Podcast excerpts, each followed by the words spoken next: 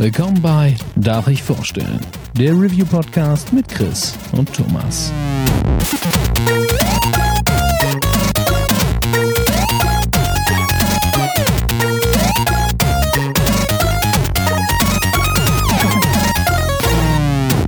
Darf ich vorstellen? Hallo und herzlich willkommen zur neuen Ausgabe von Darf ich vorstellen? Mein Name ist Thomas und wie jedes Mal bin ich auch heute nicht allein, denn der Chris ist an meiner Seite. Einen wunderschönen guten Tag. Und heute haben wir uns Unterstützung dazu geholt. Unser Redakteur Dennis ist auch mit dabei. Wunderschönen guten Tag, freue mich hier zu sein. Uns auch. Äh, ist Dennis' erste Podcast-Aufnahme, deswegen ist er gar nicht so nervös, hat er gesagt, aber äh, wir freuen uns sehr, dass es geklappt hat. Äh, wie ihr dem Cover schon entnommen habt, werden wir uns heute sehr ausführlich mit Red Dead Redemption zwei befassen. Und mit sehr ausführlich meinen wir tatsächlich, wir haben zwischen vierzig bis neunzig Stunden ins Spiel gesteckt und werden ganz ausführlich über alle Kapitel reden und ganz, ganz viel spoilern. Ihr seid also jetzt direkt in der ersten Minute gewarnt worden. Und ja, fangen wir erstmal an. Wie sind wir an das Spiel herangegangen? Chris, vielleicht magst du da äh, die ersten Worte zu verlieren. Aber äh, sehr gern. Also Red Dead Redemption zwei ist jetzt nicht das, was ich irgendwie groß als Geheimtipp titulieren würde. Also wir wussten alle, was da auf uns zukommt. Ich denke, jeder von uns wusste, dass das ein ganz schön ambitioniertes Projekt ist, vor allem nachdem Red Dead eins eben so viel glorreiches Feedback abgestaubt hat und irgendwie, ich Ich kenne auch fast niemand, der wirklich keinen Bock drauf hatte. Ähm, ich war sehr, sehr gehypt davor. Also ich habe mich lange, lange Zeit drauf gefreut und es war, es war lange Zeit in dieser Bubble, die man hat bei Spielen, die einfach, das dauert noch ewig, bis es da ist, äh, also diesen Stempel tragen. Und irgendwann nach der Gamescom ist mir dann klar geworden, okay, das ist jetzt eigentlich nur noch ein Monat. Und ab diesem Moment war ich wirklich, wirklich gehypt. Also wenn ich davor schon im Hype-Train saß, saß ich dann ganz vorne und habe bei jeder Kurve Juhu gerufen. Und ähm, naja, als es dann rauskam, waren meine Erwartungen fast schon unverschämt hoch, muss ich sagen. Also ich war, ich habe mich kurz gefragt, ob es unfair ist einem Spiel gegenüber, wenn man wirklich eine zehn von zehn erwartet und äh, ob das Spiel dann überhaupt noch die Chance hat, sowas zu, äh, also abzuliefern. Wie war das bei euch? Ja, also ich habe ähnlich wie du auch gewusst, das ist ein ganz ambitioniertes Projekt bei Rockstar, geht aber auch eigentlich nichts schief. Also der Hype, den ich hatte, das war immer so ein latenter Hype, so ich wusste, wird schon alles gut gehen, habe mich auch mit Trailern und so äh, nicht weiter befasst. Gedacht so, lass lass den Release-Tag kommen, wird schon alles gut sein und ich habe auch gedacht, der Hype kann noch so groß sein, ich glaube, es wird nicht schief gehen. Also die Jungs haben eigentlich noch nie enttäuscht. Das stimmt aber, so, so eine Grundsicherheit bei Rockstar hat man als Spieler schon so ein bisschen. Ich wollte also sagen, wer es schafft, Tischtennis cool zu inszenieren, nicht, ey. Was, äh, was soll da schieflaufen? Nee, bei mir war es äh, ähnlich wie bei Dennis. Ich habe im Vorfeld, ähm, außer den großen Reveal-Trailern, äh, die es vor einem Jahr gab, Äh, nichts mehr geschaut, hab mich immer über Screenshots gefreut, da hat der Account immer fleißig rausgeballert, so, das ist ein Fuchs, das ist ein Bär, die sehen mega krass aus und ich immer so, oh fuck, das sieht wirklich alles sehr, sehr geil aus, wenn das Ingame-Grafik ist und ähm, hab aber tatsächlich, bis ich das Spiel in der Hand hatte, keinen Trailer mehr gesehen, weil ich bin momentan so ein bisschen angenervt davon, wie manche Trailer zusammengeschnitten sind, dass da teilweise eklatant wichtige Szenen einfach vorweggenommen werden. Und deswegen ja. äh, versuche ich das zumindest beim Spiel, das mir wichtig ist und auf das, auf das ich mich auch richtig freue, komplett äh, zu ignorieren. Das ist ein guter Punkt. Also so, wie du schon sagst, ich habe manchmal das Gefühl, je wackeliger ein Spiel auf den Beinen steht, umso fragwürdiger ist die Auswahl der Szenen, die sie in ihre Trailer packen, um vielleicht doch noch den einen oder anderen mitzunehmen. Und ähm, ja, bei Rockstar war es jetzt nicht so schlimm. Also ich hatte, ich hatte die Trailer alle gesehen und jetzt nach dem, also mir hat das Spiel, mir, mir wurde nichts gespoilert, sagen wir es mal so. Ich konnte mir vielleicht, konnte ich ein paar Charaktere erkennen und sowas und halt einfach, wie gut das wirklich aussieht und in welche Richtung das vom, vom Feeling her geht, aber es hat mir nicht viel kaputt gemacht. Aber ich kenne natürlich auch die Spiele-Trailer, die du ansprichst, wo man sich dann fragt, musste das jetzt sein? Das hätte mir wirklich mehr gegeben, wenn ich das nicht gewusst hätte. Genau, ich kann da Thomas auch komplett verstehen und wollte es eigentlich genauso machen, aber einen Tag vorher bin ich dann wirklich einfach explodiert und habe gesagt, ich muss jetzt alles angucken. So, dann wird man doch irgendwann schwach. Genau. Ja, ich fand's auch wieder witzig. Ähm, wir sind ja meistens äh, so relativ entspannt, was äh, Spiele-Releases angeht. Und äh, jeder hat halt so seine Bezugsquellen, bei denen man hofft, dass man vielleicht ein oder zwei Tage vor Release beliefert wird. Je nachdem, wie ein Release fällt, vielleicht auch mal an einem Wochenende, bevor das Spiel eigentlich rauskommt. Und ähm, ja, so haderten wir da seit Montag quasi in unserer WhatsApp-Gruppe rum und warteten händeringend auf Lieferbestätigungen. Und sie kamen einfach nicht. So im Laufe ja. des Mittwochs ging das erste Mal so ein Raunen durchs Publikum, weil die ersten Mails bekommen haben, okay, wir versenden heute. Und dann war halt klar, okay, ein Tag vor Release zumindest. Es ist nur ein kleines bisschen, aber man freut sich dann ja doch sehr. Und äh, ja, ich bin dann tatsächlich am Donnerstag vor Release kurz ins Spiel eingestiegen. Dann ist uns aber leider noch ein anderer Test ins Haus geflattert. Leider klingt jetzt doof. Aber ich habe mich dann noch äh, mit Call of Cthulhu beschäftigt. Dann ist irgendwie was von der Arbeit noch dazwischen gekommen. Und dieser ganze, ich habe das Spiel einen Tag vorher Moment ist quasi dann dazu verkommen, dass ich eine Woche nicht zum Spielen gekommen bin aus diversen Gründen und plötzlich mhm. äh, so ein bisschen am Hinterherhecheln war, weil äh, Chris hat richtig Gas gegeben. Der war, äh, wie er gleich auch noch mal erzählen wird, zu dem Zeitpunkt äh, leider äh, am Kränkeln und mit einer A U zu Hause und äh, hat einfach richtig Gas gegeben und eine schöne Zeit mit dem Spiel gehabt. Deswegen äh, gebe ich einfach direkt an dich über. Also wie gesagt, bei mir hat's dann ein bisschen länger gedauert und ich habe, glaube ich, auch von uns dreien die kürzeste Spielzeit, weil ich halt ja, okay, also wir ja. sagen kürzeste in Anführungszeichen, denn auch du hast äh, wahrscheinlich vierzig plus genau, Stunden reingestellt. Ungefähr vierzig Stunden habe ich äh, quasi bis zum Ende gebraucht. Genau. Ähm, ja, also wie Thomas schon sagt, manchmal ist das Leben unfair und das trifft dich kritisch in den Momenten, wo du wo du es nicht gebrauchen kannst. Bei mir war es, äh, wie soll ich sagen, vielleicht ist das die Definition von äh, Glück im Unglück bei Zockern. So, ich hatte eben, also mir ging's richtig scheiße, aber mir ging's gut genug, um um mich eben auf der Couch scheiße zu fühlen und deswegen habe ich mir dann einfach das Spiel geholt und war kaputt. Und habe aber gezockt. Und ähm, ich habe, glaube ich, wenig geschlafen, was halb an der Krankheit liegt, aber ich will nicht lügen. Das lag halt auch einfach an Red Dead Redemption. Und ähm, ich habe sehr, sehr viel Zeit im Wilden Westen verbracht und ich hatte ein, ich hatte wunderschöne, oh, warte mal, ich habe Donnerstag angefangen, am Dienstag habe ich den Abspann gesehen. Ich das ist schon krass. Ja, also ich hatte bis bis zum Abspann sechzig, fünfundsechzig Stunden gespielt. Ich habe also echt wirklich nicht viel geschlafen, aber es ist halt auch einfach, es hat halt in dem Moment alles gepasst. So, ich ich musste sowieso auf der Couch rumhängen, so warum also nicht Red Dead spielen? Das ist übrigens ein interessantes Thema, was hier überhaupt nicht in den Podcast gehört, aber es ist halt vielleicht was, was wirklich jeden Zocker da draußen irgendwann mal äh, betrifft, weil was machst du, wenn du krank bist? Also, ich meine, du bist krank. In der heutigen Zeit ist es vielleicht sogar so, dass Kumpels bei dir in der Arbeit mit dir irgendwie vernetzt sind, so Xbox, PlayStation, Steam, wo auch immer man zockt. Und ähm, ist es jetzt geboten, dass man dann wirklich, also bedeutet krank sein auch, man darf keinen Spaß haben? Oder bedeutet krank sein einfach, ja, fuck it, werd wieder gesund, aber mach im Endeffekt, was du willst, solange es die Krankheit nicht irgendwie weiter anfeuert? Also ich bin da äh, vollkommen beim letzten Punkt. Nicht? Wenn man krank ist, ist man krank. Der Grad der Krankheit hängt dann halt von einem selbst ab. Nicht? Ich glaube, wir alle hatten schon mal so einen ganz miesen Moment, wo du im schlimmsten Fall sowas wie Magen-Darm hast und einfach nur tot ja. im Bett liegst und wirklich einfach nur dran denkst, dich nicht zu bewegen. Und dann gibt's halt das, ich bin nicht gesund genug, um arbeiten zu gehen, aber ne, ich kann halt trotzdem raus einkaufen gehen, weil man ja auch Sachen essen muss. Oder ja. eben auch auf der Couch hocken und zocken. Ich bin halt nur nicht fit genug, um ja konzentriert acht Stunden am Rechner zu sitzen, um irgendwelche Kundengespräche zu führen. Also ja. äh, ich bin da auch immer für, äh, man kann eigentlich alles machen, was die Genesung nicht verhindert.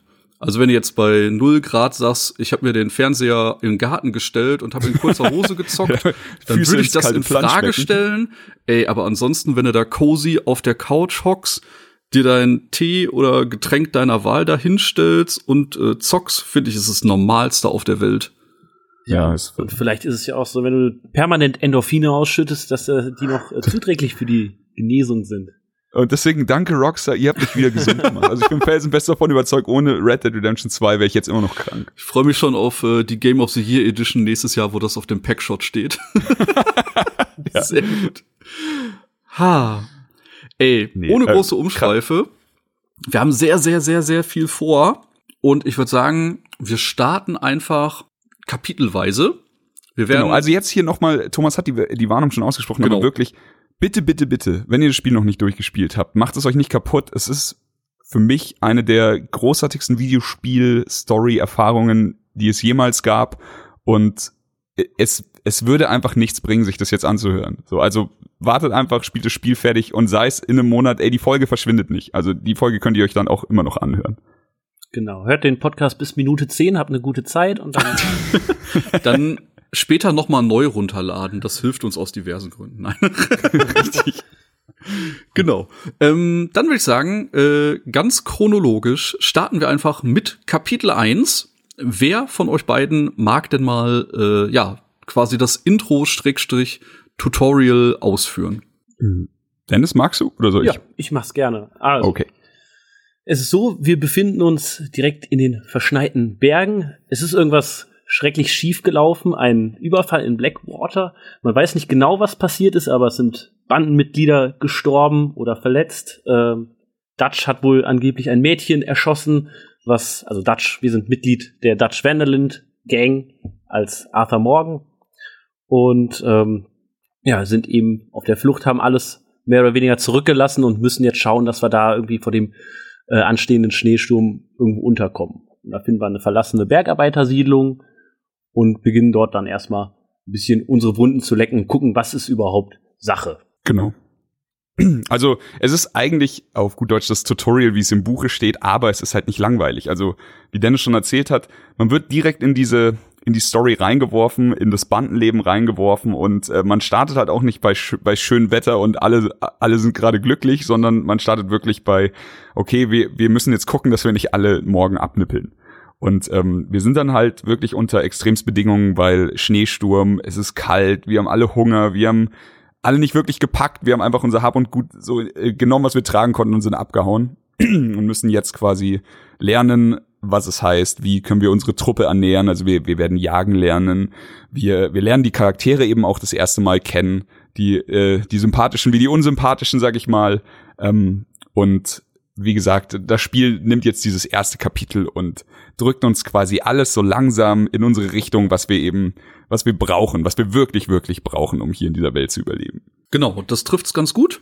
Die ersten Missionen sind dann äh, davon gepflegt, äh, wie kann man seinen Beitrag leisten. Das ist sowieso so das große Überthema. Ähm, diese Gang, in der wir eben unterwegs sind, das stellt so eine Art kleine äh, Familie dar. Und jeder leistet halt so seinen kleinen Beitrag, damit es allen gut geht. Und da hat halt jeder verschiedene Aufgaben, nicht? Der eine versucht Kohle ranzuschaffen, der andere versucht Nahrung ranzuschaffen. Also da hat jeder so eine andere Herangehensweise.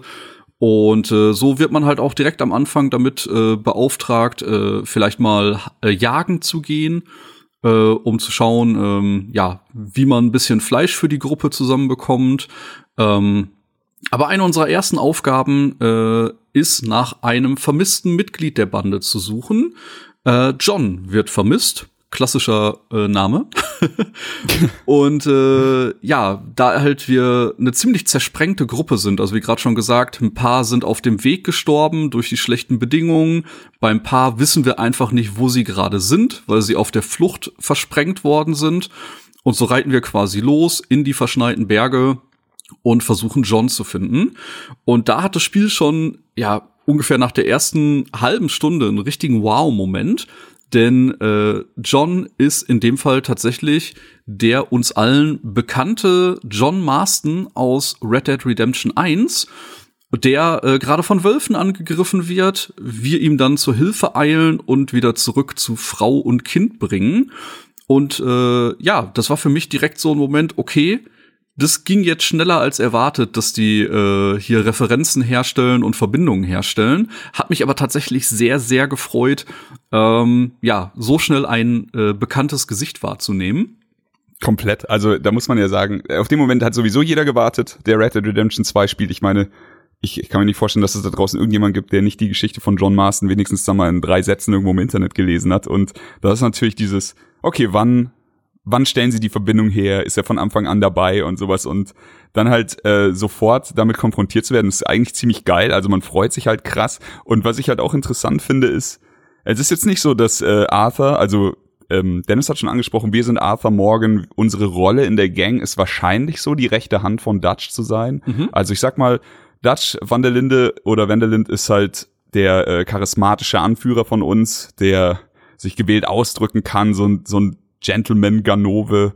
Und ähm, ich schätze mal, der Einzige, der wirklich in der Gang noch über uns steht, ist Hosea, der, also gesagt, Hosea ja. Math- Matthews, der einfach ein schönes, ein schöner Gegenpart zu Dutch ist, der dann vielleicht sein, ähm, sei, vielleicht wenn Dutch mal ein bisschen über die Stränge schlägt, ihn wieder auf den Boden holt mit ein bisschen Realismus, ein bisschen mehr Menschlichkeit oder sowas.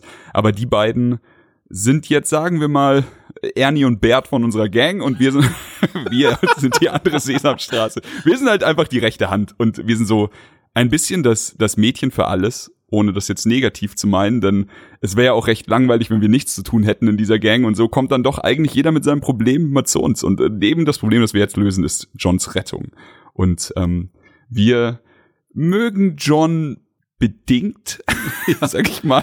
Also es ist in dieser Mission alleine, glaube ich, wirft Arthur schon den einen oder anderen Vorwurf in seine Richtung, was er für ein Idiot ist. Aber es ist äh, es ist ganz lustig mit anzusehen, wie die beiden sich dann auch über den späteren Verlauf, da werden wir sicher auch noch drüber reden, ähm, ans Herz wachsen. Genau. genau. Das ist es ist ja so, dass ähm, Arthur als auch John in etwa in ihren im Jugendalter von Dutch aufgenommen wurden in die Bande. Und sich seitdem aber auch immer so ein bisschen gecabbelt haben und John ist dann, hat, hat sich dann auch mal versucht abzusetzen von der Bande und deswegen ist die Beziehung zwischen den beiden jetzt ein bisschen angeschlagen. Ja, genau, ist ein bisschen wie irgendein Sektenverhalten, nicht? Wer äh, da mal für längere Zeit ohne Grund verschwindet, äh, wird halt ein bisschen argwöhnisch betrachtet und muss sich das Vertrauen erst wieder zurückerarbeiten und äh, da gab's wohl ein paar Überschneidungen und Auseinandersetzungen. Genau. Ähm, gut, auf jeden Fall. Wir bringen John natürlich zurück zu Frau und Kind, also Abigail und Jack heißt, glaube ich, das Kind, kann es mhm. sein? Genau. Ähm, und die sind natürlich heilfroh, dass es allen gut geht und wir, ich denke, also ich muss jetzt ehrlich sagen, ich habe es ja schon erwähnt, wir nehmen den Podcast jetzt nach drei Wochen auf. Und ich hatte den Abspann in der ersten Woche gesehen. Also es ist schon ein bisschen Zeit vergangen. Deswegen bitte steinigt mich nicht, wenn ich irgendwelche Missionen durcheinander bringe. Ich versuche alles in der richtigen Reihenfolge zu halten. Es sind aber, aber auch so ähm, viele. Es ist so viel Umfang. Passiert. Ja, also was noch ähm, passiert im Tutorial, äh, da bin ich mir auf jeden Fall sehr sicher. Ähm, wir sehen, dass in der Nähe unseres Camps äh, plötzlich ein Reiter auftaucht und äh, nehmen den gefangen. Und das ist dann der gute Kieran, den wir zu der O'Driscoll-Bande zuordnen und deswegen erstmal kurzerhand einfangen, ja, fesseln und mit äh, zu unserer Bande nehmen, um ihn zu einem späteren Zeitpunkt zu verhören. Und die O'Driscolls sind quasi so, äh, ja, die Bande, mit der wir die größte Fehde haben. Also zwischen die gottverdammten den, O'Driscolls. Genau. Zwischen den Anführern, also zwischen Dutch und Colm O'Driscoll, äh, ist einfach seit Jahren Stress, weil beide, äh, ja, enge Verwandte oder verliebte Personen äh, getötet haben. Und da müssen quasi alle drunter leiden. Und das ist so ein permanenter Kampf, der an jeder Stelle auch ausgetragen wird. Das heißt, wenn man aus irgendwelchen Gründen auf O'Driscolls trifft, dann kann man ja im Endeffekt direkt seine Waffen zücken, weil eine friedliche Lösung gibt's an der Stelle eh nicht. Und das begleitet einen tatsächlich fast durchs komplette Spiel, diese Rivalität zwischen der Be- zwischen den beiden Banden.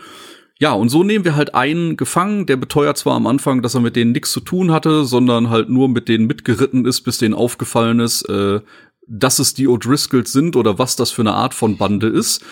Aber das interessiert uns natürlich wenig und äh, wir behalten ihn erstmal in Gefangenschaft und ja, nehmen ihn dann auch mit zum nächsten Punkt. Nicht? Als wir unsere Kräfte so ein bisschen gesammelt haben, äh, beschließen wir weiterzureisen. Und unser erster Anlaufpunkt und damit auch der Beginn von Kapitel zwei. Ah, warte, ganz kurz. Ich ja. muss noch kurz einhaken, weil ich glaube, äh, wir sollten vielleicht noch drüber reden, wie wir die gute Sadie befreien, oder? Ah, ja. Ja, ja, ja, ja. Also gut, also im, im Endeffekt, das ist so das, das schöne Finale von von dem Tutorial, also von Kapitel eins, ist, denke ich mal, man hat jetzt hier ein Tierchen nach Hause gebracht, also Jagen macht eigentlich ziemlich viel Spaß in dem Spiel, deswegen ist es, wäre es falsch, es nicht wirklich zu erklären. Du trackst Tiere wie, äh, wie, ist jetzt nicht das erste Mal, dass das irgendwo passiert, aber in dem Fall sind wir natürlich im Schnee und können schön Spuren sehen und ähm, überhaupt ist das auch eine der krassesten Sachen bei Red Dead. Also am Anfang stand ich einfach nur da, bin durch den Schnee gelaufen und habe die ganze Zeit gesagt, wie krass sieht das denn eigentlich aus? Ey, ohne Scheiß, in einem Jahr, wo ich das Gleiche schon mal bei God of War und bei dem neuen Tomb Raider gedacht habe, so nach dem ja. Motto, wie krass sieht es denn aus, wenn die durch Schnee laufen, hätte ich nicht gedacht, dass noch ein Spiel kommt, wo ich mir dachte, ja okay, wischt mit den anderen Setz, beiden noch mal den Boden auf. Das ist so lächerlich. Setzt bei ihm noch einen drauf. Ja, genau. Also wir ähm, jagen, man man hat so eine Art äh, Supersicht, sage ich jetzt mal, und da kann man schön Fährten sehen und sieht auch, in welche Richtung irgendwelche Tiere oder, also man sieht, in welche Richtung irgendwelche Spuren verlaufen. Man weiß jetzt nicht, ob das hier irgendwie ein Eichhörnchen oder ein fetter Bison ist. Jedenfalls äh, erst wenn man wenn man öfter solch, solche solche Trails g- gescoutet hat, sage ich mal, sieht man dann, glaube ich, einen Namen daneben stehen. Auf jeden Fall. Ähm, am Anfang ist es ja eh noch recht unkompliziert. Man jagt einfach irgendwelche Rehe, knallt die über den Haufen mit dem Bogen und äh, packt die sich dann hinten auf sein Pferd, bringt die zum äh, zu Pearson, dem dem Koch der Bande, und er, er bittet uns dann auch gleich, äh, die Tiere auszuweiden und dann einfach so mit zwei, drei geschickten Messer, Schnitten und Handgriffen sieht man dann ziemlich brutal, finde ich, wie er, wie er einfach die Haut von dem Tier abzieht und dann nur noch hier irgendwo Fleisch und Knochen rumhängen und man dann ich- eben Ich glaub, die Haut in, weiterverarbeiten kann. In Red Dead eins hat man äh, auch schon gesehen, wie er das Messer zückt, aber ich glaube, dann ist immer ausgeblendet worden, oder? Ja, man hat dann einfach nur den gehäuteten Kadaver so vor sich. Genau, gesehen. man das hat sah dann, aber auch schon heftig aus. Ja, und das ja. ist halt jetzt noch detaillierter. Jetzt sieht man halt wirklich, wo die Schnitte durchgeführt werden und wie die Haut abgezogen wird. Ist, glaube ich, nicht jedermanns Sache, das so im Detail zu sehen. Äh, ja. Aber, aber äh, krasses Feature. Fast noch brutaler eigentlich, wenn man da mal sich den Kleintieren annimmt und er eben gar, gar kein Messer mehr zieht, sondern einfach den Hasen an den, an den äh, Pfoten festhält und oben einfach so wapp, wie so ein Hautkostüm weg. Oh Gott. Ja. Ich muss Ach, zu meiner Arthur. Schande sagen, ich habe im Spiel sehr, sehr wenig Zeit mit Jagen verbracht. Okay, aber das ähm, muss, muss man ja sagen, Du, du hattest ja schon angekündigt äh, oder erzählt, du hattest halt am Anfang ein bisschen Real-Life-Stress und hast dich auch noch heldenhaft um den Cthulhu-Test von uns gekümmert, während wir alle schon im Wilden Westen waren. Und da musstest du jetzt natürlich auch irgendwann zum Abspann kommen und hattest nicht mehr so viel Zeit. Ja, ich habe dann halt immer mir das schön geredet, äh, wenn ich immer in das Buch geguckt habe, wer welche Beiträge geleistet hat, habe ich mir gesagt, bin ich eigentlich der Einzige, der Geld in die Kasse zahlt, ihr Kacklappen? und äh Hab mich dann damit gerettet, dass ich die Leute finanziell äh, unterstütze und die sich dann halt selbst um Essen kümmern müssen. Genau. Naja, auf jeden Fall, ähm, da, so viel zum Jagen. Jetzt äh, gehen wir mal zum Ende von Kapitel eins, mhm. damit wir dann bald in die interessanteren Kapitel wechseln können. So, wir, das ist so, sagen wir mal, das Erste, was im Entferntesten an eine wirkliche Story-Mission rankommt. Ähm, wir verfolgen, glaube ich, die O'Driscolls zu einem Haus, oder wie sind wir zu diesem Haus gekommen? Hat das irgendwer ausgekundschaftet? Ich weiß es nicht mehr genau. Auf jeden Fall, wir landen, wir landen bei einer Hütte und ähm, dort wollen wir eigentlich, ich, also die Ausgangssituation ist wohl, dass äh, Dutch an der Tür steht und klopft und Micah und wir, eben Arthur, verschanzen uns und ich glaube, Dutch wollte einfach mal den Charme spielen lassen und wir schauen dann mal, was wir da irgendwie finanziell aus, äh, rausschlagen können oder sowas. Aber was wir eben feststellen ist, dass da dort gar nicht mehr die Familie zu Hause ist, die dort eigentlich lebt. Der Ehemann liegt nämlich in dem äh, Tod auf einem Wagen neben Micah und er stellt das eben fest und äh, die verdammten O'Driscolls sind uns wieder zuvorgekommen und sind wohl in dieser Hütte drin. Genau, und da sehen wir dann auch, dass sie eine Frau gefangen halten, die schon äh, ziemlich misshandelt ist, misshandelt worden ist und äh, ja, wir beschließen dann kurzerhand äh, mit der Ganoven-Ehre, die wir nun mal haben, äh, diese Frau zu befreien. Und es handelt sich dann dabei um die liebe Frau Sadie Adler, die uns dann auch noch äh, die ganze Story begleiten wird. Die nehmen wir dann nämlich kurzerhand mit, umsorgen sie ein bisschen. Dutch als Gentleman legt ihr direkt einen Mantel um und äh, nehmen die arme Frau dann erstmal mit.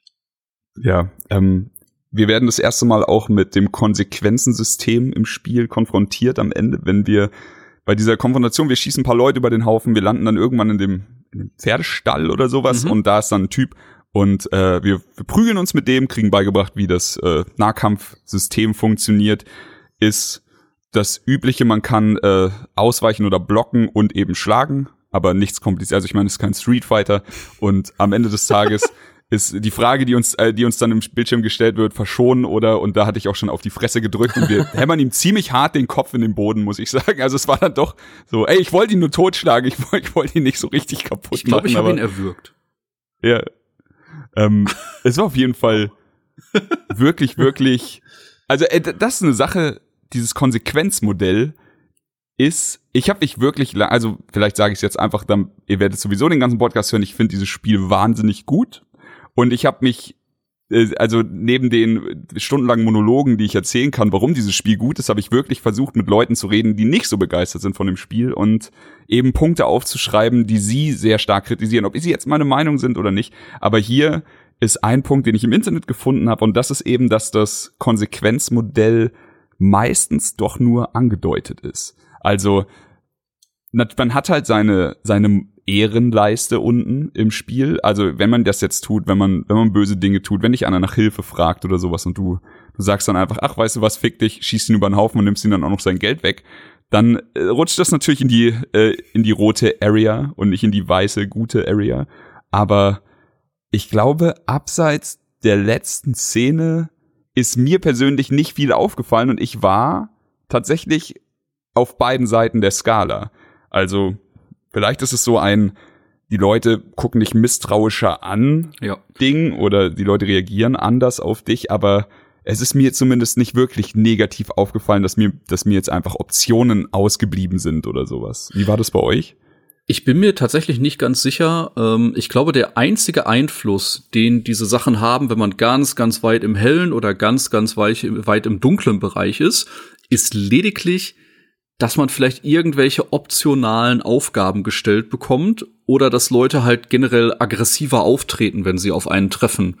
Also das sind, glaube ich, so die einzigen Punkte, äh, auf die das Einfluss hat. Ich weiß ja, aber ich tatsächlich hab, nicht, ob es optionale Quests gibt. Ja. Ich habe tatsächlich gelesen, da kommen wir dann vielleicht später noch zu, dass diese Quest am Ende mit der Missus Downs äh, nur freigeschaltet wird, wenn man eine bestimmte Rufstufe hat. Ach krass, okay, es kann sein, wenn man einen guten Ruf hat, nehme ich an, oder? Genau, wenn man einen guten Weil, Ruf hat. Genau, ich war nämlich am Anfang deutlich unfreundlicher und äh, gnadenloser und das kommt dann auch mit der Entwicklung von Arthurs Charakter selbst, dass, man, dass es mir immer wieder schwerer gefallen ist, wirklich ein Arschloch zu sein. Weil man ist ja dann doch irgendwie der Protagonist, den man steuert und man, man lebt es ja dann. Und dann will man ja gar nicht so verquert handeln zu dem, was er sonst tut und sagt und sowas. Ey. Aber ich bin okay. ganz ehrlich, am Anfang hätte ich jemanden für einen Hut erschossen. Ganz genau, das ist wahrscheinlich auf den Punkt gebracht. Meine Moral in dem Spiel am Anfang gewesen. Ähm, okay, aber noch mal kurz mit dem Konsequenzmodell. Also das fängt halt hier an, bei diesen ähm, guten und schlechten Handlungen, die man machen kann. Das wird dann, das begleitet einem auch durchs ganze Spiel, dass man immer wieder so vor die Wahl gestellt wird. Das Zweite, was bei dem Konsequenzding nicht so richtig für mich funktioniert hat, obwohl es eben angedeutet ist, ist das äh, Kleidungssystem. Wir sind jetzt hier im Winter, wir haben schwere Kleidung an, weil sonst erfriert man und das alles Mögliche. Und ähm, das Spiel sagt dir das quasi auch. So, du solltest schon im Winter äh, fiesen Mantel tragen und im Sommer wahrscheinlich nicht, weil du dich sonst tot schwitzt. Aber ich habe irgendwann mal, ohne drauf zu achten, Wintergebiet halt quasi in Unterwäsche durchgespielt, weil ich bin immer mit so einem labbrigen Unterhemd rumgelaufen und ich glaube, abseits davon, dass mein der, der Kern ein bisschen härter geblinkt hat oder sowas, konnte ich die Mission komplett abschließen und dachte mir dann so, ja okay, bei anderen Titeln wie jetzt, sagen wir mal Breath of the Wild, da war es halt schon so, dass ich einfach nach zwanzig Sekunden erfroren bin, wenn ich nicht mit dem richtigen, mit der richtigen Klamotte auf den Berg hochgeklettert bin. Also das Spiel hat hier schon ein Konsequenzmodell bei der Kleidung und eben bei diesem Kernsystem, was, was wir wahrscheinlich gleich oder später auch nochmal erklären werden, wie das funktioniert. Aber es ist vielleicht nicht konsequent genug. Mhm. Oder so. Ja, das ist Bin mir, ich also ich habe tatsächlich überhaupt keinen Gedanken daran verschwendet, von wegen, was ich für eine Kleidung jetzt anziehen soll. Ähm, aber das ist halt wie fast alle Sachen beim Micromanagement, sie drängen sich halt nicht so auf, was halt auch wiederum sehr angenehme Effekte hat. Ja, das stimmt. Also es ist, es ist halt doch kein durchweg Simulationsspiel. Ja. Und das wollen sie wahrscheinlich auch nicht sein. Aber ich wollte es auf jeden Fall mal erwähnt haben. Mhm. Guter Punkt auf jeden Fall. Ging mir ähnlich, nicht? Äh, auch wenn man sich äh, neue Kleidung holt, weiß das Spiel halt kurz darauf hin, äh, nicht? Ach, du hast überhaupt kein Outfit für den Winter auf deinem Pferd. Ja, aber es ist halt tatsächlich nicht so relevant, dass man das dabei haben muss, weil, äh, ja, man kann trotzdem ganz normal weiterspielen. Genau. Wahrscheinlich hier äh, Spaß ist, was ihr draus macht. Genau. Ich habe mir auf jeden Fall, wenn ich immer, wenn ich dran gedacht habe, habe ich mir immer meinen Wintermantel angezogen. Es hat halt auch nicht wirklich viel verändert, wenn ich das mal vergessen habe oder so.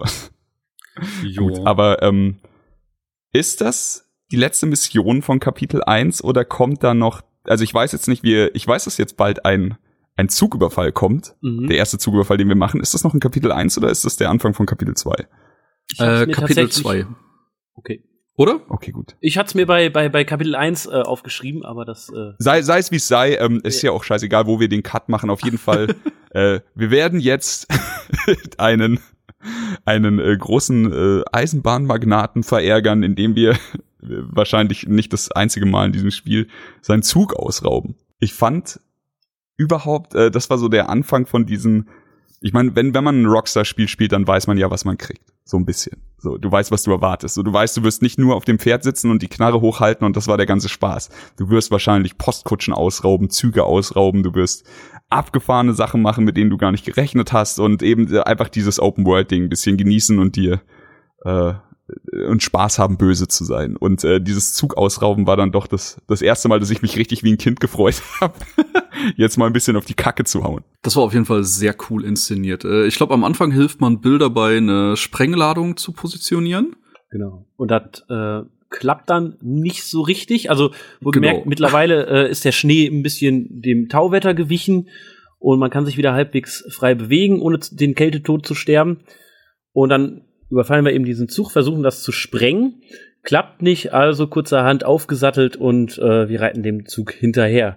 Und ich glaube, wenn ich mich so, so recht erinnere, hat es nie so richtig im Spiel geklappt, dass wir einfach mal einen Zug irgendwie erfolgreich anhalten oder so. Es war, endete immer daran, dass wir ihm nachreiten mussten.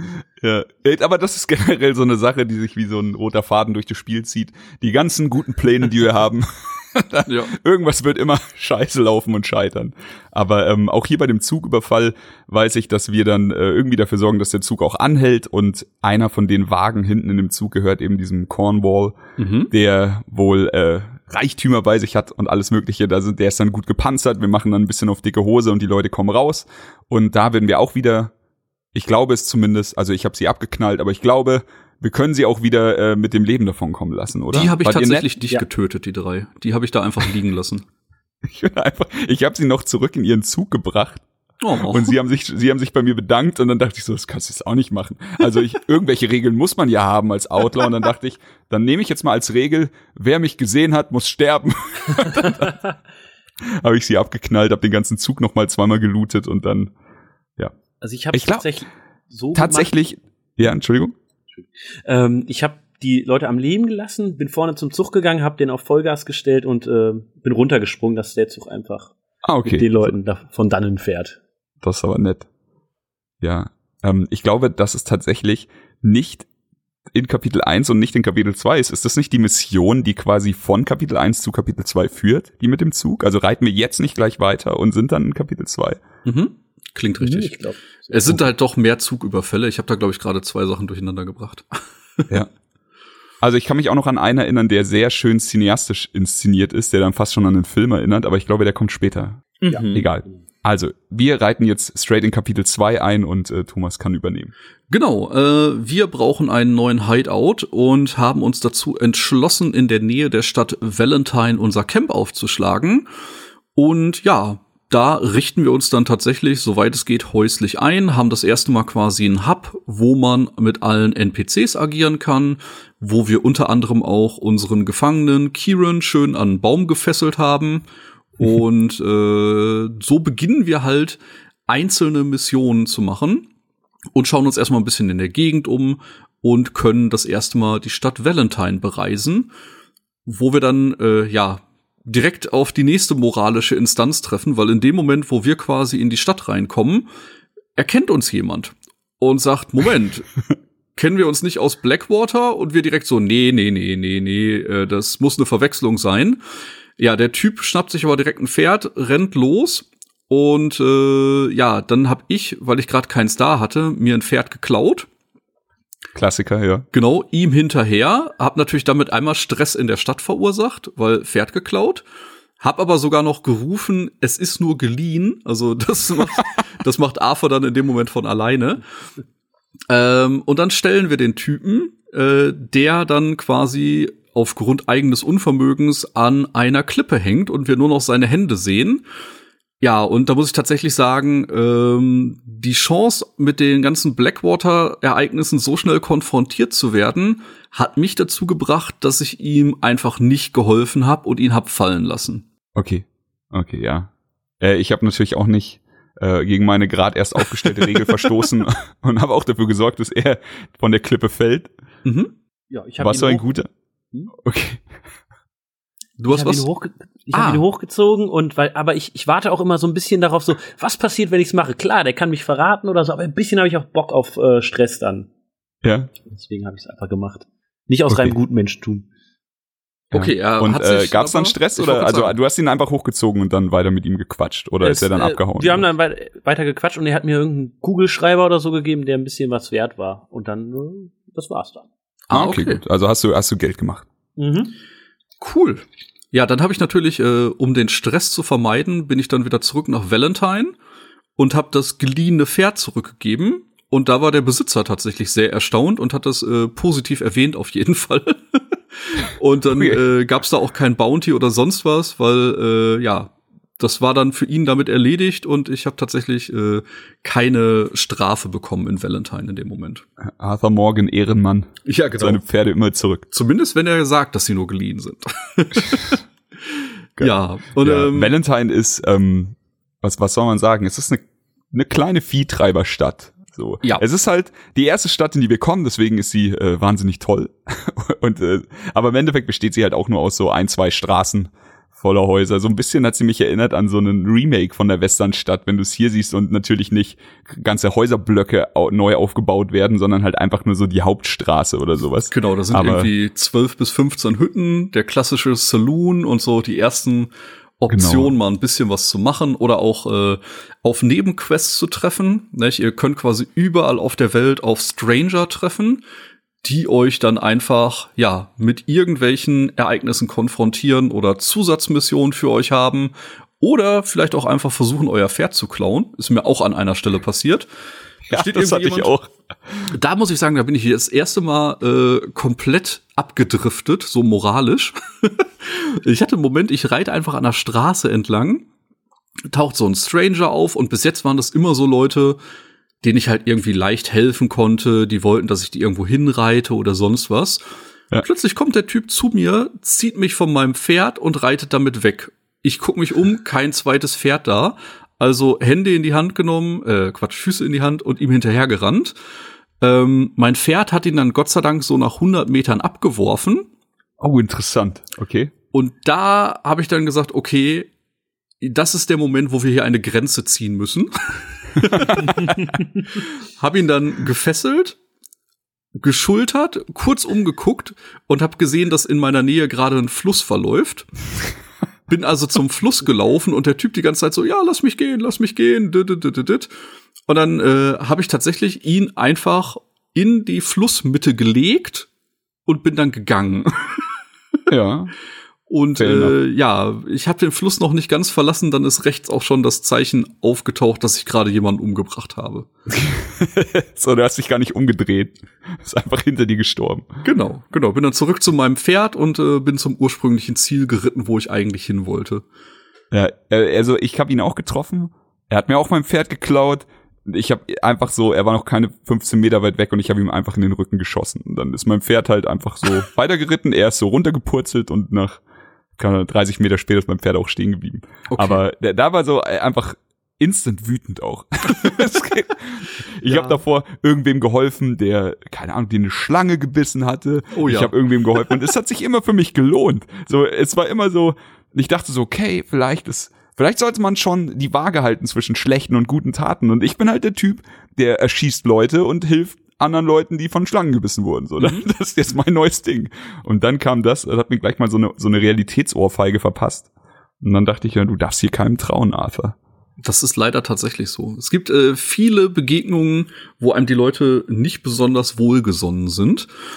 Ja, äh, zurück in unserem Stützpunkt. Äh, es gibt viele Missionen, die uns dann quasi erstmal äh, ja die Weltkarte offenbaren.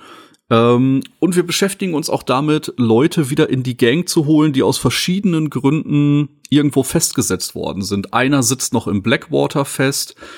Einer sitzt in der Stadt Strawberry fest und muss befreit werden. Und so fangen wir halt an, unseren Radius zu erweitern und reiten dann halt auch mal in andere Gebiete. Und da muss man halt immer sagen, wenn ihr in bestimmten Gebieten Stress macht, dann erhöht sich da euer Bounty-Meter, sag ich mal in Anführungsstrichen. Standardmäßig könnt ihr euch überall frei bewegen. In Blackwater ist direkt ein Kopfgeld, äh, Dead or Alive, auf euch ausgesetzt. Das heißt, wenn ihr da in Kontakt mit Marshals kommt, werden die instant das Feuer eröffnen und euch richtig äh, ja versuchen, Hölle äh, zu machen. Aber das ist halt erstmal nur das Blackwater-Gebiet.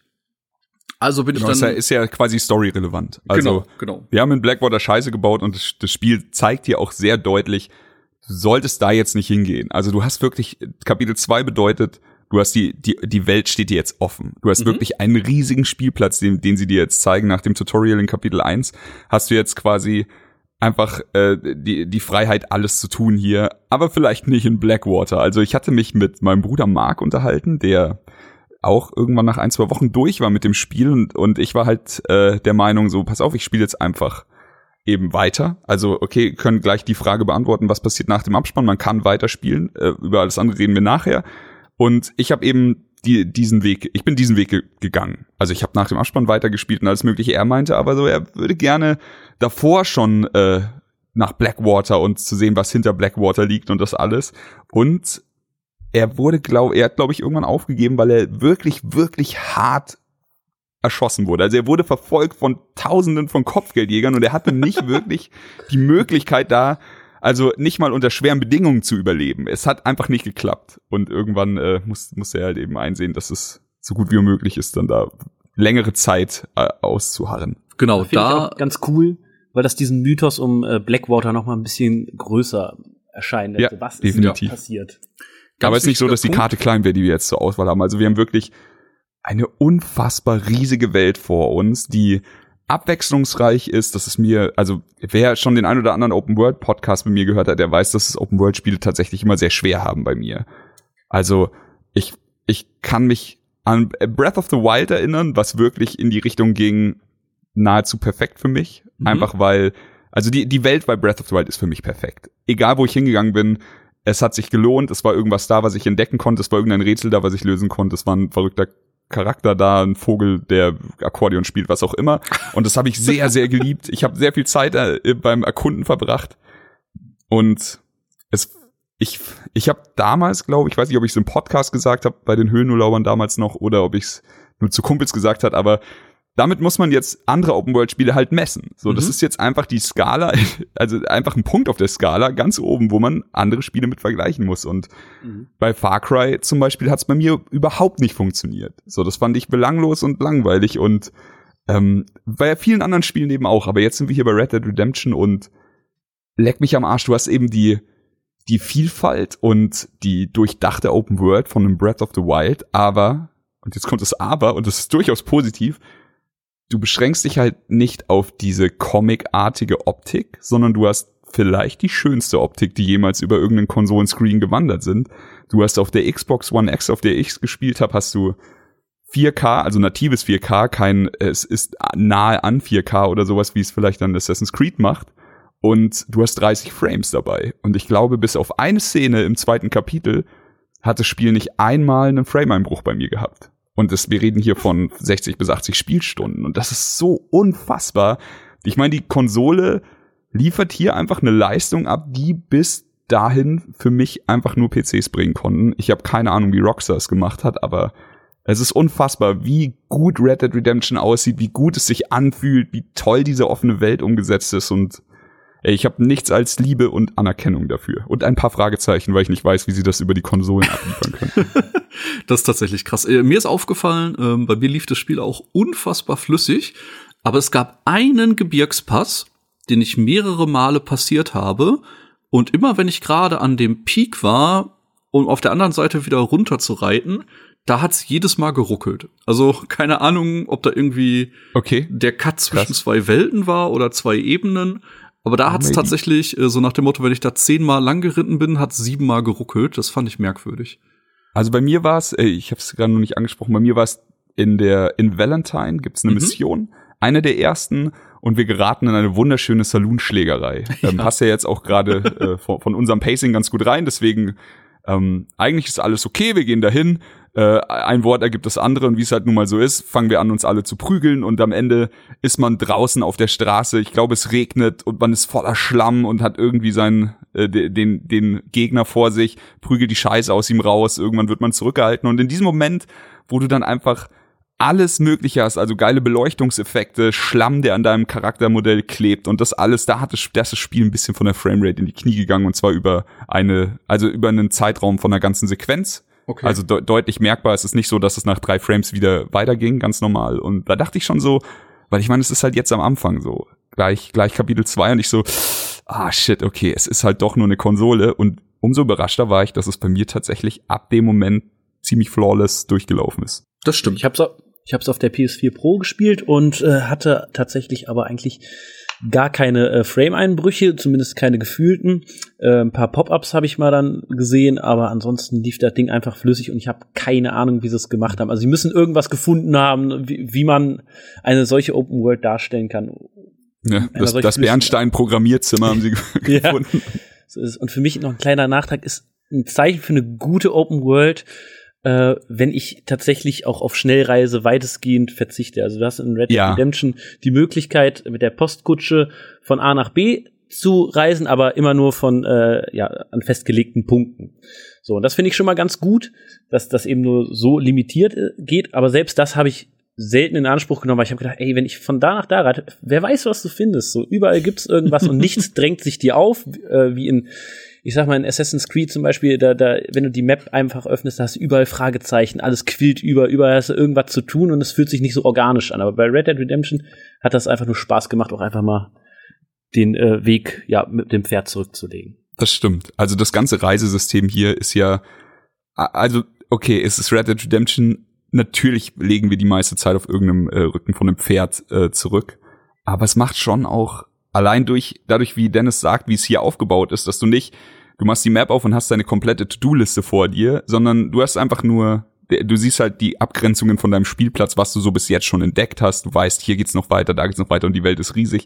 Aber dadurch, dass du einfach ähm, auf viele kleine Stranger, wie Thomas schon gesagt hat, oder andere kleine Missionen triffst, während du von A nach B reitest. Also einfach, wir sind auf dem Weg nach Valentine von unserem Camp von Horseshoe.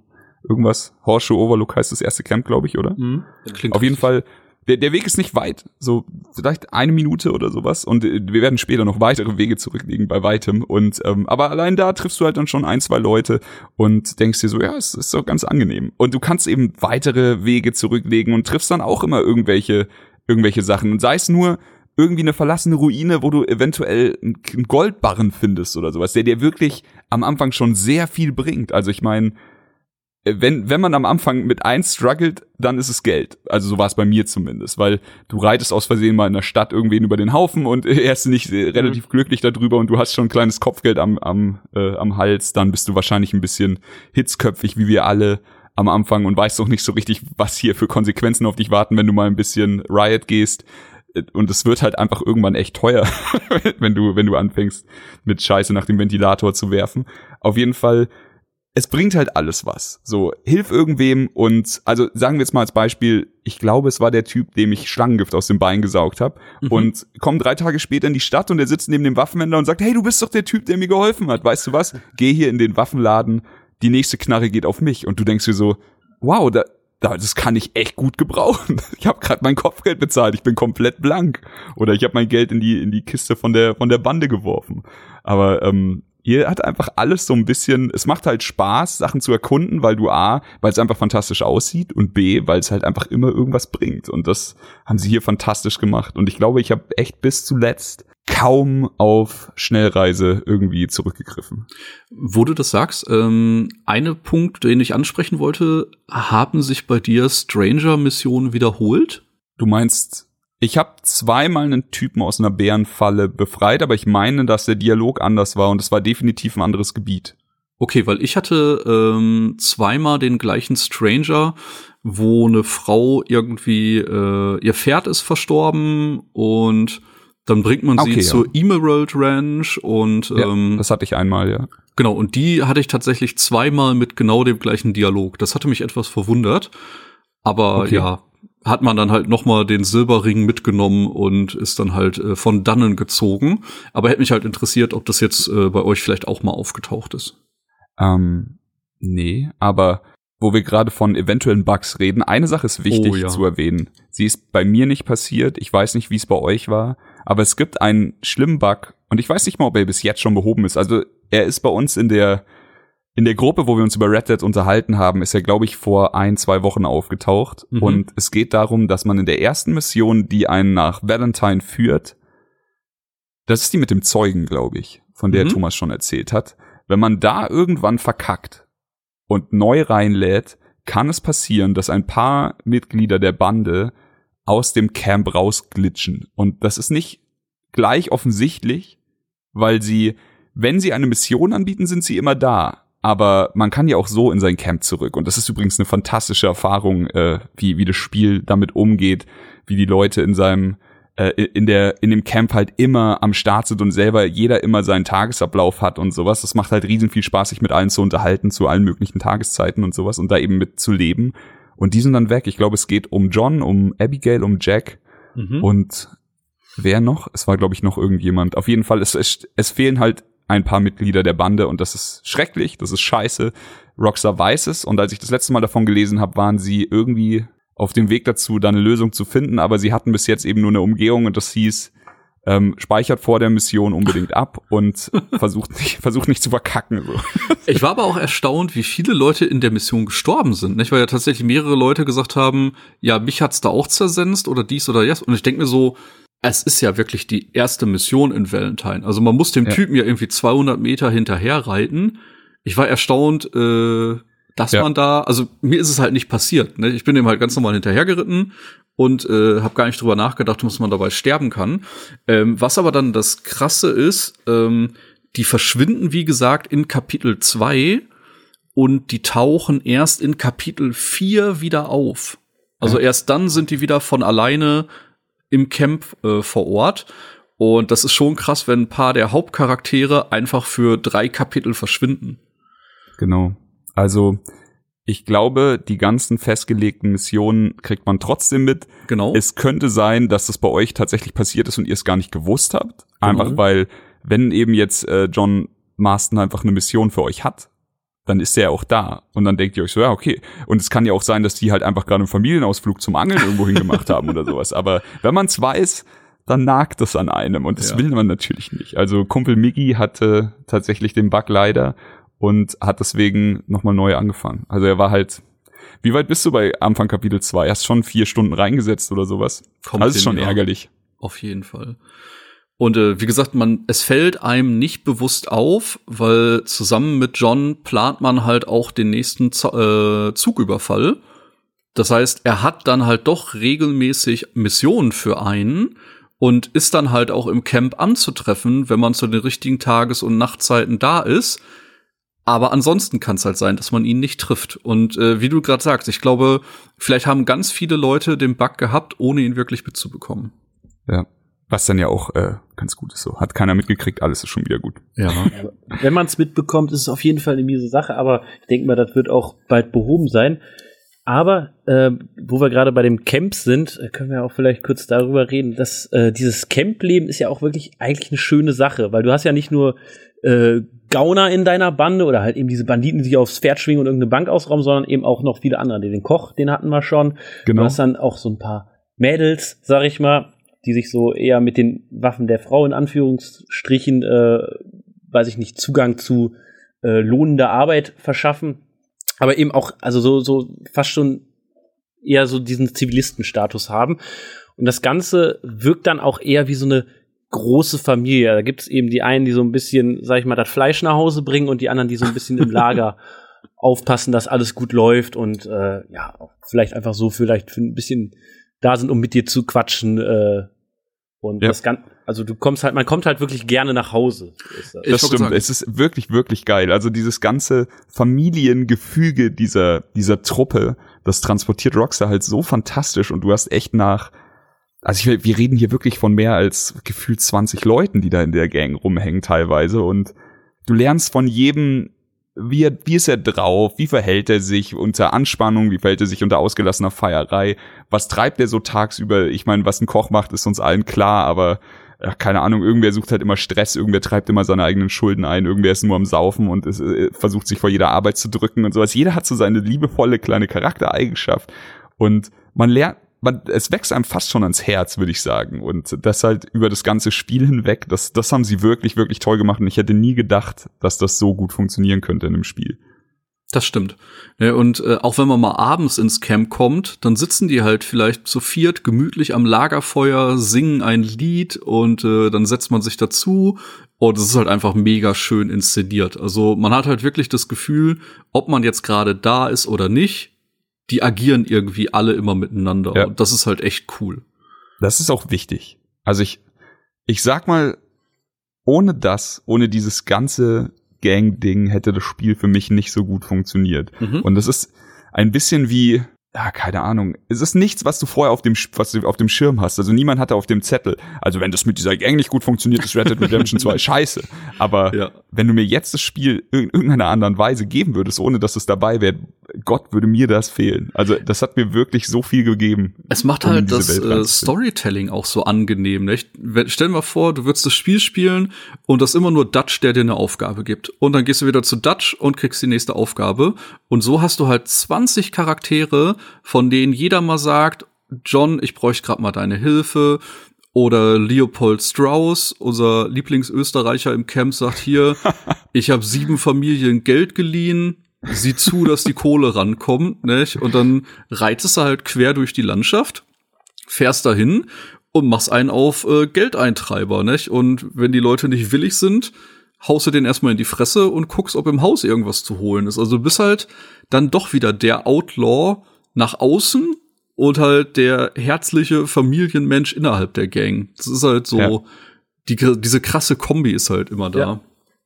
Genau, ansonsten, ähm also wie gesagt, mit Kapitel zwei macht das Spiel erstmal ein bisschen auf und äh, es ist wirklich auch erstaunlich, wie viel Zeit man allein in Kapitel zwei verbringen kann. Also ich tausche mich ja immer sehr gerne mit Kuro aus und er ist so irgendwie das Yang zu meinem Yin. Also wenn ich wirklich irgendwann nicht mehr kann, weil einfach, also ey, ich sehe schon wirklich sehr viel von diesem Spiel. Aber Kuro setzt dem Ganzen dann auch immer noch mal einen drauf und äh, ich liebe das. Also das ist wirklich durchaus positiv. Er hat zum Beispiel, wenn wenn ich normal Breath of the Wild durchgespielt habe, hat er es durchgespielt ohne Schnellreise. Und das ist unfassbar einfach, weil man so viel laufen muss, wenn man nicht diese Schnellreise benutzt. Und hier eben auch. Ich hatte längst den Abspann gesehen, habe immer wieder mit Kuro geschrieben. Und er so, ja, jetzt hier äh, fünfzig Stunden im Spiel, immer noch in Kapitel zwei. Oh also Gott. Nur damit die Leute mal ein, eine Ahnung davon haben, was man in Kapitel zwei alles machen kann. Du kannst jagen, wird extended, also abseits des Jagens, damit du Essen hast, kannst du jetzt jagen, damit du dir deine Ausrüstung erweiterst. Mhm. Du kannst äh, krasse, also exotische, wie, wie soll ich sagen, Elite-Tiere. Ja, die werden im Spiel als Legendaries betitelt. Legendary, genau. Ja genau. Legendäre Tiere kannst du jagen und sie äh, tracken. Du kriegst dann eine Karte, die überall auf der Map, äh, also überall auf der Karte sind dann so Markierungen gemacht, wo legendäre Tiere sind. Du musst, äh, natürlich musst du schlafen, denn wenn man schläft, ist, ist danach, geht's danach der der Energie und dem Core-System ein bisschen besser. Du kannst essen. Das sorgt auch dafür, dass du Ähm, du hast auch eine eigene Statistik, wie gut du ernährt bist. Ich war zum Beispiel, weil ich irgendwie immer jedes zweite Mal vergessen habe zu essen, war ich die ganze Zeit unterernährt. Mhm. Man kann sich aber auch Fett fütter, fütter, äh, futtern, denke ich mal. Weil was gibt's alles? Man muss sich rasieren. Fantastisch, dieses ganze über über die Zeit wächst der Bart und die Haare wachsen mit. Und was war euer man, Startbart, als ihr einen Friseur gefunden habt? Ey, Instant Lemmy. Ich oh. hab Instant Instant den Lemmy Bart gemacht. Tatsächlich yeah. Bei mir auch. Es ist einfach das, das geilste Outlaw-Bart, den es gibt. Diesen, äh, im, im Endeffekt, wer, wer sich das jetzt nicht vorstellen kann, als hätte man so einen Penner-Vollbart und hätte am Kinn ein Stück weggemacht. Und das dann alles so wie so ein umgedrehtes Hufeisen. Ja, ich hab's ja mit meiner äh, Freundin Sophie überwiegend gespielt und äh, sie war, sie hatte dann so ein bisschen die Oberhand, wenn es darum ging, äh, Frisuren und Klamotten auszuwählen und dann beim Bart. Er sollte dann halt schon natürlich ein bisschen Schmuck aussehen und deswegen ja, war es schon ein Vollbart, aber ordentlich gestutzt. Grüße an Sophie an dieser Stelle. Genau, Grüße. Ja, war bei mir dann auch, nicht? Äh, die Haare wachsen dann ja halt auch wieder nach. Und äh, irgendwann war das Kinn dann halt auch wieder behaart. Und dann dachte ich mir, ja, fuck it, dann stutze ich jetzt die Seiten und den Stash. Und äh, dann gehe ich jetzt auch auf Vollbart. Und bis zum Ende des Spiels ist der schon ganz schön gewachsen. Also das ist echt okay. Ein krasses Feature. Mhm. Also du warst dann äh, von, von Lemmy Richtung Vollbart. Genau, irgendwann ich hatte, hatte ich den Vollbart. Ja. Nee, ich habe das tatsächlich bis zum Ende durchgezogen. Und das war von äh, cool bis richtig cool, bis am Ende dann irgendwann nur noch absurd aus. Aber ich hab's, ich hab's einfach so geliebt. So. Na, das, das fand ich schön. Ähm, natürlich gibt's noch eine, die, die Beziehung zum Pferd ist auch ein ganz wundervolles Element, finde ich, denn du kannst nicht einfach ein Pferd nehmen und es ist dann wie, äh, äh, sagen wir mal so, Pferde haben halt einfach auch eine Art Leiste, die, die, die, das Bonding mit Arthur zusammenwächst und je besser du mit deinem Pferd klarkommst, umso mehr Tricks beherrschst du. Also es ist einfach nur so seitlich strafen oder irgendwie aufbäumen oder sowas.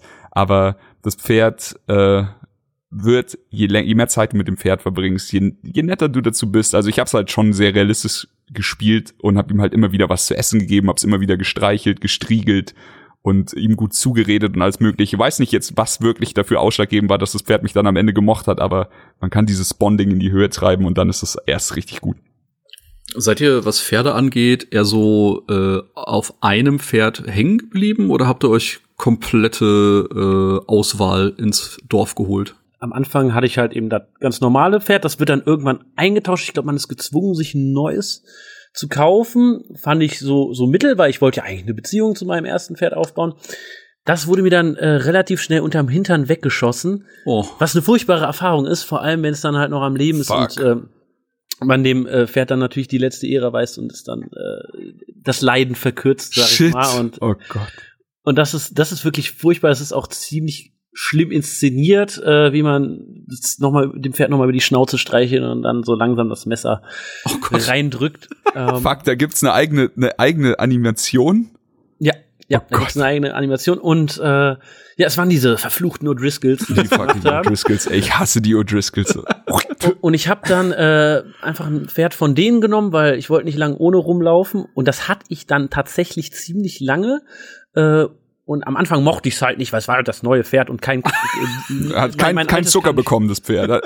Keine Kartoffeln. So, so ist es. Und mein altes kann nicht ersetzt werden. Und irgendwann habe ich gemerkt, ich bin jetzt schon zwanzig Stunden oder so auf diesem Pferd geritten. Das ist ja. einfach ähm, mir ans Herz gewachsen. Aber irgendwann habe ich es dann einfach gegen einen flinken Araber eingetauscht. Gerade als es dachte, rein. du magst es doch, hast du es verkauft. Wenn das die AfD hört, ey. Ja. Oh Gott. Ja, bei mir war es, äh, tatsächlich musste ich nie mein Pferd zu Grabe tragen, bis zu einem gewissen Punkt, über den wir jetzt nicht reden. Und ähm, ich hatte eben bei dieser ersten Tauschaktion, hatte ich mich dann für ein Pferd aus dem Stall von Valentine entschieden, mit dem mhm. ich tatsächlich durch Kapitel zwei und drei geritten bin. Und als ich dann irgendwann nach Saint-Denis kam, in die große Stadt, und sie da ein Elite-Super-Pferd hatten, keine Ahnung, was es, es waren, glaube ich, ein Araber. Ähm, das habe ich dann genommen und damit bin ich dann in den Sonnenuntergang geritten. Bin ich echt der Einzige, der das ganze Spiel nur mit dem Pferd aus Valentine beendet hat? Ja, vielleicht. Aber mein scheiß Pferd hat auch tausend Dollar gekostet. Also ja. dann, nee. ich weiß nicht. Also ich habe es tatsächlich äh, komplett behalten und das ganze Spiel nur mit einem Spiel, äh, einem Pferd gespielt. Okay, wie hießen eure Pferde? Ed. Ja, ihr hast du erzählt. Was Dummes, äh, Grüße übrigens an, an den besten Pferdenamen der Welt, Pissrinne von Kumpel Oleg. Aber äh, Pissrinne ist tot, also ja, glaube ich jedenfalls. Genau, der Name ist übrigens entstanden genau aus dem Beispiel, das Dennis gerade erklärt hat, weil er das Pferd tauschen musste und da eigentlich gar keinen Bock drauf hatte. Ja. Wie heißt dein neues Pferd? Pissrinne. Das ist der beste Name der Welt. Wenn man ja. mal drüber nachdenkt. Hey. Ey, aber wie gesagt, für mein zweites Playthrough, was äh, nach Beenden eines solchen Mammutprojekts eigentlich schon absurd ist, dass man da direkt so gedanklich äh, drin verwoben ist. Ich ja. habe halt auf jeden Fall Bock, das Spiel noch mal zu spielen. Und da werde ich halt mich ganz den Sachen widmen, die ich jetzt ein bisschen stiefmütterlich betrachtet habe. Heißt, ich werde noch mehr Nebenquests spielen, ich werde ganz viel jagen. Vielleicht versuche ich sogar, das unfassbar fette Kompendium voll zu kriegen. Oh, fuck. Und die hundert Prozent meinst du? Ja, zumindest mal schauen, ob's realistisch ist. Wobei, mir wird's dann auch wieder leid tun, wenn ich einfach nur aus Jux und Dollerei irgendwie äh, einen Bison klar machen muss. Das ja. ist halt so Sachen, die muss, möchte man halt eigentlich ungern töten. Und ja. äh, vielleicht schaue ich mir dann auch noch die Legendaries an. Ich habe halt aufgrund der Story-Erfahrung, äh, man trifft halt einmal, wenn Hosea, Hosea einem so ein bisschen zeigt, was im Jagen noch möglich ist, trifft man halt auf einen legendären Bären. Mit dem habe ich mich aber auch nicht weiter beschäftigt, also den habe ich auch am Leben gelassen. Und äh, später trifft man noch auf ein legendäres Krokodil, auch storybedingt. Das habe ich aber auch nicht weiter verfolgt. Also wie gesagt, jagdtechnisch hat das Spiel einfach noch ganz, äh, wahrscheinlich kann ich da alleine noch mal dreißig, vierzig Stunden reinballern. Äh, oh, ich glaube auch. Nur um mich mit den äh, mit der Tierwelt zu beschäftigen. Aber es gibt halt auch so witzige Videos, die ich da gesehen habe, nicht? Ähm, Es gab irgendwie eine Szene, da rennt jemand vor den äh, Marshalls weg, rennt so einen Abhang runter, will sich in einer Hütte verstecken. Und in dem Moment, wo er direkt vor der Tür der Hütte steht, sieht man nur, wie so zwei Schritte nach vorne einfach so ein fucking Bär in der Hütte drin ist. Und ne, dann halt diese klassische "It was at this moment that he knew he fucked up", nicht? Und dann Bär vor dir, Marshalls hinter dir, war halt scheiße. Und äh, ein anderes witziges Video, das ich gesehen habe, ähm, da hat jemand jemand mit einer Waffe bedroht und du hast bei einem Überfall halt die Möglichkeit, wenn du einmal, ich glaube, auf dem Steuerkreuz nach oben drückst, kannst du so einen Warnschuss in die Luft abgeben. Mhm. Genau, und dann äh, steht da halt jemand gerade bei einem Überfall, macht den Warnschuss in die Luft und plötzlich so zwei Sekunden später klatscht einfach so eine Ente neben ihm auf dem Boden. Das war halt so der most random Moment, weil die Kamera war die ganze Zeit auf den Gegner fixiert. Scheiße. Und er hat halt das einfach in ja die Luft Beste geschossen und da ist ein Vogel runtergeflogen. Da habe ich halt Tränen gelacht, als ich das gesehen habe. Aber wie gesagt, so Tier-Encounter hatte ich halt wirklich ganz, ganz, ganz wenig. Ich hatte einmal einen Stranger getroffen, der gerade auf der Jagd war. Und ich dachte mir so, ah, ich laufe dem mal mit Sicherheitsabstand hinterher. Und dann äh, passierte natürlich genau das, was passieren muss. Er war auf Bärenjagd und ist von dem Bär komplett zerfickt worden. Also der hatte ja. keine Chance, der Bär ist auf den los und hat den platt gemacht. Und ich habe dann halt aus Sicherheitsabstand und weil ich Schiss hatte, äh, drei Kugeln in den Bär gejagt mit einer äh, Großkalibergewehr. Was dann dazu führte, dass der Bär zwar tot war, aber wenn ihr halt Kugeln in die Tiere reinjagt und die nicht mit Pfeil und Bogen erlegt, haben die Pelze halt minderwertige Qualität. Das heißt, ihr habt Richtig. dann zwar einen Bärenpelz oder sonst irgendwas, der ist aber nicht sehr viel wert. Und wenn ihr so ein Tier mit Pfeil und Bogen erlegt, kann das quasi ein Drei-Sterne- Pelz, glaube ich, werden.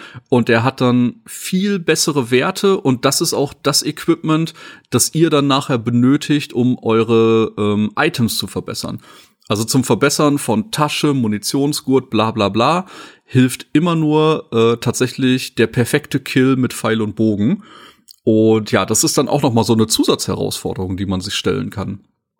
Ich, und ähm, keine Angst, ihr müsst die legendären Tiere nicht mit Pfeil und Bogen töten. Also Das, das gilt nur für alles, was auf dieser Welt rumläuft, außer den okay. wirklich, wirklich fiesen Fickern.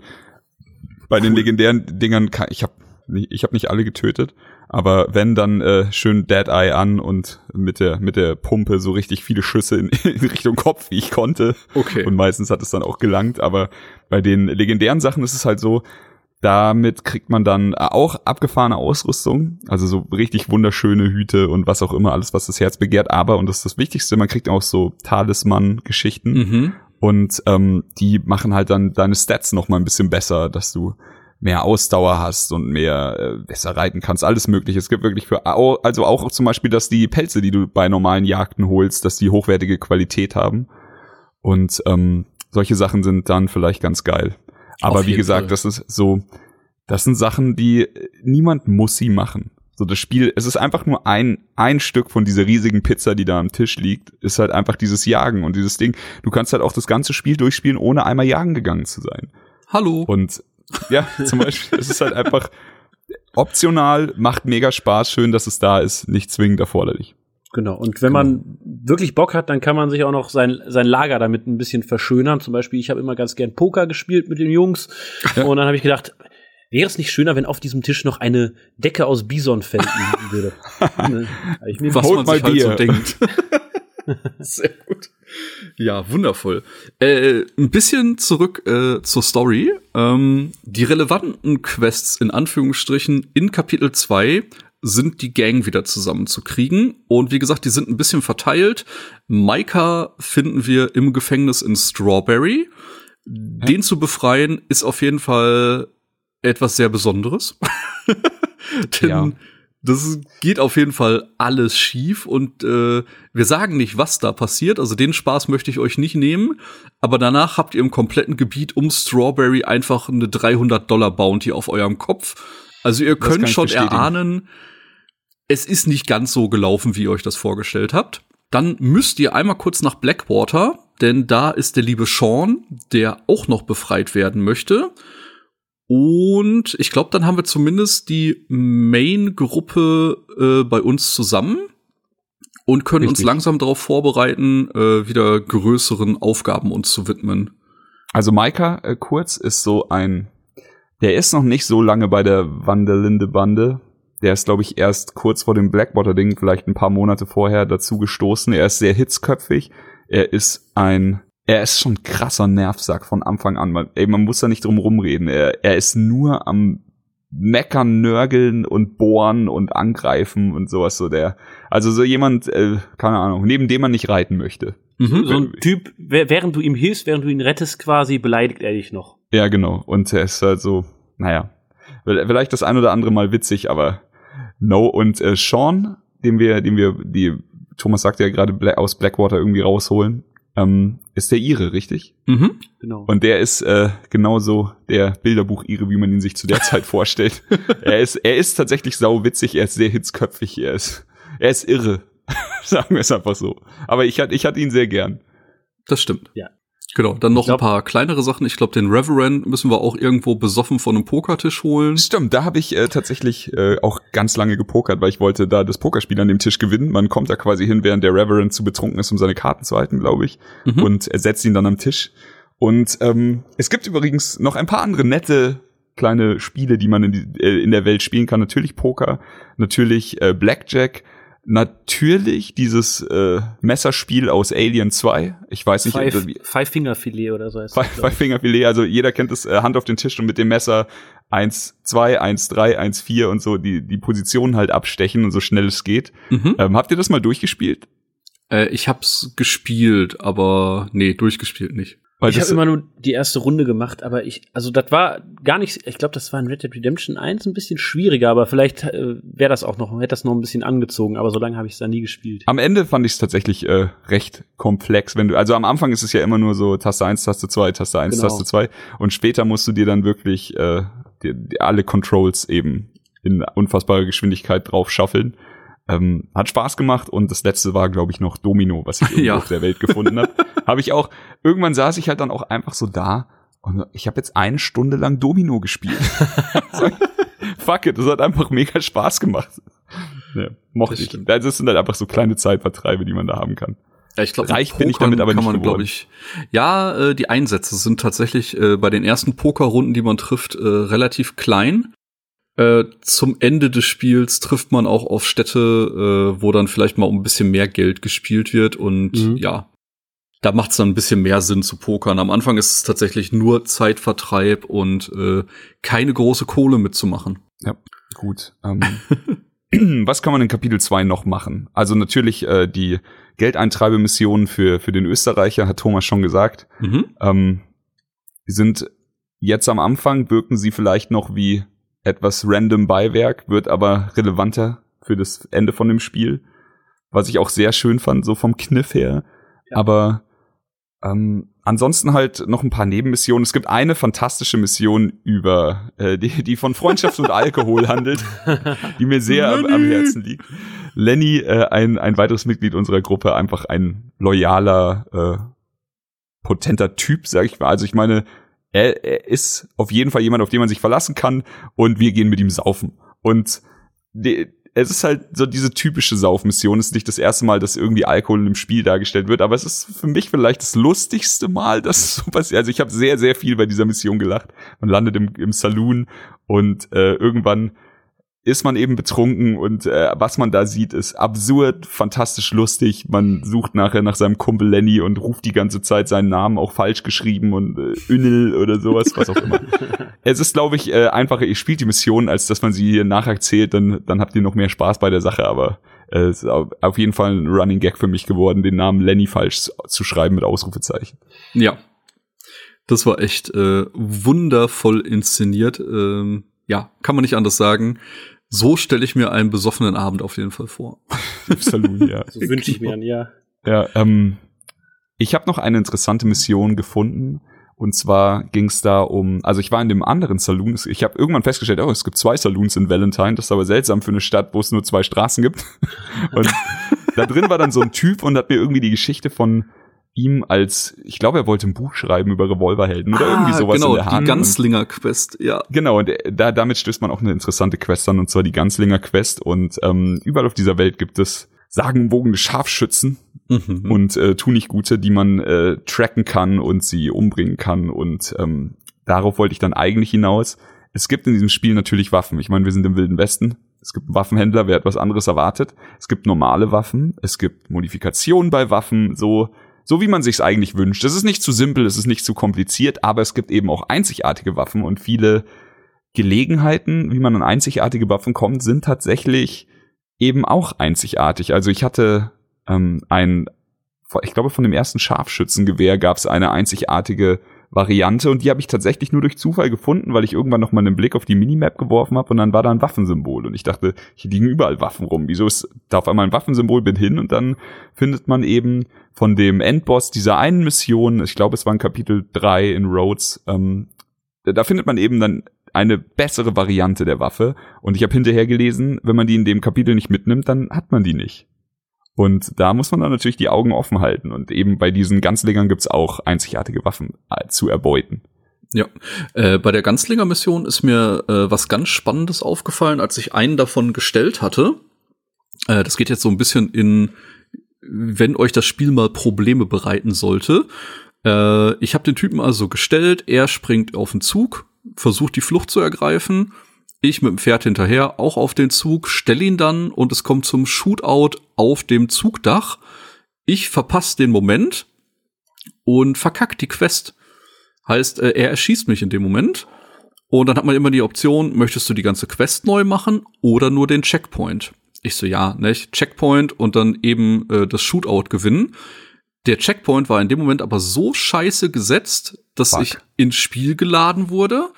Und er immer schon fast mit gezogener Waffe vor mir stand, und ich konnte halt nicht so schnell Waffe ziehen und schießen. Ja. Sterb also zum zweiten Mal, sterb zum dritten Mal. Und dann kommt das Spiel plötzlich um die Ecke und sagt, hallo, du bist jetzt dreimal an einem Checkpoint gestorben. Möchtest du den Checkpoint vielleicht überspringen?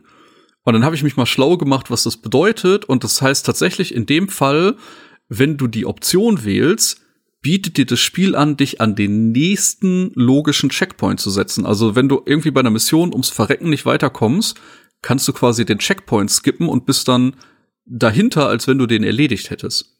Das ist ja cool. Also ich meine, es ist nichts, was ich unter normalen Umständen machen würde. Einfach weil... Wie gesagt, das war jetzt auch nur eine Zwei-Minuten-Mission. Genau. Ich habe mich dann einfach am Anfang der Story zurücksetzen lassen und bin nochmal neu auf den Zug gegangen. Aber dass es die Option gibt, fand ich halt krass. Eben. Und wie eben jetzt in deinem Fall auch, das ist nicht das erste Mal, dass in einem Spiel ein Quick-Save ungünstig gelegen ist. Ich ja. meine, so nehmen wir mal an, in einem, äh, keine Ahnung, ich weiß nicht, ob das Spiel indiziert ist, in irgendeinem Ego-Shooter wird eine Granate geworfen. Und die Granate landet vor deinen Füßen, und dann denkt das Spiel so, jetzt wäre doch ein richtig geiler Moment, um einen Quicksave zu machen, und du lädst rein und fliegst in die Luft, ohne dass du was machen kannst. So, und also das ist nicht das erste Mal, dass sie dafür halt eine, eine smarte Lösung haben, finde ich ganz nett. Ja, auf jeden Fall. Deswegen, also, wenn euch aus irgendwelchen Gründen äh, das Spiel irgendwann mal eine Mission zu sehr auf den Senkel geht oder irgendwo denkt, ich komme hier gerade nicht weiter, äh, ist so ein Checkpoint tatsächlich auf Knopfdruck zu überspringen. Äh, ich glaube, hatte ich mich mit Dennis unterhalten, dass in einem späteren Kapitel äh, auch eine etwas nervige Mission war? Ja, ich glaube, wir hatten darüber gesprochen. Genau, vielleicht kommen wir da zu einem späteren Zeitpunkt nochmal zu. Ja. Genau, genau. Okay. Äh, da wurde mir das nämlich auch angeboten, weil da habe ich auch mehr als die drei Versuche gebraucht, um die Area zu clearen. Aber ähm, genau, zurück zu äh, Kapitel zwei.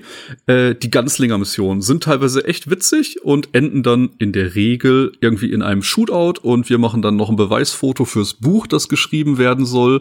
Und äh, da trifft man auf jeden Fall auf sehr interessante Charaktere. Ist eine sehr schöne Nebenquest. Ja.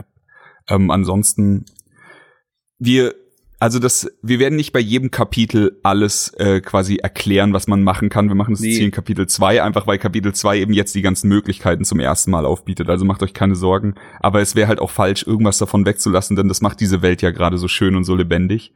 Ähm, Essen und Schlafen hatten wir schon bequatscht. Angeln kann man noch. Ähm, mhm. Es gibt auch eine Mission in Kapitel zwei, wo man mit dem mit dem kleinen Sohn von Abigail und Jack eben angeln geht, die dann auch recht storyrelevant wird. Schon. Aber im im Endeffekt, ähm, ja, Entschuldigung. Aber ja, im Endeffekt angeln, angeln gehen, auch eine Sache, womit man seine Zeit totschlagen kann. Es gibt auch legendäre Fische. Es gibt auch einen legendären Angler, der diese Fische wohl irgendwie kauft, um sie dann weiter zu verkaufen oder irgendwas Zwielichtiges. Und ähm, ja, es gibt Kopfgeldjagden. Also man kann sich sein Geld tatsächlich auch auf ehrliche Weise verdienen, indem man einfach in das Sheriffbüro der Stadt geht und den ein oder anderen Kopfgeldzettel äh, von der Wand mitnimmt. Und dann, ich glaube, die ersten Kopfgeldjagden sind alle lebendig abliefern, was aber auch kein Problem ist mit unserem Lasso, äh, können wir einfach jeden fangen und ihn hinten auf unser Pferd legen. Und ähm, da gab's auch die ein oder andere nette Mission. Habt ihr diese Kopfgeldjagden immer gemacht? Ja, habe ich immer gemacht, weil es äh, ja auch wirklich, wie du sagtest, am Anfang hat man ein paar Geldprobleme, man kriegt öfter mal Kopfgeld äh, und ist noch nicht so richtig auf den grünen Zweig gekommen. Und da äh, habe ich dann eben auch mal Steckbriefe eingesammelt und äh, die Kohle kassiert. Ja, ich musste... Bei einer, einer Mission ist bei mir so dumm gelaufen, da musste ich so lachen, aber ich dachte halt auch, wenn ich das bei Twitter schreiben würde, hätte ich sofort tausend äh, aufgebrachte Feministinnen am Hals, obwohl ich das überhaupt nicht so negativ gemeint hätte oder sowas, aber es ging eben darum, eine Frau, sagen wir mal so in Anführungszeichen, die schwarze Witwe der aus Valentine irgendwie lebendig zu fangen. Und ich glaube, es war die zweite Kopfgeldmission.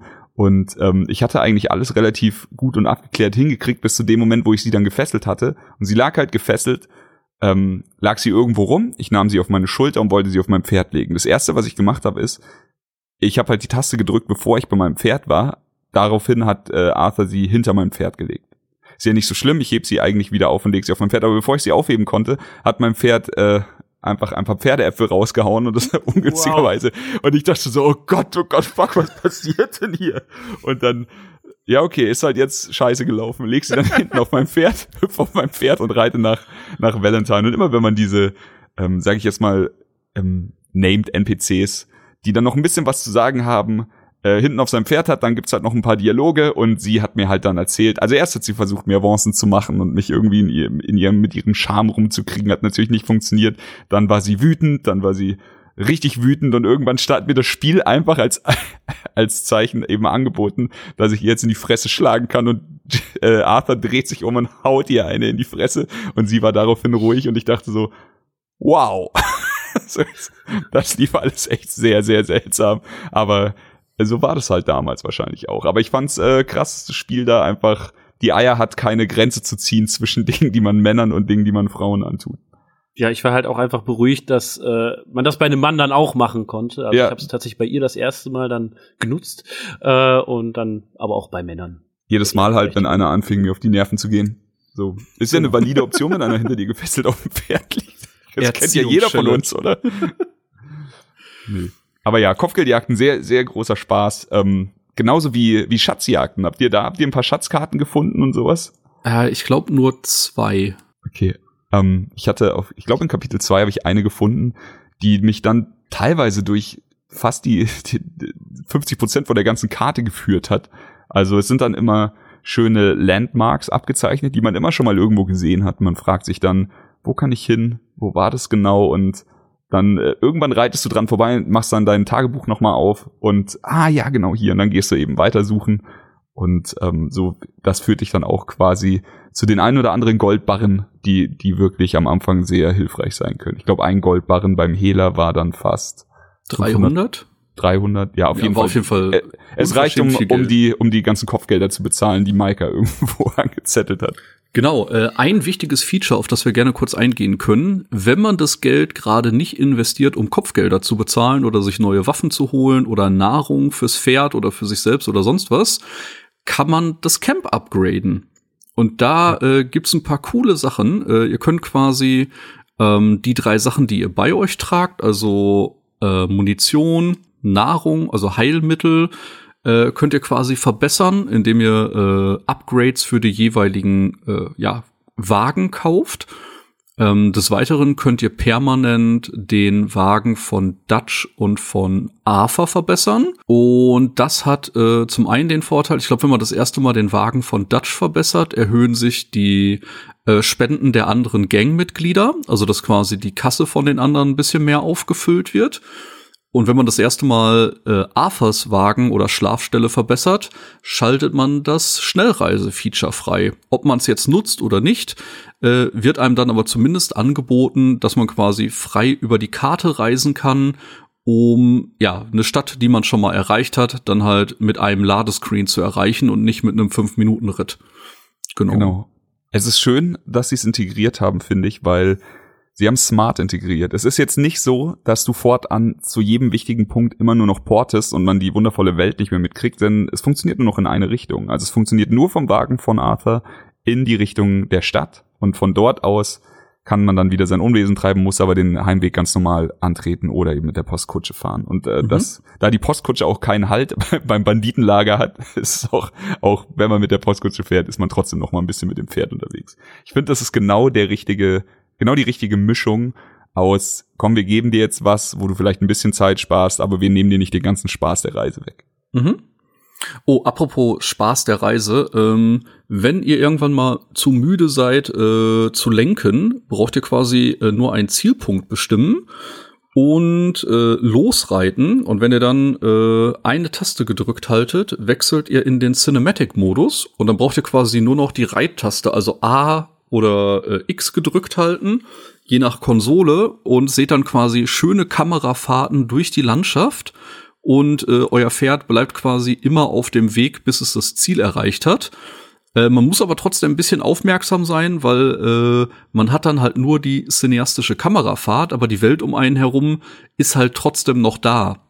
Das heißt, äh, ihr könnt trotzdem auf Stranger reagieren und dann wieder in die normale Kamera wechseln. Ihr könnt trotzdem in den Hinterhalt geraten und müsst dann vielleicht ein bisschen hektisch äh, aus dem Modus raus, um eure Waffen zu ziehen.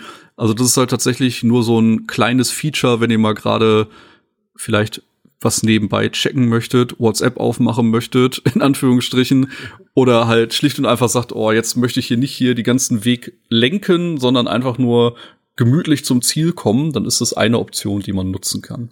Das wusste ich tatsächlich gar nicht. Äh, ist das denn so, dass äh, was? Du hast es so ohne den Cinema-Ritt durchgespielt? Ja, nicht ganz, aber ist das denn so, dass er Hindernisse auch umreitet, wenn man diesen Punkt gesetzt hat? Also es ist ähm. so, dass du äh, generell noch kurz, es geht sogar so weit, dass du nicht mehr die Hand am Controller haben musst. Also Ah, okay. Regel Nummer eins, du setzt einen Waypoint. Regel Nummer zwei, du reitest zu der Straße, wo eben der, weil du kannst ja quasi auf einem auf einer Straße sein oder auf einem Weg oder eben in der Prärie, wo einfach kein Weg ist. Mhm. Ähm, du musst zu so einem Weg und dann musst du losreiten. Und dann gibst du ihm quasi die Geschwindigkeit, in der er reiten soll, vor und kannst dann sogar den Controller komplett weglegen. Aber ja, wie Thomas sagte, unbedingt bei der Sache bleiben, denn es eben Strangers wäre schade, wenn man sie verpasst. Oder es passiert irgendwas im Hinterhalt oder sowas. Das erste Mal, dass ich rausgefunden habe, dass es ging, ich so, ja super, ich muss jetzt sowieso einmal über die ganze Welt. Reite los, geh in die Küche, mach mir was zu essen, also eben was Kleines, komm zurück, hab mein Essen in der Hand, sehe gerade noch, wie mich jemand anschreit und sagt so, ey, jetzt haben wir ihn. Das ist einfach eine riesen Blockade in der Mitte der Straße. Mein Pferd mit Vollgas rein, fällt zu Boden, das hat richtig wehgetan. Ich dachte nur so, fuck, bevor ich den Controller in der Hand hatte, war ich schon erschossen und dachte so, okay, Lektion gelernt, so mache ich nicht mehr. Das ist aber auch eine Sache, ähm, Dennis hat es gerade, glaube ich, auch schon mal in so einem Nebensatz erwähnt. Ähm, wenn ihr in Shootouts seid, seid ihr meistens einer größeren Anzahl an Gegnern äh, gegenübergestellt und es ist echt wichtig, da keinen auf dicke Hose zu machen. Nutzt die Möglichkeit, das Spiel ist ein Deckungsshooter in den Passagen. Ja. Wenn ihr da einfach meint, äh, ne, ich bin hier unverwundbar und ich laufe jetzt auf drei Gegner zu, dann wird das ein sehr kurzer Kampf für euch in der Regel. Ja, definitiv. Also benutzt Deckungen und benutzt Dead Eye. Das Spiel gibt oh. euch echt Möglichkeiten, wirklich, wirklich abgefahrene Sachen zu machen. Ähm, aber es bringt nichts, sich in die Mitte von, von einem Marktplatz zu stellen, der umstellt ist von, von irgendwelchen Gegnern, weil ja. man stirbt halt auch relativ flott. Ich schicke euch das Bild später nochmal. Äh, hattet ihr irgendwelche äh, Game-Breaking-Bugs in-game? Also, wo ihr nicht weiter konntet? Nein. Ich hatte tatsächlich, ich war sehr verschont, was Bugs angeht, aber ich habe schon ein paar lustige Sachen gesehen und ein paar. Also, ich glaube, der schlimmste Bug, von dem ich gehört habe, war tatsächlich der, dass die Charaktere verschwinden. Ach so, äh, eine Sache habe ich. Äh, da kann ich euch später noch ein Foto schicken. Ich habe so gelacht. Äh, ich war mit Irene äh, zu einer Mission unterwegs.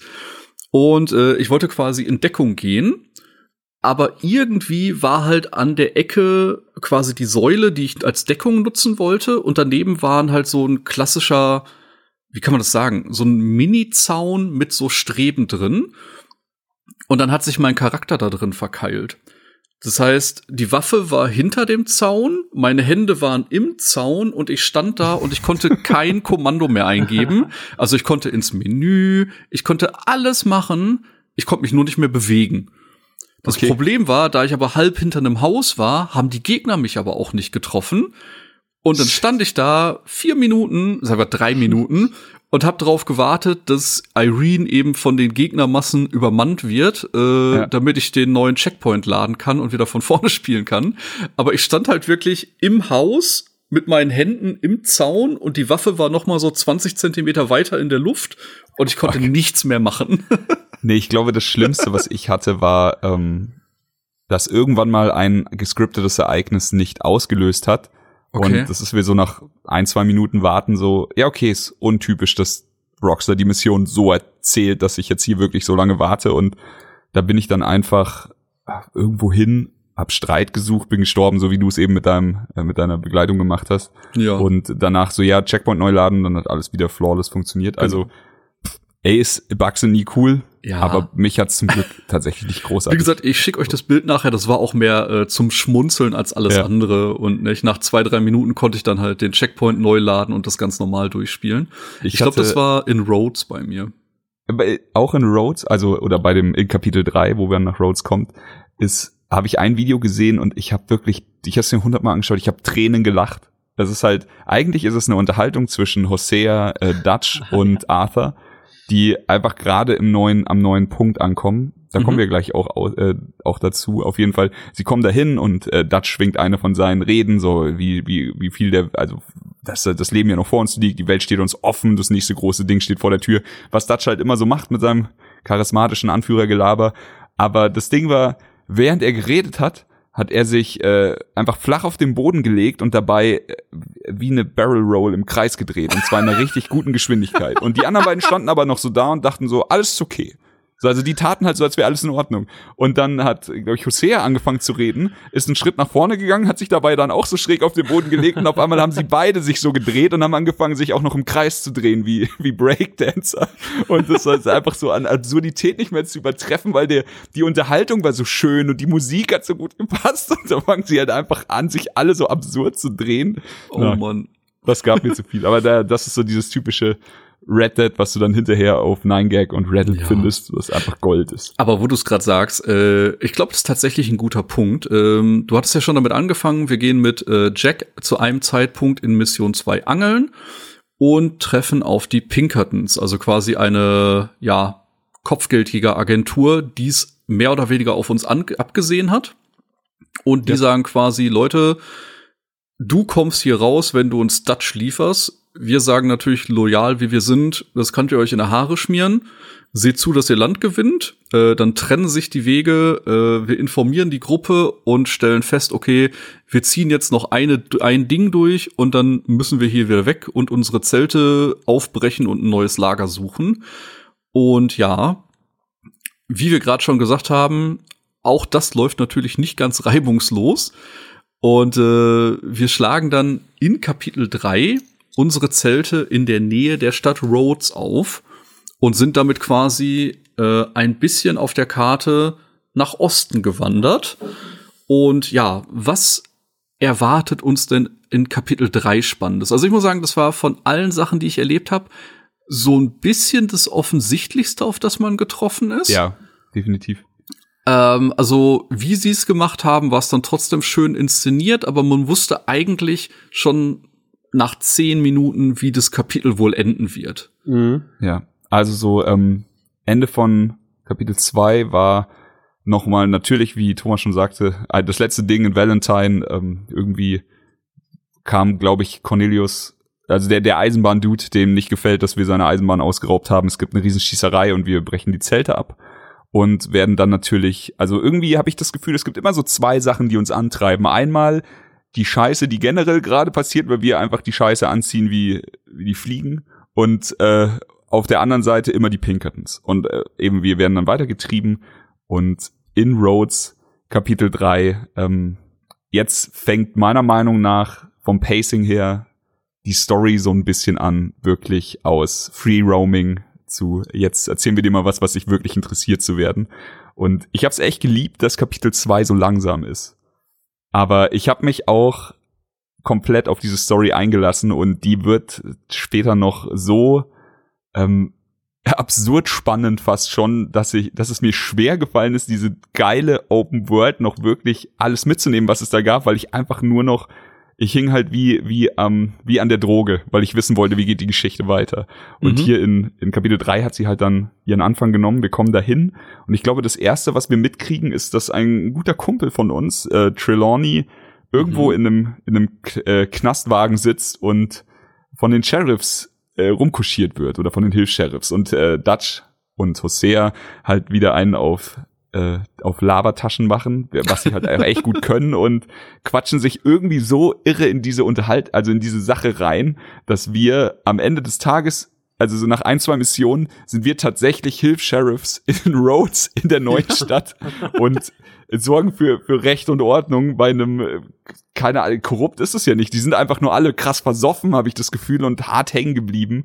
Also dieses ganze Rhodes ist einfach nochmal eine Spur drüber. Die, äh, die Stadt ist ein bisschen größer, die Häuser sind ein bisschen schöner und ein bisschen befestigter und du hast so irgendwie das Gefühl, es ist so eine Level zwei Stadt, wenn Valentine jetzt eine Level eins Stadt ist. So einfach, das ist nicht mehr nur vier Treiber, hier gibt's die, die Baumwollplantagen und hier gibt's die Tabakplantagen. Dieses, genau, die Tabakplantagen, alles Mögliche, und ähm, es ist alles so ein bisschen reicher, ein bisschen moderner, ein bisschen belebter, ein bisschen mehr Zivilisation, und es ist so der der nächste Schritt eben. Und wir sind ja irgendwie genau zwischen die Fronten gekommen von zwei Häusern und das habe ich krass geliebt. Ja, genau, da gibt's zum einen äh, eben die Familie Grey, äh, denen wir uns quasi als Sheriffs anschließen, und die sind so ein bisschen, äh, ja, die haben so ein bisschen das Sagen in Rhodes selbst, also in der Stadt, konkurrieren aber schon immer mit dem Haus Braithwaite, und das sind so, ja, die degenerierten Inzest-Kinder werden die immer betitelt. Und äh, ja, die sind sich absolut nicht grün. An jeder Stelle, wo die aufeinandertreffen, gibt's auf irgendeine Art und Weise Stress. Und wie man es natürlich schon relativ schnell erahnt, beschließen Dutch und Hosea, ob da nicht Geld für uns drin ist. Und so unterstützen wir quasi eigentlich immer das eine Haus dabei, das andere anzugreifen, in der Hoffnung, dass wir aus der Sache irgendwie als glücklicher Dritter hervorkommen und beide gleichzeitig ausnehmen. Und da gibt's ein paar spannende Sachen, die bis dahin passieren in dem Kapitel. Ja. Ja, und äh, man merkt halt relativ, oder man glaubt halt erst, da gibt's richtig Geld zu holen. Die haben ihre äh, Anwesen, die Braithwaites und die Greys, und äh, wir pendeln immer von einem zum anderen und treffen dann auch mal auf die Anführer, beziehungsweise die Anführerin der Braithwaites, Catherine Braithwaite, und ich fand das ganz schön, Arthur hat sie äh, in seinem Tagebuch als verbitterte Fregatte voller Pisse und Scheiße geschrieben. Da habe ich laut gelacht, als ich das gelesen habe. Ja. Und das fand ich, fand ich ganz schön, äh, dass dass man eigentlich, äh, also das zeigt nochmal dieses, das sind keine guten Leute, mit denen man da zu tun hat. Und äh, auch wenn ihnen Vermögen nachgesagt wird, sie wirken eher wie so Primaten tatsächlich. Definitiv. Also sind halt auch alle, dieses ganze Kapitel, das ist so ein bisschen, ein bisschen hängen geblieben noch in dieser, in diesem Sklaverei-Gedanken auch. Also es gibt so ein paar Missionen, die da deutlich äh, Richtung Sklavenarbeit noch gehen. Irgendwo lag mal ein Obdachloser auf so einer Bank rum und eigentlich dachte man, das ist ein voll guter Kerl und das ist einfach so eine Nebenmission, dass man ihm hilft. Dann, äh, er, er wünscht sich einfach nur ein bisschen an seine Habseligkeiten aus seinem Haus zu holen, das er verloren hatte und so. Und äh, am Ende, ich weiß nicht, ob ihr die Mission gespielt habt, aber sie war absurd. Am Ende geht man dann dahin und denkt eigentlich, man kämpft für das Gute, schießt noch ein, zwei Leute über den Haufen, ja. holt ihm sein Zeug und dann findet man sein Zeug in so einem versteckten Folterkeller oh und denkt, denkt sich so, ach du Fuck, was, was ist denn das? Liest so ein bisschen durch das Buch und stellt halt fest, dass er halt ein Sklavenhändler ist und er in seinem Buch halt sich so quasi voll einen drauf runterholt, wie viele Sklaven er von hier nach da geschafft hat und alles Mögliche. Dann konfrontiert man ihn damit, was er für ein Unmensch ist und er halt so, ja, das waren die Zeiten und er gibt mir mein Zeug und dann verbrennt man halt vor seinen Augen sein scheiß Buch. Und so. Aber genau so, die, auch diese, diese Braithwaite-Familie äh, und das alles hat man irgendwie so, ey, man hat irgendwie das Gefühl, es geht eh nicht alles mit rechten Dingen zu. So ist da wirklich ja. was zu holen, man zweifelt, aber man findet sich einfach in einer wundervollen Last-Man-Standing-Situation wieder. Wer den Film mit Bruce Willis kennt, geht's eben auch um zwei verschiedene Häuser, die sich bis auf den Tod hassen und man eigentlich für beide arbeitet so ein bisschen und mhm. eben, eben den Kampf von beiden Seiten führt und das ist das, was Thomas wahrscheinlich vorhin gemeint hat. Es war von Anfang an klar, dass das hier so laufen wird mit den beiden Familien, aber ich hatte richtig Bock auf die ja, Sache und das hat mega es Spaß gemacht. War auch mega gut gemacht. Also im Endeffekt begleiten wir in Kapitel drei den Untergang beider Häuser. Also wir reiten beide so in die Scheiße, dass die eigentlich am Ende zu nichts mehr gut sind. Und äh, dann stellt sich halt heraus, außer ein bisschen Schein war da halt vorher schon nicht mehr mehr äh, viel zu holen, sondern äh, die haben sich halt nur noch aufgespielt und äh, ja, wir beenden das Ganze halt zwischen den Fronten, schießen überall quer und äh, am Ende, ja, läuft halt alles schief. Und dieses am Ende läuft halt alles schief, das ist halt irgendwie so ein Ding, das zieht sich wie ein roter Faden durchs Spiel, nicht? Egal, ja. jede Mission, also jedes Kapitel in Anführungsstrichen fängt sogar so an, dass man gerade irgendwie so um Haaresbreite geflohen ist, sich dann denkt, okay, dann kommt immer so die Ansprache, we got to lay low for a moment. Also wir müssen uns jetzt mal ein bisschen bedeckt halten und keine Scheiße bauen. Und zehn Minuten später hat einer schon die ersten Auseinandersetzungen mit dem Gesetz wieder gehabt. Und man denkt sich so, das kann doch nicht euer Scheiß ernst sein. Ihr müsst doch einfach nur mal versuchen, auf normale Art und Weise Geld zu verdienen, aber das klappt ja. einfach nicht, nicht? In dem Moment, wo irgendjemand bei, seinen Beitrag leisten möchte, hat es immer damit zu tun, jemanden auszurauben, jemanden zu entführen, jemanden umzubringen und die können halt nicht lay low machen. Die sind halt immer auf Konfrontation aus. Ja, es sind halt einfach Gesetzlose, die so ein bisschen auf Zivilisation in Anführungsstrichen treffen und damit überhaupt gar nicht klarkommen, also genau. überhaupt nicht. Irgendwie. Zusätzlich, äh, auch noch nervig, äh, zu den O'Driscolls, mit denen wir ja eh immer Kontakt hatten, äh, kommt jetzt noch eine zweite Gang. Äh, wir treffen da nämlich in regelmäßigen Abständen auf die Lemoyne Raiders. Und ja. das sind auch ganz schön nervige Gesellen. So, man hat halt irgendwie das Gefühl, so hier, es gibt hier keinen Fleck auf der großen Karte, den nicht irgendeine äh, Bande von Abschaum für sich beansprucht. Und hier haben wir eben die Lemoyne-Jungs. Aber ja, ähm, es ist im Endeffekt, knallen wir die halt auch immer über den Haufen, wenn man sie sehen. Es ist nur irgendwie noch so eine weitere Gefahr, die die immer, wenn man von A nach B reitet, auftaucht und sowas. Und äh, eine Sache ist mir dann in Rhodes das erste Mal aufgefallen und das fand ich auch äh, sehr, sehr geil. Also ich bin da gerade so ganz normal durchs Dorf, war, hat, ahnte nichts Böses und hörte dann einfach neben dem, ich glaube, es war unter dem Waffenhändler oder sowas, habe ich dann jemanden nach mir rufen hören. Ich dachte so, was zur Hölle? Und Arthur führt auch gleich eine Unterhaltung, aber es steht halt niemand da. Ich so, und dann gucke ich und dann ist da unten im Keller so ein ganz kleines Fenster, wo einer mit mir redet. Habt ihr die, die diese Interaktion, habt ihr die bekommen? Weil sie, bei mir ja. war sie, also ich hatte das Gefühl, das wäre recht zufällig und dachte dann so, okay, keine Ahnung, ob man die einfach so mitnimmt oder ob die jeder irgendwann hat oder sowas, aber ich fand das auf jeden Fall sehr witzig, denn da, das ist ein Ding, das zieht sich auch durch das ganze Spiel durch, dass es immer manchmal noch so ein, so eine Art versteckte Sache gibt, die man, wenn man sie dann gesehen hat, wie jetzt hier diese Interaktion, kann man Leute damit konfrontieren. Also in dem Fall könnte man zum Waffenhändler reingehen und die Knarre in sein Gesicht halten und sagen, ich raub dich aus. Aber dadurch, dass wir das jetzt gesehen haben, können wir die Knarre in sein Gesicht halten und sagen, ich raub dich aus. Oder, Alter, was hast du da in deinem Keller? Das ist ja ein Typ. So, der ist angezogen wie ein Matrose, ein Junge. Und hängt an der Kette. So, was ist, was ist dein scheiß Problem? Bring mich mal in deinen Keller. Und das haben wir dann natürlich, habe ich das dann gemacht und bin runtergegangen und dann stellt sich halt heraus, dass sich der Typ da irgendwie so einen kleinen Sexsklaven gehalten hat und ihn oh. angezogen hat wie seinen Verstorbenen oder wie, wie einen Sohn von sich. Ich weiß es nicht mehr genau. Man hat das in seinem Tagebuch noch alles Mögliche gelesen und dann kann man natürlich, äh, ich habe den Jungen dann freigelassen, habe eine coole Knarre da unten gefunden und ein bisschen Geld, glaube ich. Und den anderen Typen habe ich halt natürlich über den Haufen geschossen, den Hurensohn. Aber da, dann äh, bin ich zurück nach Valentine und habe gedacht, kein Scheiß, kann doch nicht sein, dass hier da nichts ist. Und habe da auch einen Raum gefunden, hinter dem Doktor, ich weiß es nicht, oder Gemischtwarenladen. Ja, ja, und da dachte ich dann so, das ist so eine geile Art, so... so kleine Geheimnisse zu verstecken, die komplett offensichtlich sind. Die sind mitten in der scheiß Stadt.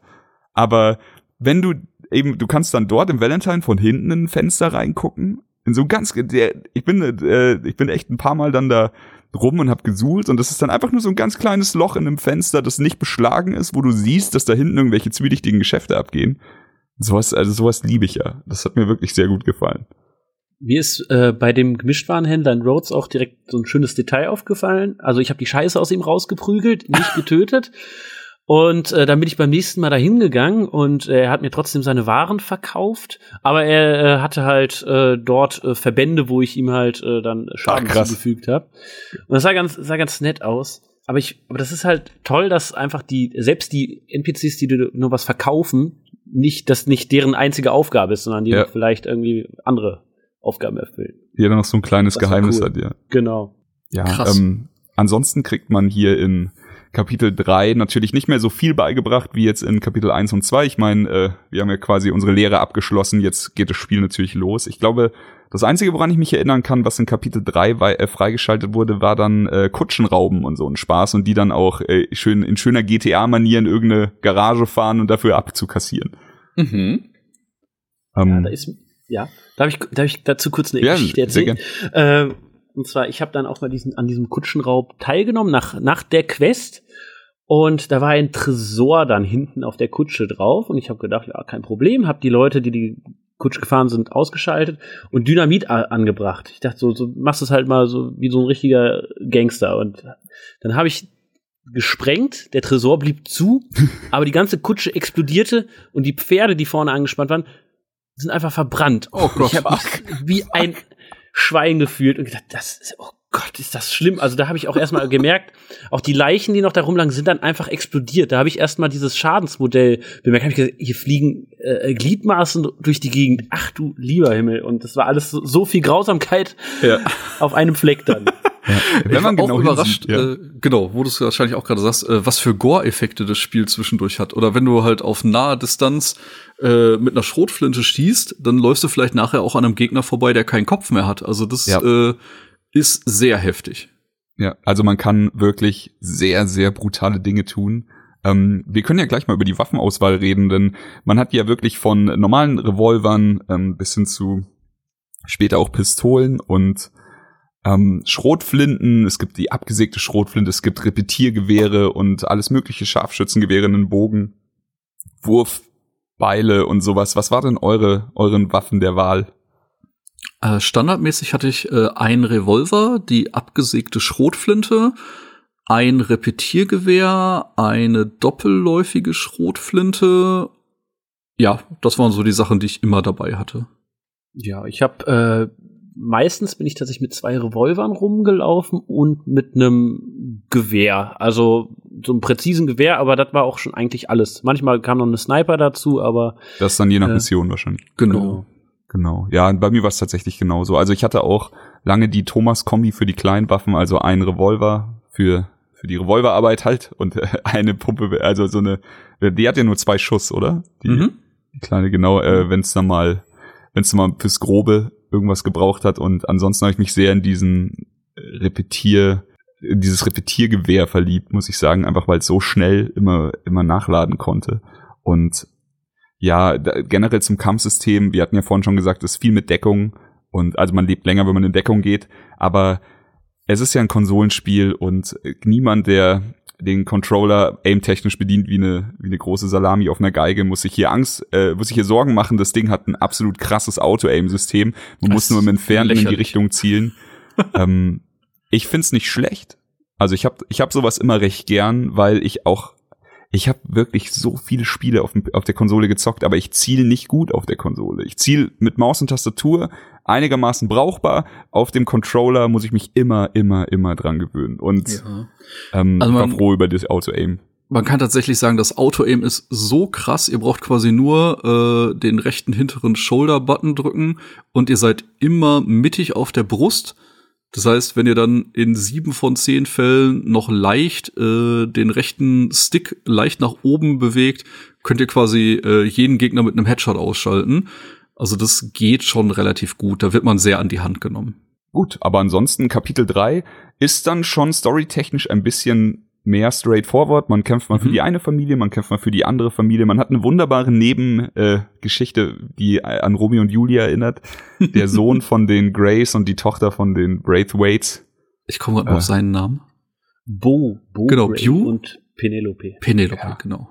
Fand ich sehr schön. So. Ja. Auch komplett offensichtlich, aber es hat, es hat so viel Spaß gemacht, diesen Quatsch da zu machen. Und ich finde, die Missionen werden cineastischer in Kapitel drei. Also äh, natürlich über das äh, richtig krasse Finale vom dritten Kapitel ähm, will ich jetzt noch gar nicht reden, aber auch solche Sachen wie, ich glaube, um um die einen abzufacken, tust du dies, um die anderen abzufacken, tust du das. Und äh, irgendwann bist du halt nachts unterwegs auf den auf den Plantagen von der Grey Family, glaube ich, und zündest sie an. Mhm. Und da, das waren dann schon so richtig absurd schöne Momente. Also es hat, mhm. ich kann nicht oft genug erwähnen, wie gut dieses Spiel aussieht. Und wenn dann auch noch diese ganzen Lichteffekte und alles auf dich auf dich einprasseln, Nachtsfeuer, das war einfach fantastisch. Also ich habe so so oft saß ich in diesem Spiel da und habe einfach nur gestaunt, wie fucking gut es aussieht. Wie viele unterschiedliche Stimmungen auch erzeugt werden, wenn du jetzt, wir hatten ja vorhin über das Autoreiten geredet, aber je nachdem, wie die Tageszeit ist, wie das Wetter ist, ob du Nebel hast, ob du jetzt gerade Sonnenaufgang oder sowas in der Art hast, das beeinflusst das alles so, so sehr, dass du nie das Gefühl hast, du siehst jetzt irgendeine Stimmung zum zweiten Mal, und das so bei einem sechzig-Stunden-Titel ist schon echt beachtlich. Und die Welt verändert sich ja auch, also bei um Horseshoe Ridge und äh, äh, Horseshoe Overlook und Valentine war es ja eher so ähm, frühlingshaftes äh, Naturgebiet mit schönen Flüssen und Steinen, und jetzt ist man ja doch mehr so in äh, rotsandigen Boden unterwegs, und es ist schon alles, fühlt sich ein bisschen mehr nach Sommer an, fand ich. Und äh, hinterher kommen wir jetzt in Kapitel vier auch in Sumpfgebiete und sowas. Das ist einfach unfassbar, wie wie krass abwechslungsreich dieses Spiel ist. Ja. Wollen wir noch, oder hat irgendjemand noch ein besonderes Highlight aus Kapitel drei, oder? Ich fand noch ganz schön äh, diese Szene, wo wir diesen äh, Schwarzgebrannten geklaut haben und der Braithwaite dann, glaube ich, zurückverkaufen wollten. Das war ja, von, von ihr selbst, also von der Familie hergestellt, und wir haben sie dann äh, dessen beraubt. Und sie hat dann gesagt, nee, will ich nicht, bin ich zu stolz für. Und dann äh, sind wir dann tatsächlich auch auf ihren Wunsch hin in den Saloon gegangen in Rhodes und haben den äh, für for free quasi ausgeschenkt. Mhm. Ich bin mir nicht mehr ganz sicher, warum, um den Grace irgendeins auszuwischen oder so. Ähm, ja, wir wollten die, ich glaube, wir wollten einfach nur die Bar abfacken. So, also. Die Bar abpacken, genau. Und das war auch nochmal ganz schön, dass man mal, also in Kapitel zwei waren wir mit Lenny vorm Tresen und jetzt standen wir mal hinterm Tresen ja. und haben die Leute einfach besoffen gemacht. Ja, was natürlich stimmt. Auch dann irgendwann schief ging. Es geht ja eher alles schief, was wir machen. Genau. Äh, ja, die Situation spitzt sich dann immer weiter zu. Äh, es kommt dann irgendwann zum ja, Shootout, der zu erwarten war. Und äh, wir richten mehr oder weniger die komplette Grey-Familie hin. Die Braithwaites haben es vorher schon ziemlich hart getroffen. Also da existiert auch nicht mehr viel. Und da wird einem halt ganz klar vorgeworfen, weder Dutch noch Hosea sind halt die cleveren Personen, die sie gerne wären. Und die können halt nicht jeden an der Nase rumführen, sondern den Personen war schon bewusst, was wir gerade vorhaben und was wir für Verbrecher sind. Und ja, dann kommt mal wieder die Situation, die wir schon mehrfach erlebt haben, äh, weil alles so unfassbar schiefgelaufen ist, ergreifen wir ein nächstes Mal die Flucht, packen unsere Brocken und äh, reiten zur nächsten Location. Und ähm, diesmal wird's ein kleines Haus äh, in Kapitel vier. Wir checken vorher noch mal, ob da noch irgendwelche Restverbrecher drin sind, weil wir das in einer der vorherigen Missionen schon mal äh, mit Lenny, glaube ich, gestürmt haben. Und ja, so betreten wir dann quasi Kapitel vier, haben jetzt unser eigenes doppelstöckiges Haus mit Anwesen und äh, ja, versuchen uns da ein neues Mal zu verstecken und uns wieder ein bisschen aufzubauen. Naja, ja. Erste Regel jetzt, Füße stillhalten, wie immer. Genau. Natürlich, was nie klappt. Ähm, ich glaube, Shady Bell heißt das Anwesen, oder? Genau. Ist jetzt irgendwo im Sumpf und äh, genau, wir sind wohl noch weiter nach Osten gezogen. Genau. Ähm, war wohl vorher das Anwesen von einer anderen verfeindeten Gang. Aber es war, wer war das? Waren das die Lemoyne? Ich glaube, da waren äh, die Lemoyne Raiders drin, ja. Genau. Ist auf jeden Fall jetzt zum ersten Mal ein wirkliche, also wirkliche vier Wände, die wir unter uns haben. Es ist ein großes Haus mit zwei Stockwerken. Ähm, eine Sache, die wir bis jetzt noch nicht besprochen haben, die mich immer ein bisschen genervt hat, ist, sobald du das Lager betrittst, muss man, also wechselst du halt aus einem mhm. schnellen Gang zu hin, zu, zu so einem schlendernden Gehen. Ja. Und hier, das Lager ist super schön, es ist alles geil, aber dadurch, dass du jetzt auch noch zwei Stockwerke hast und eine Treppe hast und sowas, ist es schon ganz schön anstrengend, da viel Zeit drin zu verbringen, weil du musst immer so, weil dieses Gehen immer so langsam war. Also ich habe mich auch ehrlich gefragt, was sie dazu bewogen hat, die Geldkassette so weit hinten im Haus irgendwo zu verstecken, statt draußen ja. oder so, und dass unser Zimmer auch oben war, muss erstmal die Treppe hoch. Aber ja. ja. Ich meine, ansonsten fühlt es sich für mich fast schon, auch wenn es in den Sümpfen war, an wie so eine Art sozialer Aufstieg, weil wir mal so ein festes äh, Dach über dem Kopf hatten. Komplett. Und also ich ja. habe halt irgendwie so eine so, so, so eine Art Progress da vernommen. Jeder hat auf einmal sein Zimmer und das ist halt alles ein bisschen geiler geworden.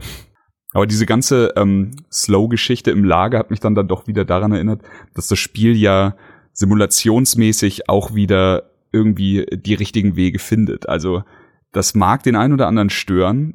Am Beispiel jetzt, dass du nicht wenn du irgendwo mitten in die Stadt willst, du kannst nicht einfach so schnell reinreiten, wie wie du willst. Du musst vor der Stadt eigentlich abbremsen, du musst in einem normalen Tempo hin, einfach weil du sonst mit Konsequenzen rechnen musst. Du reitest irgendwen über den Haufen und kriegst dadurch Probleme. Und genau diese Art wird halt dann einfach bei dem Lager konsequent weitergetragen. Nur ich glaube, mir selber ist es bei der Stadt, finde ich es durchaus geil, dass ich mich da nicht aufhören kann wie die Wildsau. Aber in meinem Lager hätte ich dann doch gerne noch mal so einen kleinen Sprint-Button gehabt oder sowas. Ja, man stampft dann immer so ein bisschen durch die Gegend und äh, ja, das ist so, als ob man irgendwie einen Anker hinter sich herzieht und ja.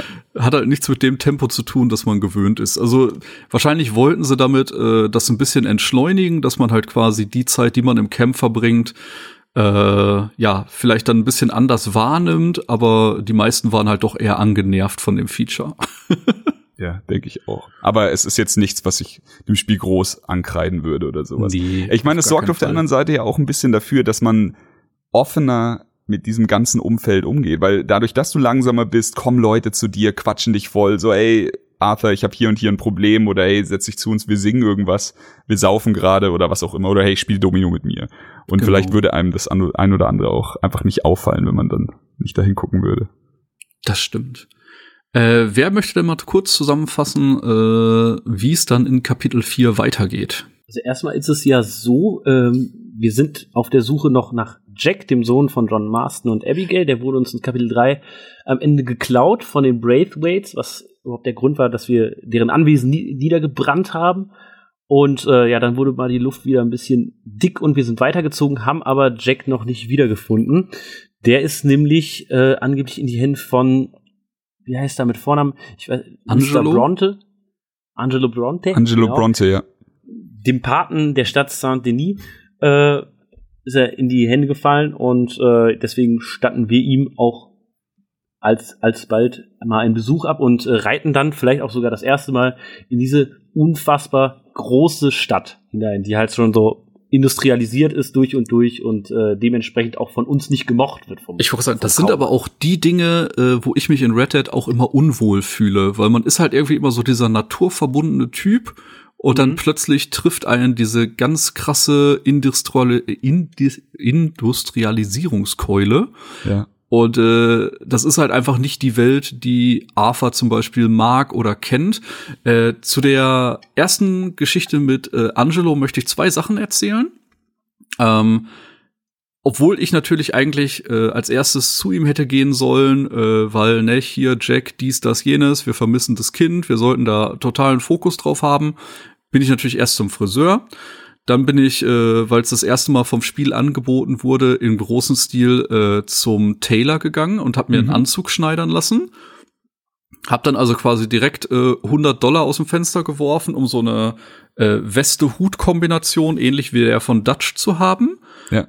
Ähm, dann kommt aber der Moment, wo man ähm, auf Angelo trifft und er beleidigt einen am laufenden Band, nicht? Dass wir stinken wie die Schweine, dass wir aussehen wie Scheiße. Und ich denke mir so, ey, ich habe mir einen Anzug für hundert Dollar gekauft, nicht? Ich fahre mich nicht so blöd von der Seite an. Aber äh, ja, wahrscheinlich hat das Spiel nicht damit gerechnet, dass man sich erstmal mit tausend anderen Sachen in der Stadt beschäftigt, statt direkt nach dem Jungen zu suchen.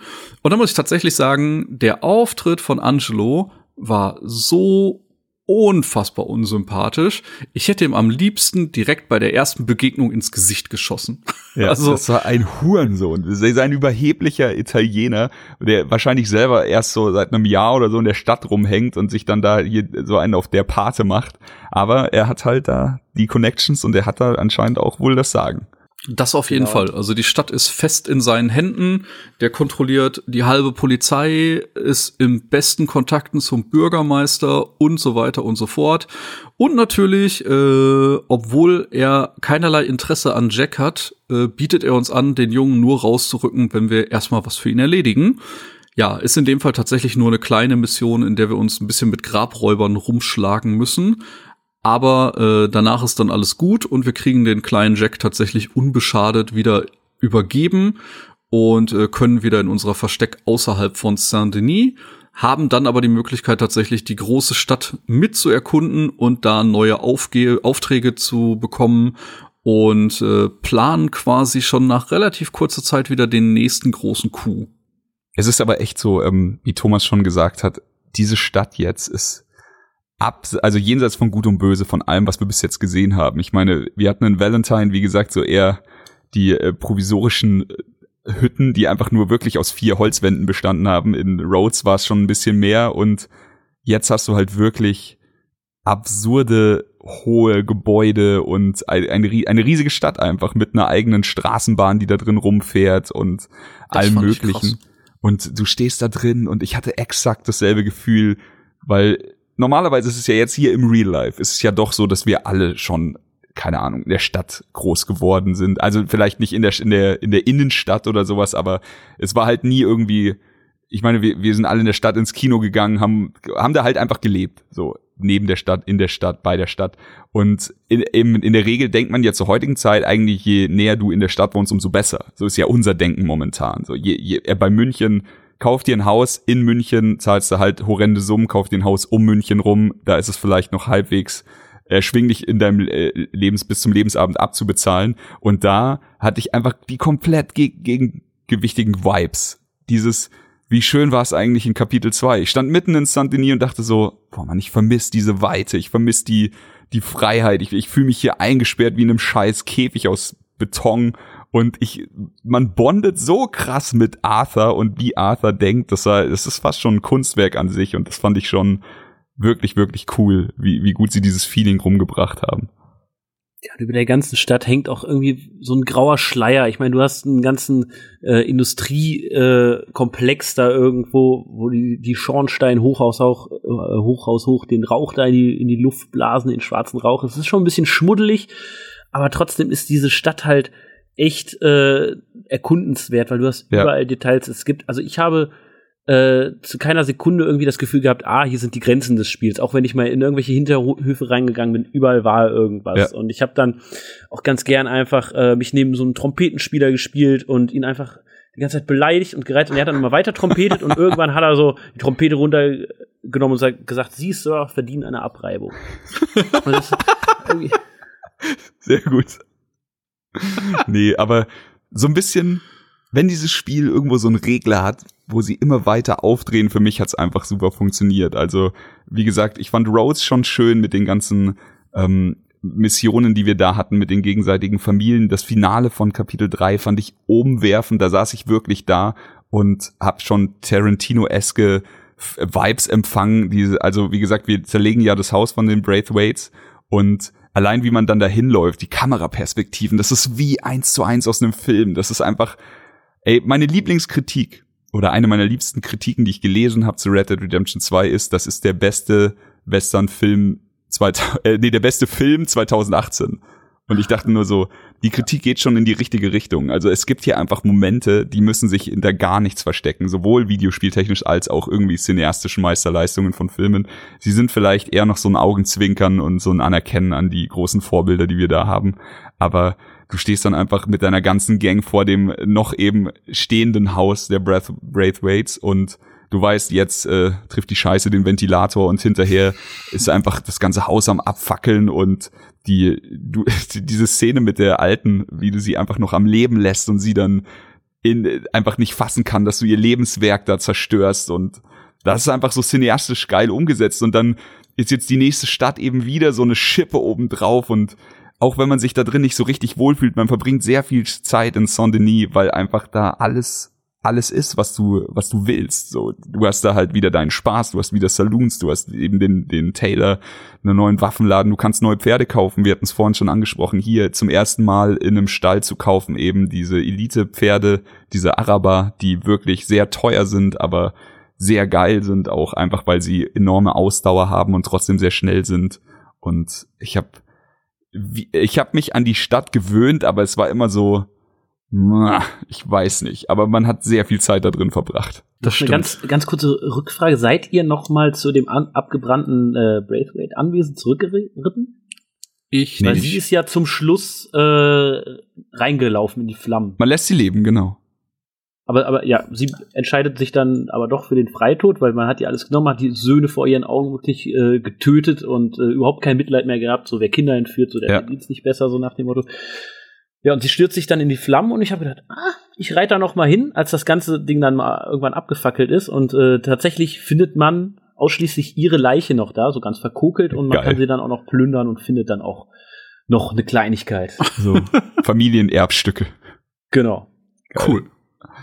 Fand ich schön, dass das auch einfach mitbedacht wurde. Ja, ja. Ja, unser neuer Fokus, äh, wir schmieren Angelo Bronte äh, ein bisschen Honig ums Maul, äh, versuchen auch in die besseren, ja, Kreise der Stadt vorzudringen, den Bürgermeister kennenzulernen, ein, zwei wichtige Personen kennenzulernen und äh, sind zu einer Party eingeladen. Und ja, wir äh, versuchen uns möglichst unauffällig dazu benehmen, knüpfen ein, zwei Kontakte, spionieren hier ein paar Leute aus, Inf- sammeln da ein paar Informationen und äh, so langsam wird uns bewusst, hier können wir tatsächlich das große Geld holen und Hosea und Dutch sind natürlich wieder Feuer und Flamme und hacken den nächsten großen Coup aus. Und ja, was ist denn äh, unser großes Ziel in dieser in diesem vierten Kapitel?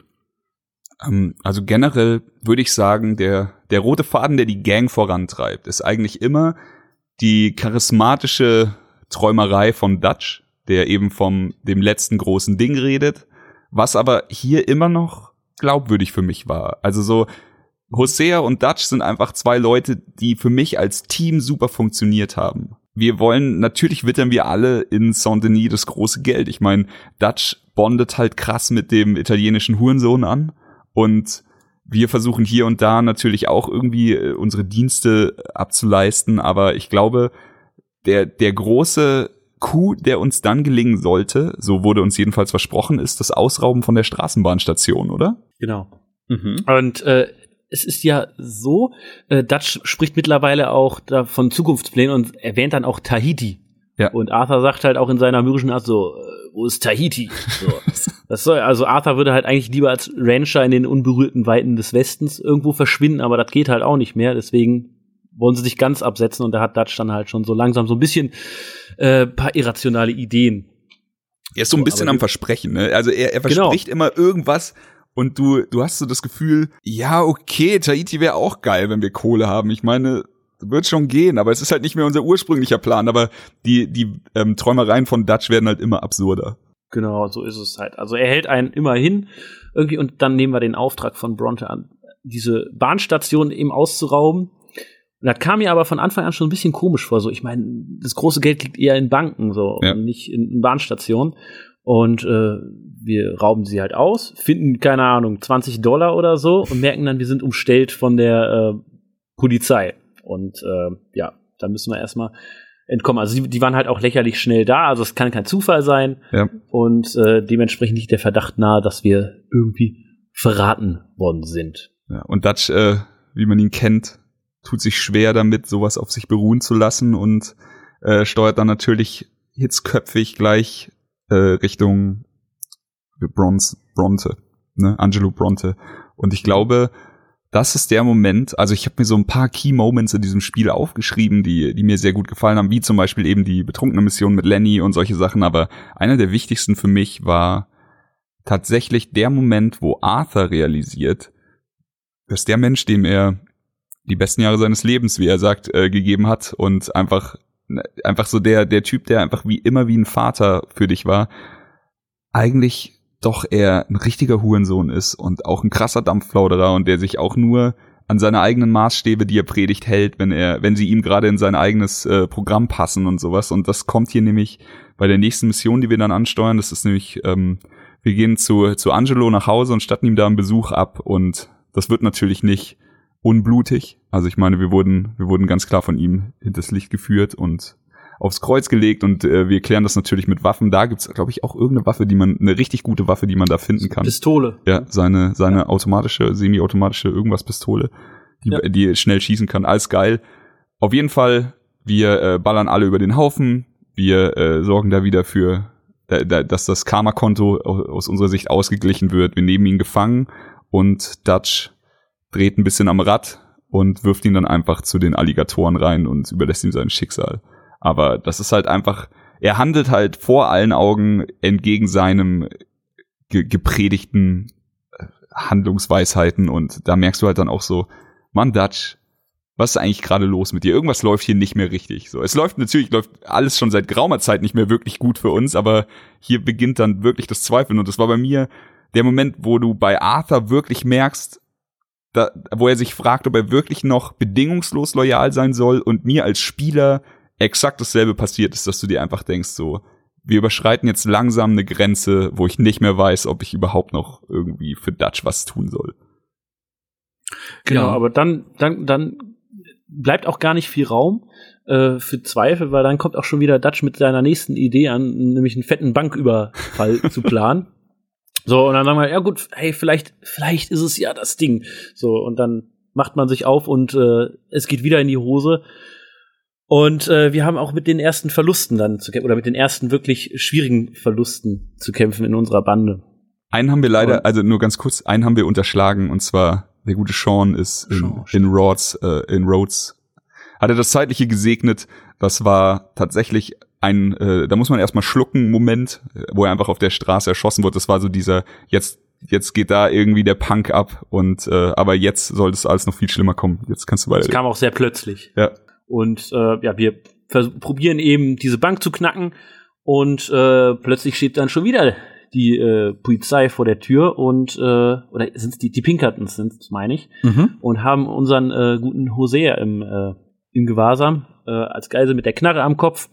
Und sagen halt so, gebt uns das Geld oder liefert euch uns aus. Und dem Mann wird nichts passieren. Und äh, Hosea erkennt schon selbst die Situation. Und äh, wird dann auch kur- kurz danach dann äh, leider, leider erschossen.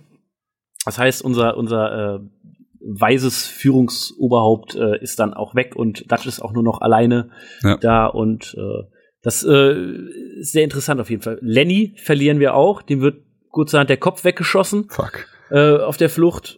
Also Lenny war w- halt wirklich ein guter, also an dem konnte man auch nichts aussetzen und spätestens nach dieser Sauftour mit ihm hatte man ihn einfach ins äh, ja. Herz geschlossen. Äh, John Marston wird verhaftet. Und äh, ja, wir sind eben auf der Flucht. Ich würde sagen, die komplette Bande bricht auseinander. Es fühlt sich auch nicht mehr gut an. Also so, das war, das ist einfach, beim Spielen redet man sich halt auch durch die Kapitel hinweg immer wieder ein, so, ja, aber das ist ja ist noch ganz okay. So, okay, lief halt nicht gut, der Überfall, scheiß drauf. Aber jetzt sind wir an einem ja. Punkt, wo nichts mehr gut läuft, wo wirklich entscheidende Säulen in unserer Gang, das zeitliche Segnen mit Hosea, das hat, das ist mir echt nahe gegangen, mit Lenny ist mir nahe gegangen. Und man man versucht ja auch immer so ein bisschen mit dem Blick in die Zukunft, so, ey, klar kann jetzt äh, Dutch immer wieder von irgendwas mit Tahiti oder so reden, aber wir, wir was ist der Preis, den wir, zahl- den wir zahlen für irgendwas, wird einfach absurd zu hoch. Und das kann man nicht mehr rückgängig machen. Genau, und es ist halt immer diese so, alles ist irgendwie halbwegs okay, solange wir zusammen sind. So, ja. Und jetzt äh, lichten sich die Reihen leider. Richtig. Ähm, ja, der, die Mission geht dann zu Ende durch eine Flucht über die Dächer. Und ähm, wir kriegen dann auch, also ich glaube, wir kriegen am Anfang noch gar nicht mit, dass, dass John gefangen genommen wurde, oder? Wir, sind wir da dabei als Arthur? Oder wird uns das nur erzählt? Es wird uns erzählt und es ist auch so ein bisschen äh, zwielichtig. Also man hat, glaube ich, auch wieder dieses Gefühl, so Dutch hätte es irgendwie verhindern können oder er hat es zugelassen. Ja. Und man weiß nicht so genau, was ist da los. Genau, also es ist immer seit diesem Moment dann auch immer so eine unausgesprochene Geschichte, wie wie egoistisch handelt Dutch oder wie wie sehr opfert er Leute aus der Bande als seine Schachfiguren im Zusammenhang für seine Pläne, für die, also dass, dass er seine Pläne dann irgendwie in die Tat umsetzen kann. Und es fühlt sich, es schmeckt alles einfach scheiße. Wir landen auf jeden Fall äh, mit einer spektakulären Flucht landen wir auf einem Schiff. Alle, die da bei dem Überfall dabei sind, die andere Hälfte der Gang ist natürlich noch in Shady Bell und äh, wir wissen nicht so richtig, was mit denen dann passiert. Wir landen auf einem Schiff, äh, verstecken uns da, glaube ich, als blinde Passagiere und machen uns auf Richtung unendliche Weiten des Ozeans. Genau, das klappt nicht äh, ganz. Äh, wir geraten dann leider in einen Sturm. Und das führt uns dann dazu, dass wir als Schiffbrüchige auf der Insel Guama landen. Ähm, ja, und da ist irgendwie auch nicht alles so cool, sondern da sind äh, ja ein paar Wie, da wird eine Zuckerplantage betrieben, die Leute werden da ausgebeutet, mit Waffengewalt zum Arbeiten gezwungen und wir geraten da irgendwie in so einen kleinen Bürgerkrieg, wo die Leute sich halt versuchen zu wehren und das Militär versucht die Leute halt klein zu halten. Ja, und da haben wir dann halt so ein paar Missionen, äh, wie wir quasi dem Aufstand helfen und uns da irgendwie versuchen, ein Fahrticket wieder zurück äh, in die zivilisierte Welt, in Anführungsstrichen, zu besorgen. Und äh, das war tatsächlich ein spannender Ausflug. Also, dass so ein kompletter ja. Settingwechsel stattfindet, damit habe ich nicht gerechnet. Komplett. Es erwischt dich kalt. Und du, dein erster Gedanke muss eigentlich sein, wenn du dann auf einmal auf so einer Insel auf so, was? What the fuck? Aber sie machen es smart. So, sie, es ist, wie Thomas sagt, ein kleiner Ausflug, so. Es ist eine, das, es ist Kapitel fünf und Kapitel fünf gehört zu den kleinsten, glaube ich, mit dem Tutorial mhm. eben. Und du hast nicht, also die Geschichte ist schnell erzählt eben. Du hast diese, diese Rohrzucker produzierende Insel hier, die von einem, von dem örtlichen Tyrann eben in, in seiner Macht gehalten wird. Und es gibt natürlich die kleine Rebellion, den Aufstand auf dieser Insel und wir können uns aus den Ketten befreien, äh, werden von dem von den Aufständischen eben zu sich geholt und dann helfen wir halt mit, hier ein oder anderen Arsch zu versohlen und dann machen wir uns wieder auf den Weg nach Hause. So mehr ist es nicht, aber es ist einfach ein verfickt schöner Kurzausflug, den man aus dieser Welt raus macht, wo gerade sowieso alles am Abdrehen ist. Du bist halt einfach plötzlich mitten in der Karibik und man denkt sich, ah, oh, das sieht schon alles geil aus und ich würde es auch gern erkunden, aber irgendwie, ich will auch zurück. Zumal, ja. das war dann bei mir der Punkt, komplett. Ich hatte mir wirklich eine Mission vorher, den, den Araber dann gekauft und gesagt, ich will jetzt zurück zu meinem Pferd, so, ich will jetzt, ich will mal reiten und, ja. und es wurde mir alles genommen und deswegen war ich sehr dankbar dafür, dass die das so wohl dosiert haben. Ja. ja. Dann muss ich sagen, äh, über verschiedene Umwege, wie gesagt, was dann jetzt in der Mission genau passiert, das äh, möchten wir gar nicht zu ausführlich bereden, aber man schafft es dann irgendwann, sich eine Überfahrt klar zu machen und kommt wieder äh, zurück und äh, man beschließt dann erstmal, sich aufzusplitten, weil man natürlich wissen will, was ist mit dem Rest der Gang und der eine sucht da, der andere sucht da und wir haben halt die Aufgabe, zurück nach Shady Bell zu reiten, um nach Hinweisen zu suchen, ob vielleicht irgendwas für uns dagelassen wurde, wo wir den Rest finden. Und das war für mich somit der stärkste Moment im Spiel, weil dann auch ein ganz krasser Soundtrack plötzlich anfängt. äh, das erste Mal, dass die Reise tatsächlich mit einem gesungenen Musikstück begleitet wird, wenn mich nicht alles täuscht. Ja. Und das war wirklich ein krasser Gänsehautmoment. Also wirklich über fast drei, vier Minuten ging der Song und man war die ganze Zeit so, oh Mann, das ist gerade unfassbar episch. Ja, man rekapituliert halt auch dann einfach so. Also du, Gänsehaut kriegst du sofort. Es ist einfach, du kannst es nicht verhindern. Du hast so viel, ich meine, wir, wir sind jetzt hier in Kapitel sechs angekommen und wir haben so viel erlebt. Wir haben so viel krassen Scheiß gesehen, gemacht und äh, eben Abenteuer bestritten. Und jetzt kommen, jetzt fangen sie halt immer noch an, diesen Regler immer weiter aufzudrehen, jetzt eben mit diesem Song. Es ist einfach geil. Und du, das ist einfach so ein Moment, wo du sagst, Schnellreise, sch- schön und gut, aber wer braucht das in einer Welt, in der du solche Gefühle einfach nur durch das Einstreuen von einem Song bei einem Ritt auslösen kannst? So, es war einfach perfekt. Genau. Sie haben es ja wirklich im Spiel so eine, so eine Handvoll mal gemacht und es war halt immer unfassbar. Also wenn du, wenn sich der Soundtrack quasi in, in Forderung drückt, der vorher immer subtil irgendwie im Hintergrund läuft und alles ist cool und man denkt sich auch, ah, schon richtig geil. Aber wenn der Soundtrack da mal richtig auffährt, da ist auch, ähm, bleibt auch teilweise kein Auge trocken, dann kriegst du Gänsehaut ja. und äh, da ist einiges los. Ähm, ich habe es ja vorhin noch kurz angedeutet. Ich habe mich dann das ein oder andere Mal mit Leuten unterhalten, die dem Spiel auch kritisch gegenüberstanden. Eine Sache, die mir aufgefallen ist, jeder, der Kritik an diesem Spiel hat, ist nicht über Kapitel zwei hinausgekommen bis jetzt, mit dem ich mich persönlich unterhalten habe. Also, okay. Das sind dann immer, da, da flogen halt auch mal so, also zum Beispiel ein Punkt der Kritik war eben auch, dass die Story so langsam beginnt. Und ja. ich kann's verstehen, in dem Moment, wo du in Kapitel zwei bist und sagst so, was ist denn jetzt hier die Story, von der immer alle reden? Ich meine, da ist sie halt noch nicht so richtig da. Da bist du halt noch in dem Gangleben und in allem drin. Aber wenn du das als Ganzes betrachtest und jetzt hier aus Kapitel sechs zurückguckst oder sowas, das, das würde jetzt, was wir hier erleben mit Kapitel vier, fünf, sechs, das würde niemals so funktionieren, wenn Kapitel eins und zwei einfach ein anderes Pacing gehabt hätten.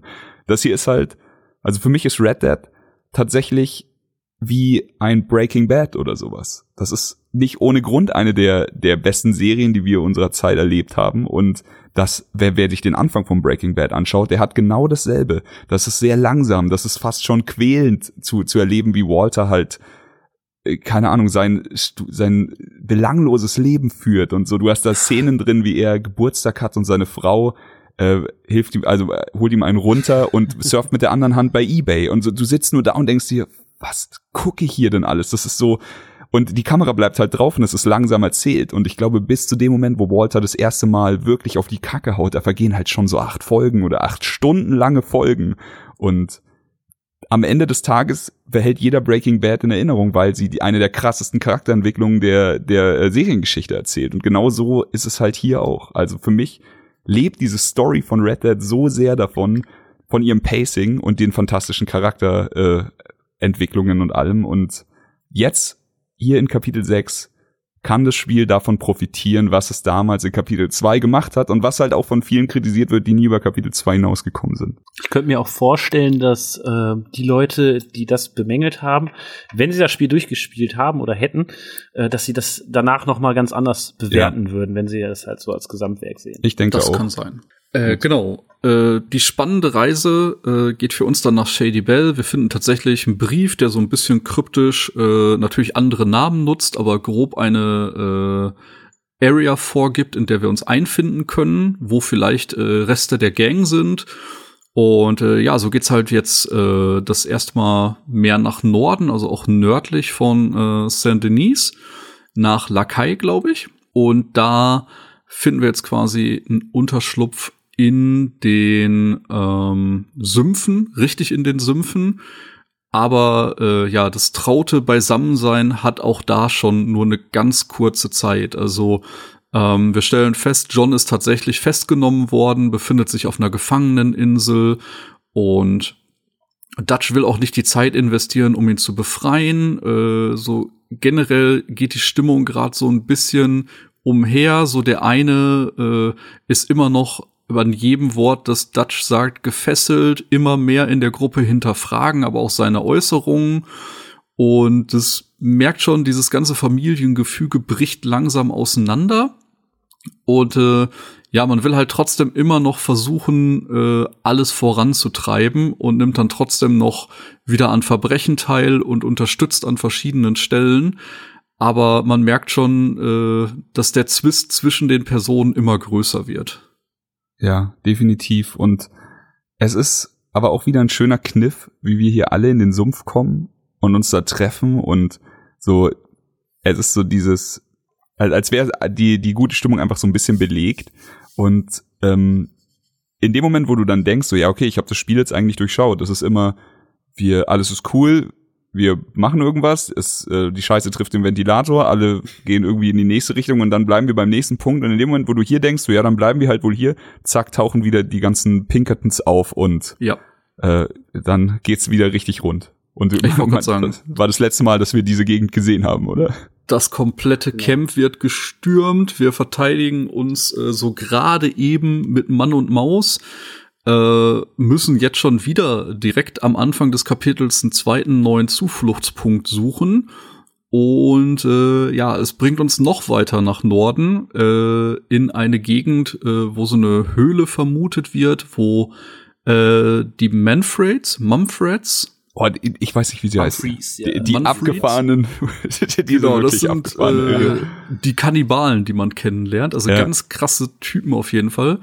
Und äh, ja, unsere Aufgabe ist es jetzt tatsächlich, die Höhle von denen erstmal zu säubern. Und äh, Rückblende von vor äh, anderthalb, zwei Stunden. Äh, das war die zweite Mission, die ich relativ häufig gespielt habe. Denn äh, die Ficker haben äh, Macheten. Und wenn man irgendwie gerade mit Nachladen beschäftigt ist und einer von den Irren einfach auf einen zurennt, kann man tatsächlich einfach mal ge-one-shottet werden. Krass, okay. Und äh, ja, die Mission habe ich dann tatsächlich, glaube ich, äh, also den letzten Checkpoint, um das freizuräumen, habe ich dann irgendwie vier, fünf Mal spielen müssen, bis ich dann endlich meine Ruhe hatte und die Nahkämpfer immer rechtzeitig abwehren konnte. Aber ja, dann äh, haben wir quasi einen neuen Unterschlupf gefunden. Und sind jetzt quasi in so einem Höhlensystem untergekommen. Also wir haben uns dann am Eingang der Höhle positioniert. Ja, ähm, ich finde, das war auch eine der Szenen, diese diese Hurensöhne, die sind wirklich abgefahren und also wirklich finster drauf, diese Bergbewohner. Und ja. ich ich weiß nur, irgendwann, ich stand die ganze Zeit neben so einem fetten Totempfahl, was auch immer das war, weiß ich nicht genau. Und habe nie genau hingesehen, weil ich irgendwie gefightet habe und alles Mögliche. Und irgendwann guck ich mal so hin und schaust mir so genau an und dann siehst du halt so zwei Oberkörper aneinander genäht von Menschen, so, also das ist wirklich, wirklich brutal und finster, so wie in einem richtig üblen Streifen und da drüber hing dann noch so, so ein Tierknochenkopf und sowas, so, das war halt alles so ein bisschen absurd, aber brutal und krass. Und dann dachte ich schon so, okay, das sind, also wir hatten es bis jetzt halt mit den O'Driscolls zu tun, wir hatten es mit irgendwelchen anderen Räubern zu tun, aber hier kämpfen wir wirklich gegen Irre. Und ich will genau. wirklich nicht von denen gefangen genommen werden. Das genau, das war, das war unfassbar krass, aber es war ja auch so, es hieß halt, ja, ich kenne dann einen Zufluchtsort, wo wir vielleicht einigermaßen sicher sind und mal länger als eine halbe Stunde bleiben können. Und äh, es wird aber nicht schön. Also es wird verdammt hässlich, wenn wir da hingehen. Ja. Und ich habe schon gedacht, na ja, gut. Und äh, ja, sie haben nicht untertrieben und äh, es war wirklich ein äh, ein äh, Gorefest vom Feinsten. Richtig. Und auch die Stadt hier in der Nähe ist natürlich wieder eine Stadt oder ein Dorf oder ich weiß nicht, was es ist. Es ist so eine Mischung aus Bergarbeiter, Minenarbeiter, Waldarbeiter, irgendwas. Also es ist auf jeden Fall eine, so ein zweckmäßiger Haufen Häuser. Und auch da habe ich mich keine Sekunde wohl gefühlt. Also das nee, war nicht so geil, jetzt schaue ich mal, was hier so geht oder so. Ich bin nur rein, wenn ich musste. Und da, da, dieses Spiel transportiert dieses Feeling halt ab diesem Moment. So, es läuft in der Gang nicht mehr cool. Es läuft eigentlich mit Dutch auf gar keinen Fall mehr cool. Dutch hat so immer mehr sein eigenes Süppchen, das er mit mit Micah kocht. Und wir bonden dafür, äh, wo wir gleich dann drauf äh, auch zu sprechen kommen, immer mehr mit Sadie. Und äh, Abigail ist eine von den Guten und eben äh, John, den wir jetzt auch irgendwie aus diesem aus, aus dieser Gefängnisinsel befreien müssen, wo er sich gerade rumtreibt. Genau, da gibt's ein paar witzige Missionen, äh, unter anderem auch äh, zur Luft, äh, wo wir dann mit Irene unterwegs sind. Und wir schaffen es dann tatsächlich über Umwege, ihn von dieser schwer bewachten äh, Insel zu befreien und zurück zum Camp zu bringen, was aber auch direkt für Diskussionen sorgt, weil Dutch, äh, Dutch auch direkt sagt, ey, das war nicht Teil des Plans, nicht? Äh, ja. Was macht er jetzt hier? Und John offenbart dann auch so ein bisschen, ey, was war los? Du hättest die Gelegenheit gehabt, mich zu retten, aber du hast gezögert. Du hast ja. mich tatsächlich hängen lassen. Und das ist dann noch ein Grund mehr, dass innerhalb der Gang so wieder die Gefühle hochkochen, nicht? So, kann man sich auf Dutch noch verlassen? Ist er wirklich nur noch dabei, seinen eigenen Arsch zu retten und lässt alle anderen hinten rüberfallen? Und ja, das Ganze dreht sich halt immer mehr hoch. Das war für mich aber tatsächlich A, äh, natürlich holst du deinen Kumpel aus der Gefängnisinsel mit einer geilen Mission, wo du Ballon fliegst. Mhm. Aber B, ich wollte unbedingt von John hören, was da wirklich passiert ist. Und ja. als er dann eben sofort, also John nimmt ja auch kein Blatt vor den Mund, ist ja auch ein guter Typ, so dann eben sofort hier die Konfrontation sucht, sagt, was war los, Junge, da war für mich dann äh, der Name Dutch zum letzten Mal durchgestrichen worden. Ich nur so, okay, so n- nie mehr. Arthur hingegen äh, ist es dann, dann natürlich noch immer schwerer gefallen, aber es ist äh, dennoch bei ihm auch hängen geblieben. Und Arthur sagt ja auch, äh, Loyalität gut und schön, aber nicht mehr diese unbedingte Loyalität, ohne irgendwas zu hinterfragen. So, ja. Ich meine, wir sitzen hier zusammen in der Scheiße, so wir müssen das trotzdem irgendwie gemeinsam schaffen, aber eben nicht mehr so. Ganz äh, genau. Und, und das merkt natürlich auch Dutch, dass wir uns ein bisschen von ihm wegbewegen und auch ihn einfach mal äh, uninformiert lassen über unsere Vorhaben. Und äh, tatsächlich rückt so ein bisschen an unsere Stelle äh, der gute Micah, der so wie so eine Art äh, äh, Grima-Schlangenzunge ja, ganz ihm, genau. ihm immer irgendwas ins Ohr flüstert und so Intrigen anfacht. Ja, also, ne? Der große Hurensohn, ey. Auf jeden Fall, es ist wie du sagst, er ist dann einfach immer an seiner Seite. Und immer wenn du, jeder von uns hat sowas ja vielleicht, also so nicht natürlich, wir werden keine Outlaws die Leute abknallen, aber immer wenn du von jemandem, den man wirklich gut kennt, von einem Freund so ein bisschen enttäuscht bist und du suchst dann eigentlich die Konfrontation mit ihm, um dich auszusprechen und das kann ja auch echt gut funktionieren, es sei denn, da ist noch irgend so eine Drittpartei-Wichser an der Seite, der immer in sein Ohr säuselt und dann kannst du eigentlich auch manchmal einfach nur noch aufgeben und in diesem Fall ist Micah eben genau diese Rolle, ähm, richtig finster. Die Mission, wo wir John abholen, war eine für mich der äh, der krassesten Wow-Momente in dem ganzen Spiel. Einfach weil wir zum ersten Mal den festen Boden unter unseren Füßen verlieren, dadurch, dass wir eben mit dem Ballon fliegen. Und ich mhm. habe mir immer Gedanken gemacht. Ich meine, wir haben da jetzt, wir reden hier über Red Dead Redemption zwei und die ganze Story und das alles, aber es wird ja auch Red Dead Online geben. Ich habe immer versucht, mir vorzustellen, wie wir hier anknüpfen können an Sachen, die jetzt zum Beispiel G T A Online macht. Ich meine, es ist schwer. Da müssen wir, da, da, da müssen wir nicht drum rumreden. Ich meine, im Singleplayer-Modus würde ich niemals ein G T A fünf, einem Red Dead Redemption zwei vorziehen, einfach weil das Storytelling hier auf einem ganz anderen Level ist. Ich habe G T A fünf geliebt, aber das ist halt eher so äh, viel gut, äh, geile, ist schon geiles Storytelling, Open-World-mäßig und sowas, aber das hier ist halt jetzt was ganz anderes. Das hier geht mir wirklich nahe. Ich habe nicht nur einmal äh, Tränen in den Augen gehabt und das alles, aber bei G T A Online und bei Red Dead Online, da muss man halt noch, da, da kann man nicht nur auf Storytelling setzen, da muss man halt auf Spielspaß setzen und auf Gameplay. Und da hat G T A halt Autos, G T A hat Unterseeboote, G T A hat, äh, keine Ahnung, eben Flugzeuge und sowas alles. Und was hast du bei Red Dead Online? Was kann da geboten werden? Und als ich das erste Mal in diesem Ballon saß, dachte ich, wir können doch in die Luft gehen, das ist ja. geil, das ist geil, das könnte funktionieren und fuck, sah das gut aus, auch einfach. Ich, ähm, eine Information, wo ich jetzt auch nicht weiß, wie, wie sicher die ist, die ich aufgegriffen habe zu Red Dead Online, ist eben, äh, dass tatsächlich wie auch im Singleplayer der Fokus irgendwie darauf liegt, dass du äh, deine Bande wie so eine Familie irgendwie dicht bei dir hältst und es geht eben nicht darum, äh, Scheiße bauen zu können, dafür wird es wahrscheinlich dann immer noch G T A fünf in zehn Jahren geben. Und äh, also der Fokus ist halt, glaube ich, ein ander- anderer. Ich könnte mir vorstellen, dass das was ganz anderes wird. Aber vielleicht auch nicht. Also ich denke mal, so Möglichkeiten, um Quatsch zu machen, wird es immer geben. Ja, ja. Aber das gibt's ja jetzt auch. Nur hast du halt hier viel härtere Konsequenzen, meiner Meinung nach, als in G T A. Das stimmt. Genau. Haben wir eigentlich schon darüber geredet? Äh, ich sag mal, die Stimmung wird ein bisschen schlechter, alles. Und äh, aber auch, ich sag mal, der, der physische Zustand. Nee, da würde ich jetzt auch, ja, kannst du gleich erzählen. Alles klar. Dann will ich gar nichts mehr weiter dazu sagen. Nee, nee, äh, ja, doch, aber kannst du gerne ausführen. Also du kannst gerne die Geschichte erzählen, denn wir kommen jetzt genau zu diesem Punkt. Äh, John ist befreit und wir mit Arthur, ich glaube, wir sind unterwegs in die Stadt und dann äh, pa- passiert was richtig Übles. Ja, genau. Ich weiß nicht mehr genau, was unser Auftrag ist. Ich habe irgendwie das Gefühl, wir, es hat irgendwas mit Sadie zu tun, dass wir sie treffen oder so, äh, mit ihr losreiten und wir kippen dann um. Also wir husten dann ganz fürchterlich und kippen dann irgendwann um, uns wird schwarz vor Augen, wir landen dann beim Arzt. Also irgendwie schaffen wir es dann, da hinzukommen. Und äh, ja, der Arzt sagt halt auch direkt so, ja, das äh, ist eine üble Geschichte, das äh, geht nicht mehr lang, sie haben Tuberkulose. Da, da. Genau, und das ist halt so, okay, wow. So, also wir werden, wir werden mit äh, an sich grenzender Wahrscheinlichkeit sterben. So, das Heilmittel gegen Tuberkulose war noch nicht erfunden. Ähm, und er sagt halt auch, wir haben nicht mehr allzu lange. Ja. So, und von da an geht's halt dann auch wirklich auch äh, körperlich mit unserem Charakter bergab. Und was ich ganz interessant fand, ich habe vorher, es hat auch schon mal in Kapitel drei oder vier so ein bisschen gehüstelt, wo ich dachte, ah, nicht, dass da irgendwas ist. Ich dachte tatsächlich eher so an sowas wie Lungenkrebs, weil er auch rauchen kann wie ein Schlot. Ja.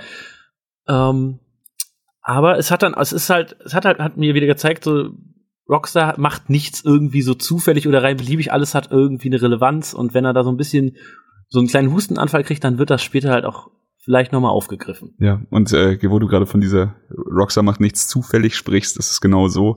Ähm, also es stellt sich raus, wir haben Tuberkulose, es ist eine finstere Sache und die Überlebenschancen sind, glaube ich, sofort auf null Prozent, oder? Also ich meine, es, uns wird halt gesagt, wir wissen nicht, wie lange wir noch leben können, aber mhm. ähm, das wird zu Ende gehen. Ähm, Arthur denkt sich dann auch das ein oder andere Mal wie zur Hölle. Und ich hatte zuerst gedacht, so, was, keine Ahnung, haben wir vielleicht auf der Insel bekommen oder sowas? Irgend so ein Mist, aber nee. Wir haben den, wir haben uns mit dem Scheiß angesteckt, als wir für den guten Strauss äh, Geld eingetrieben haben. Und einer der ersten Typen, bei dem wir eben äh, grob wurden, war ein armer Schlucker auf, auf irgendeinem Hügel an so einem Hof, der uns angefleht hat, einfach wie jeder, der uns Geld schuldet, dass wir nichts tun. Und wir natürlich grob wurden und ihm verprügelt haben, bis wir irgendwas Wertvolles dann aus seinem Haus gestohlen haben. Das Ding ist, er litt auch an Tuberkulose und er hat halt viel gehustet. Und er ist äh, der einzige Typ, dem wir eigentlich zu nahe gekommen sind, der irgendeine Krankheit hatte, eine ernstzunehmende. Und so fickt uns Karma halt richtig in den Arsch. Und äh, von da an beginnt dann halt auch echt äh, nochmal so ein Wandel mit Arthur, weil er fängt dann an, so ein bisschen sich Fragen über sein Leben zu stellen. Also erstmal ist es ja eine absolute Ironie, dass er schon tausend Schießereien überlebt hat und dann aber an so einer äh, jämmerlichen Krankheit krepieren wird. Und er hinterfragt dann so ein bisschen sowas, so, war ich ein guter Mensch, so, wie will ich von äh, diesem Planeten quasi treten? Und äh, alles wird so ein bisschen philosophischer nochmal. Genau, seine große Aufgabe ist dann quasi, weil er halt befürchtet, dass äh, Dutchs Umgang mit den äh, Leuten in der Gang immer schlechter wird, dass er halt so ein bisschen auslotet, wer sich vorstellen kann, eigene Wege zu gehen, und äh, den Leuten dann quasi anbietet, wenn es soweit ist, seid bereit, die Gang zu verlassen, schaut nicht zurück, versucht dann euer eigenes Standbein irgendwie zu ergreifen und äh, rettet euren Arsch, bevor hier alles vor die Wand gefahren wird. Ganz großen ja. Fokus hat er in dem Moment äh, natürlich auf Abigail und John, weil die mit dem kleinen Jack ja tatsächlich auch noch ein Kind dabei haben. Und es gibt dann halt immer wieder Gespräche, wo er John schon fast anfleht und sagt, ey, auch du, nicht, schnapp dir deine Frau, schnapp dir dein Kind, guck, dass du irgendwie Land gewinnst, aber nicht, fall hier nicht drauf rein und geh nachher mit denen unter. Ja, und ähm, wir, wir sind selber dabei, dann auch als Spieler in unserem Kopf die ganze Gang in verschiedene Gruppen zu sortieren. Also so war es bei mir jedenfalls. So, ich hatte dann schon das Lager, denen ich vertraut habe, schon das Lager, wo ich wusste, im Fall des Falles könnte ich mich auf die verlassen. Aber es gibt halt auch wieder viele Leute, wo du einfach weißt, sie werden halt Dutch blind gehorchen, wie sie wie, wie jeder es halt bis jetzt getan hatte. So, manche sehen halt jetzt schon, dass da irgendwas zu Bruch geht, und manche leugnen halt vielleicht noch und sowas. Und das war alles so ein finsteres Kapitel. Also generell Kapitel sechs ist schon mit der Krankheit, die da noch dazukommt und allem, das äh, Das hat mir, das hat mich so ein bisschen gebrochen als Spieler. Ja, es ist halt auch echt äh, finster, weil das Lager leert sich auch halt, also man kommt gar nicht mehr so gerne nach Hause quasi, hängt seinen Hut äh, an der Garderobe und äh, lässt sich einfach mal ein bisschen, lässt es sich gut gehen, ja. Sondern äh, viele Leute sind weg, tot, wie auch immer, und äh, schlussendlich wird dann auch der, der, der gute Strauß verjagt, für den wir immer Schulden eingetrieben haben. Und am Anfang war es halt schon so, also Arthur war sich nicht zu fein dafür, eben, wie auch eben schon erwähnt, äh, kränkelnde, schwache, arme Leute auszunehmen. So, Schulden sind Schulden, ist mir scheißegal. Und äh, gegen Ende war es halt immer so, also er hat diese Arbeit gehasst einfach. Und ja. äh, als es dann hieß, irgendwie von einer Schwangeren äh, irgendwas zu nehmen noch, da hat er dann gesagt, nee, nix da. Äh, und so war es dann zumindest bei mir, dann ist er ins Lager zurückgegangen und hat dann äh, Strauß auch wirklich zum, zum Teufel geschickt, der sich dann auch, der dann auch seinen Koffer gepackt hat. Ja, so war es bei mir auch. Ähm Jetzt noch kurz, äh, bevor wir wahrscheinlich Richtung Finale der, also von Kapitel sechs gehen. Es gab noch ein paar ganz nette Nebenmissionen, fand ich, und Strangers, die man in Saint-Denis treffen konnte. Ich mach's aber ein bisschen kurz. Also, ich weiß nicht, ob ihr äh, den den lustigen Typen, den Wissenschaftler gesehen habt, der im Park stand bei diesem See mit diesem mhm. geilen ferngesteuerten Out, äh, Boot. Ja.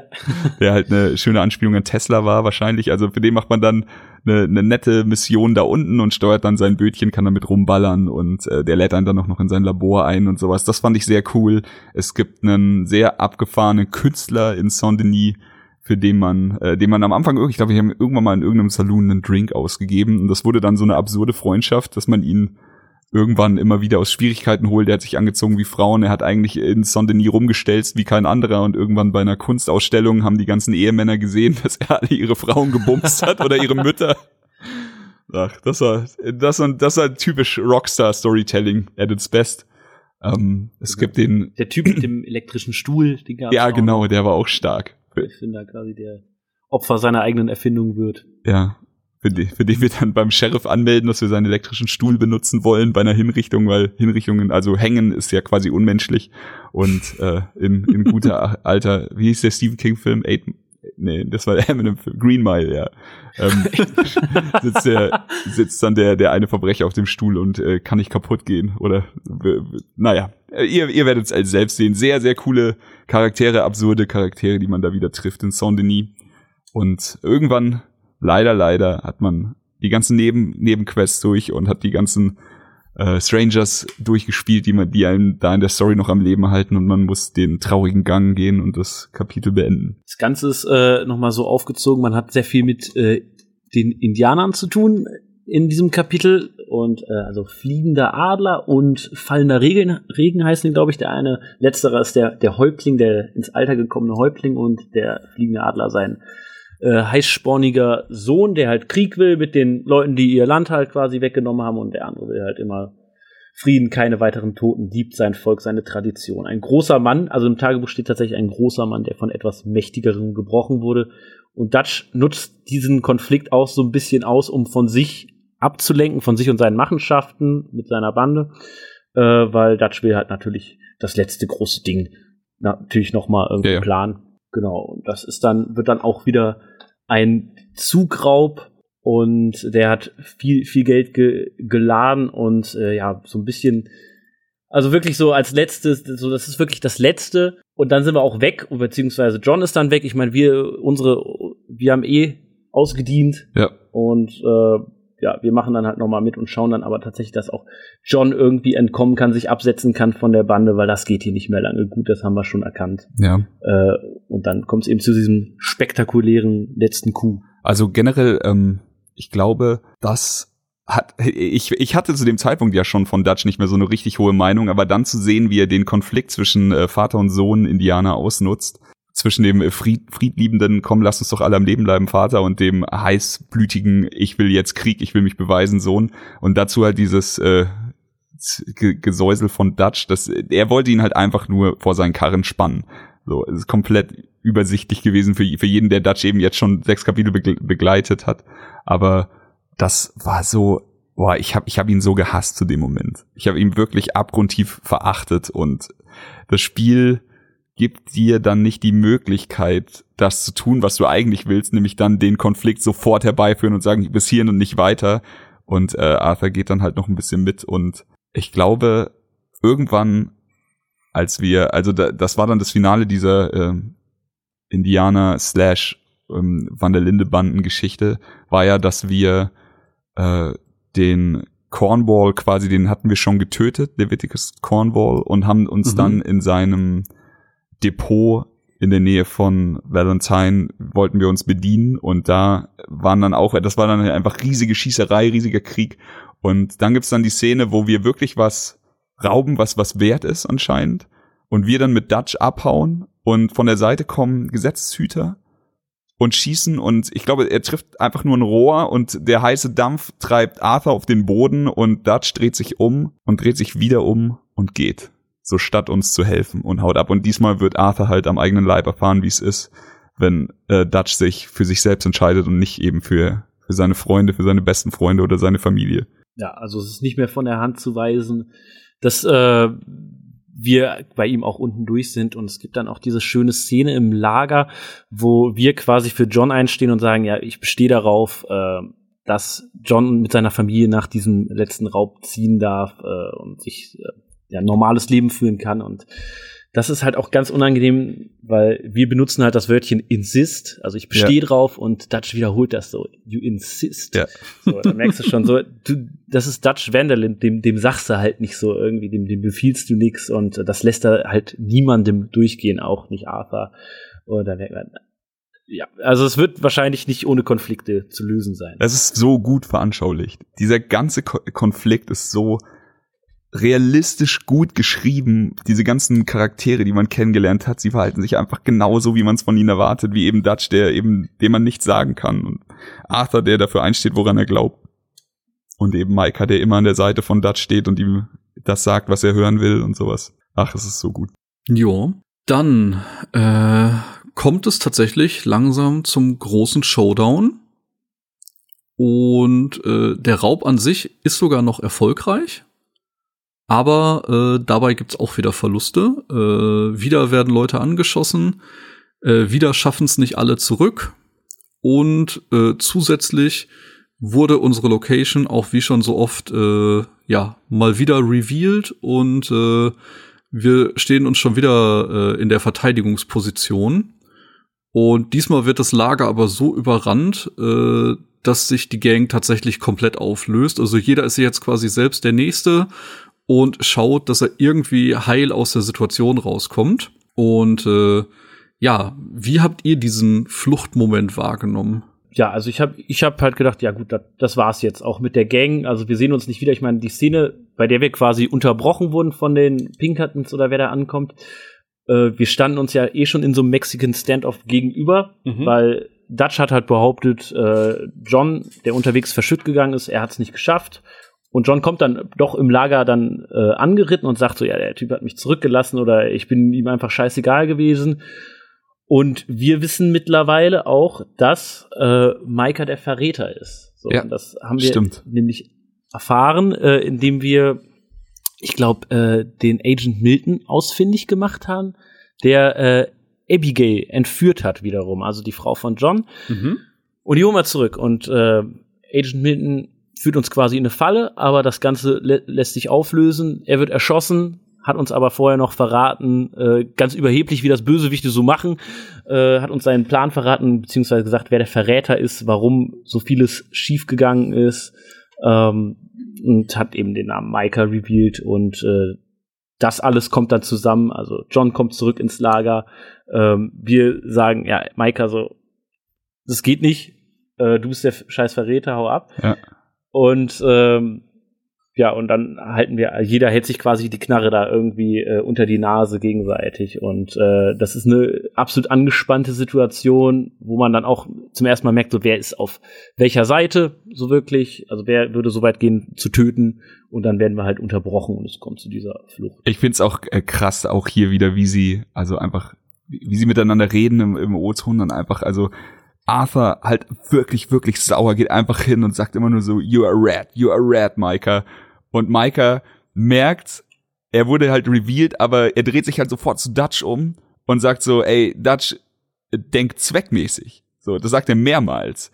Ja. Denk zweckmäßig. Arthur, oder er nennt ihn, glaube ich, Black Lung, wegen seiner mhm. Krankheit oder wegen seinem Husten die ganze Zeit und Cowpoke. Er beleidigt uns wieder weiterhin und sagt, wer wird denn bitte in zwei Tagen noch am Leben sein, so? Triff jetzt nicht die falsche Entscheidung. Und er, also er impliziert damit, dass Dutch smart genug ist zu wissen, dass Arthur die Wahrheit sagt, aber auch, dass Dutch jetzt keinen Scheißfehler machen soll, weil Arthur ist sowieso übermorgen tot spätestens. So in der Art. Und dass diese ganze Szene ist so angespannt und irre und bevor sie sich auflösen kann, komm eben, kommt das Gesetz und, oh, Also wir sind hier wirklich, äh, da saß ich schon wirklich ganz vorne auf meinem Stuhl und hab angespannt in den Fernseher geguckt. Ja, auf jeden Fall sehr, sehr krasser Moment.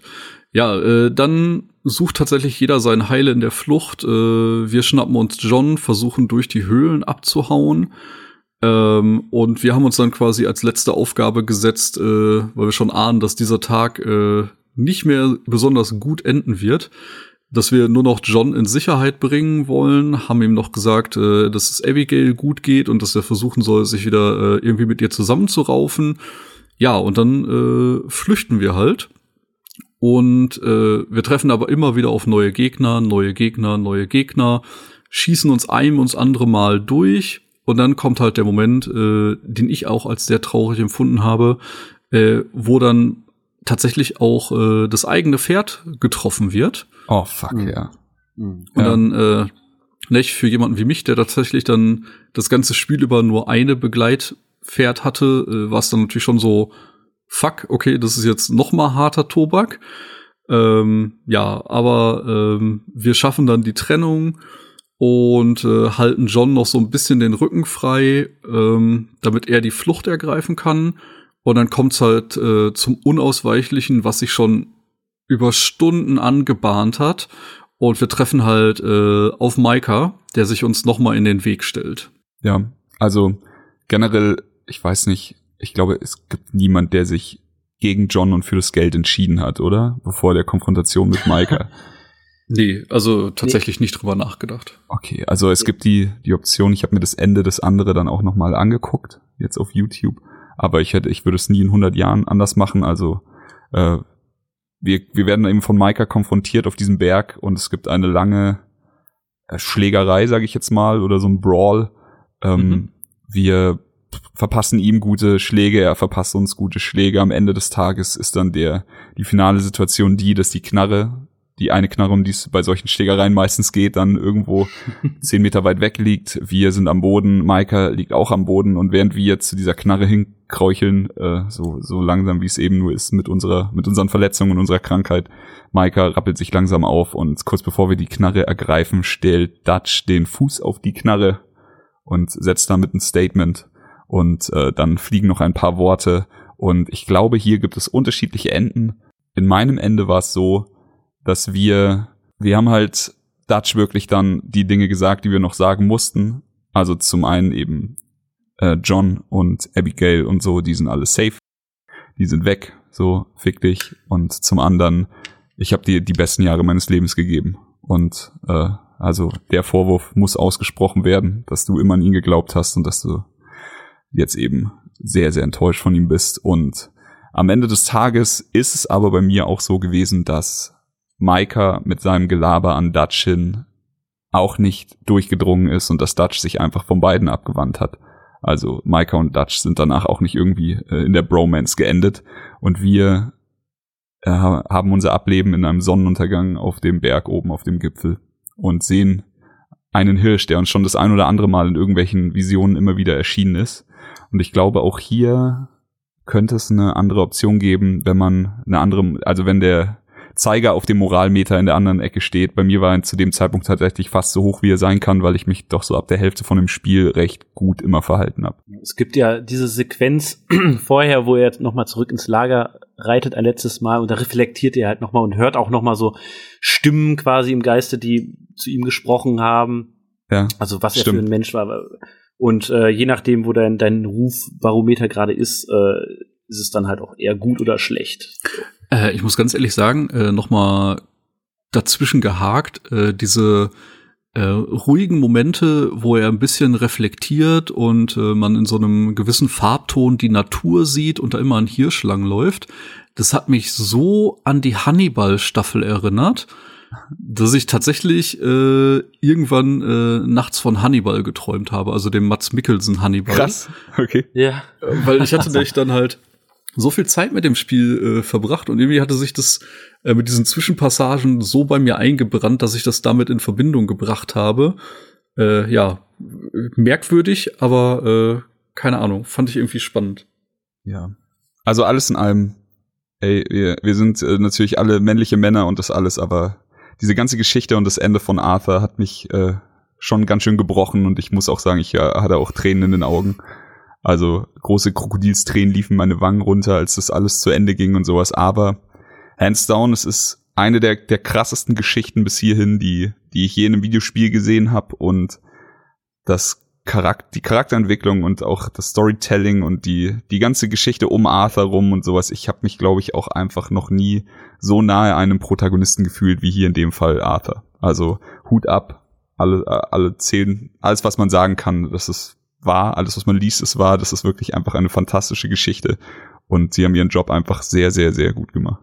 Mega krass. Kann ich, kann ich komplett mich einfach nur anschließen. Also am Ende habe ich dann auch äh, nach Sophies Hand gegriffen und äh, feuchte Augen gehabt und äh, wir, wir, uns wurde einfach bewusst, was wir da gerade eigentlich erlebt haben. Ich meine, man kann sich ja trotzdem ein bisschen einstellen, so das Ende wird wahrscheinlich traurig, weil man sterben wird, aber es ist so inszeniert und die Musik packt einen wieder und es ist schon, man schluckt, die Szene mit dem Pferd hat mich auch wirklich schon fertig gemacht und äh, ja, es ist äh, das Spiel hat sich so viel Zeit genommen, alles zu erzählen und natürlich, man hat eine Bindung zu allem gebaut. Es war für die Zeit, wo ich es gespielt habe, so ein bisschen so ein bisschen mein Leben. Also es ja. waren so, so meine Familie, die ich da dann teilweise verloren habe und äh, die sich dann als was anderes herausgestellt haben, als sie eigentlich vorgegeben zu sein. So Dutch war wirklich so, so eine Art Ziehvater ja immer, auch für Arthur. Und äh, das alles abzulegen, hinter sich zu lassen und dann äh, wirklich in diesem Sonnenaufgang zu sterben und das, das Das war wirklich krass, schon. ja, definitiv. Ja. Also so, ich,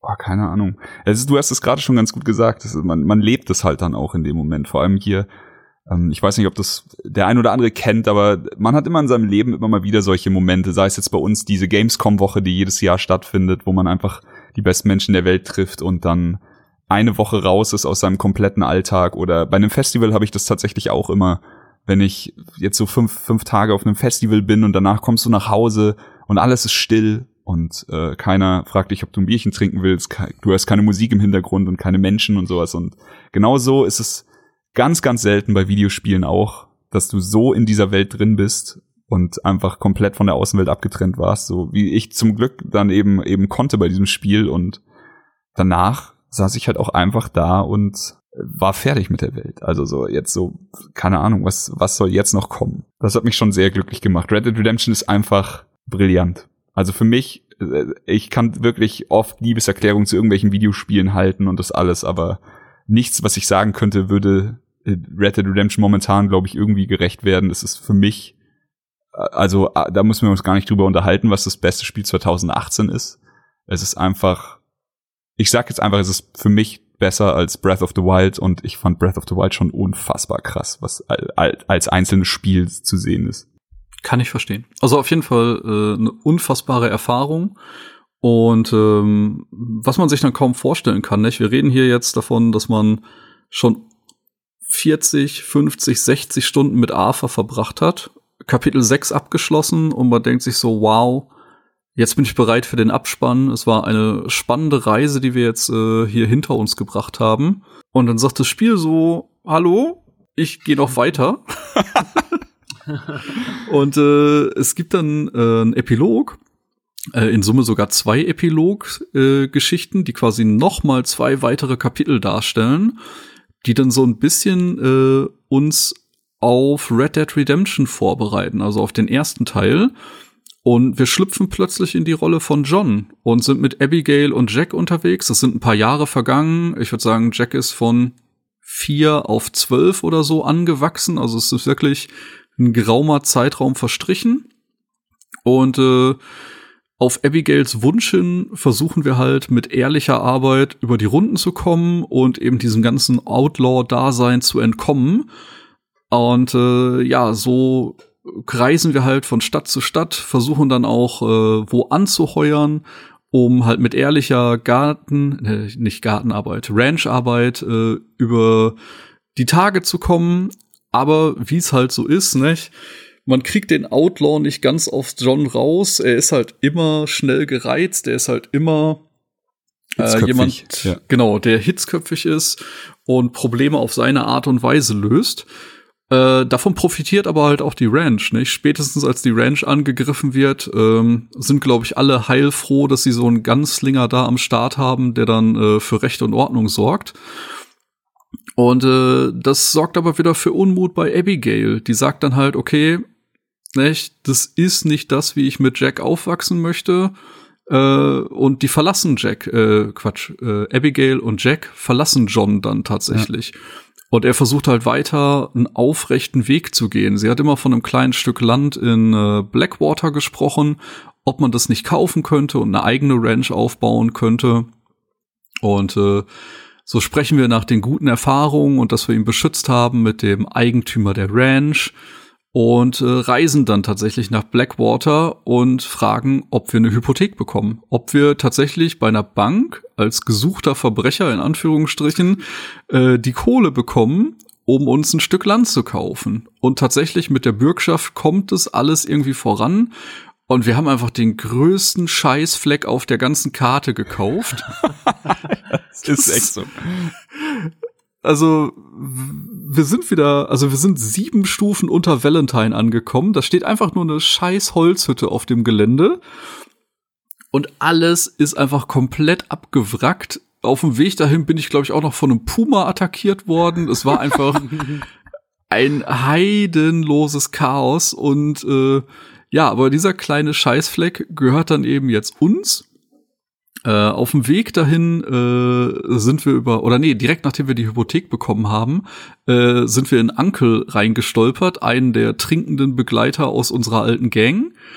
Und äh, ja, der erklärt sich dann dazu bereit, oder mehr oder weniger nistet er sich direkt bei uns ein, ob wir wollen oder nicht. Ja.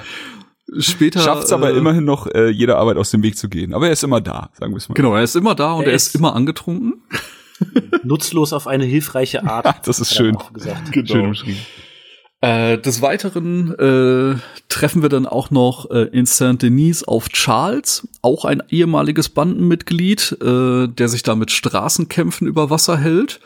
Und ja, plötzlich sind wir wieder zu dritt.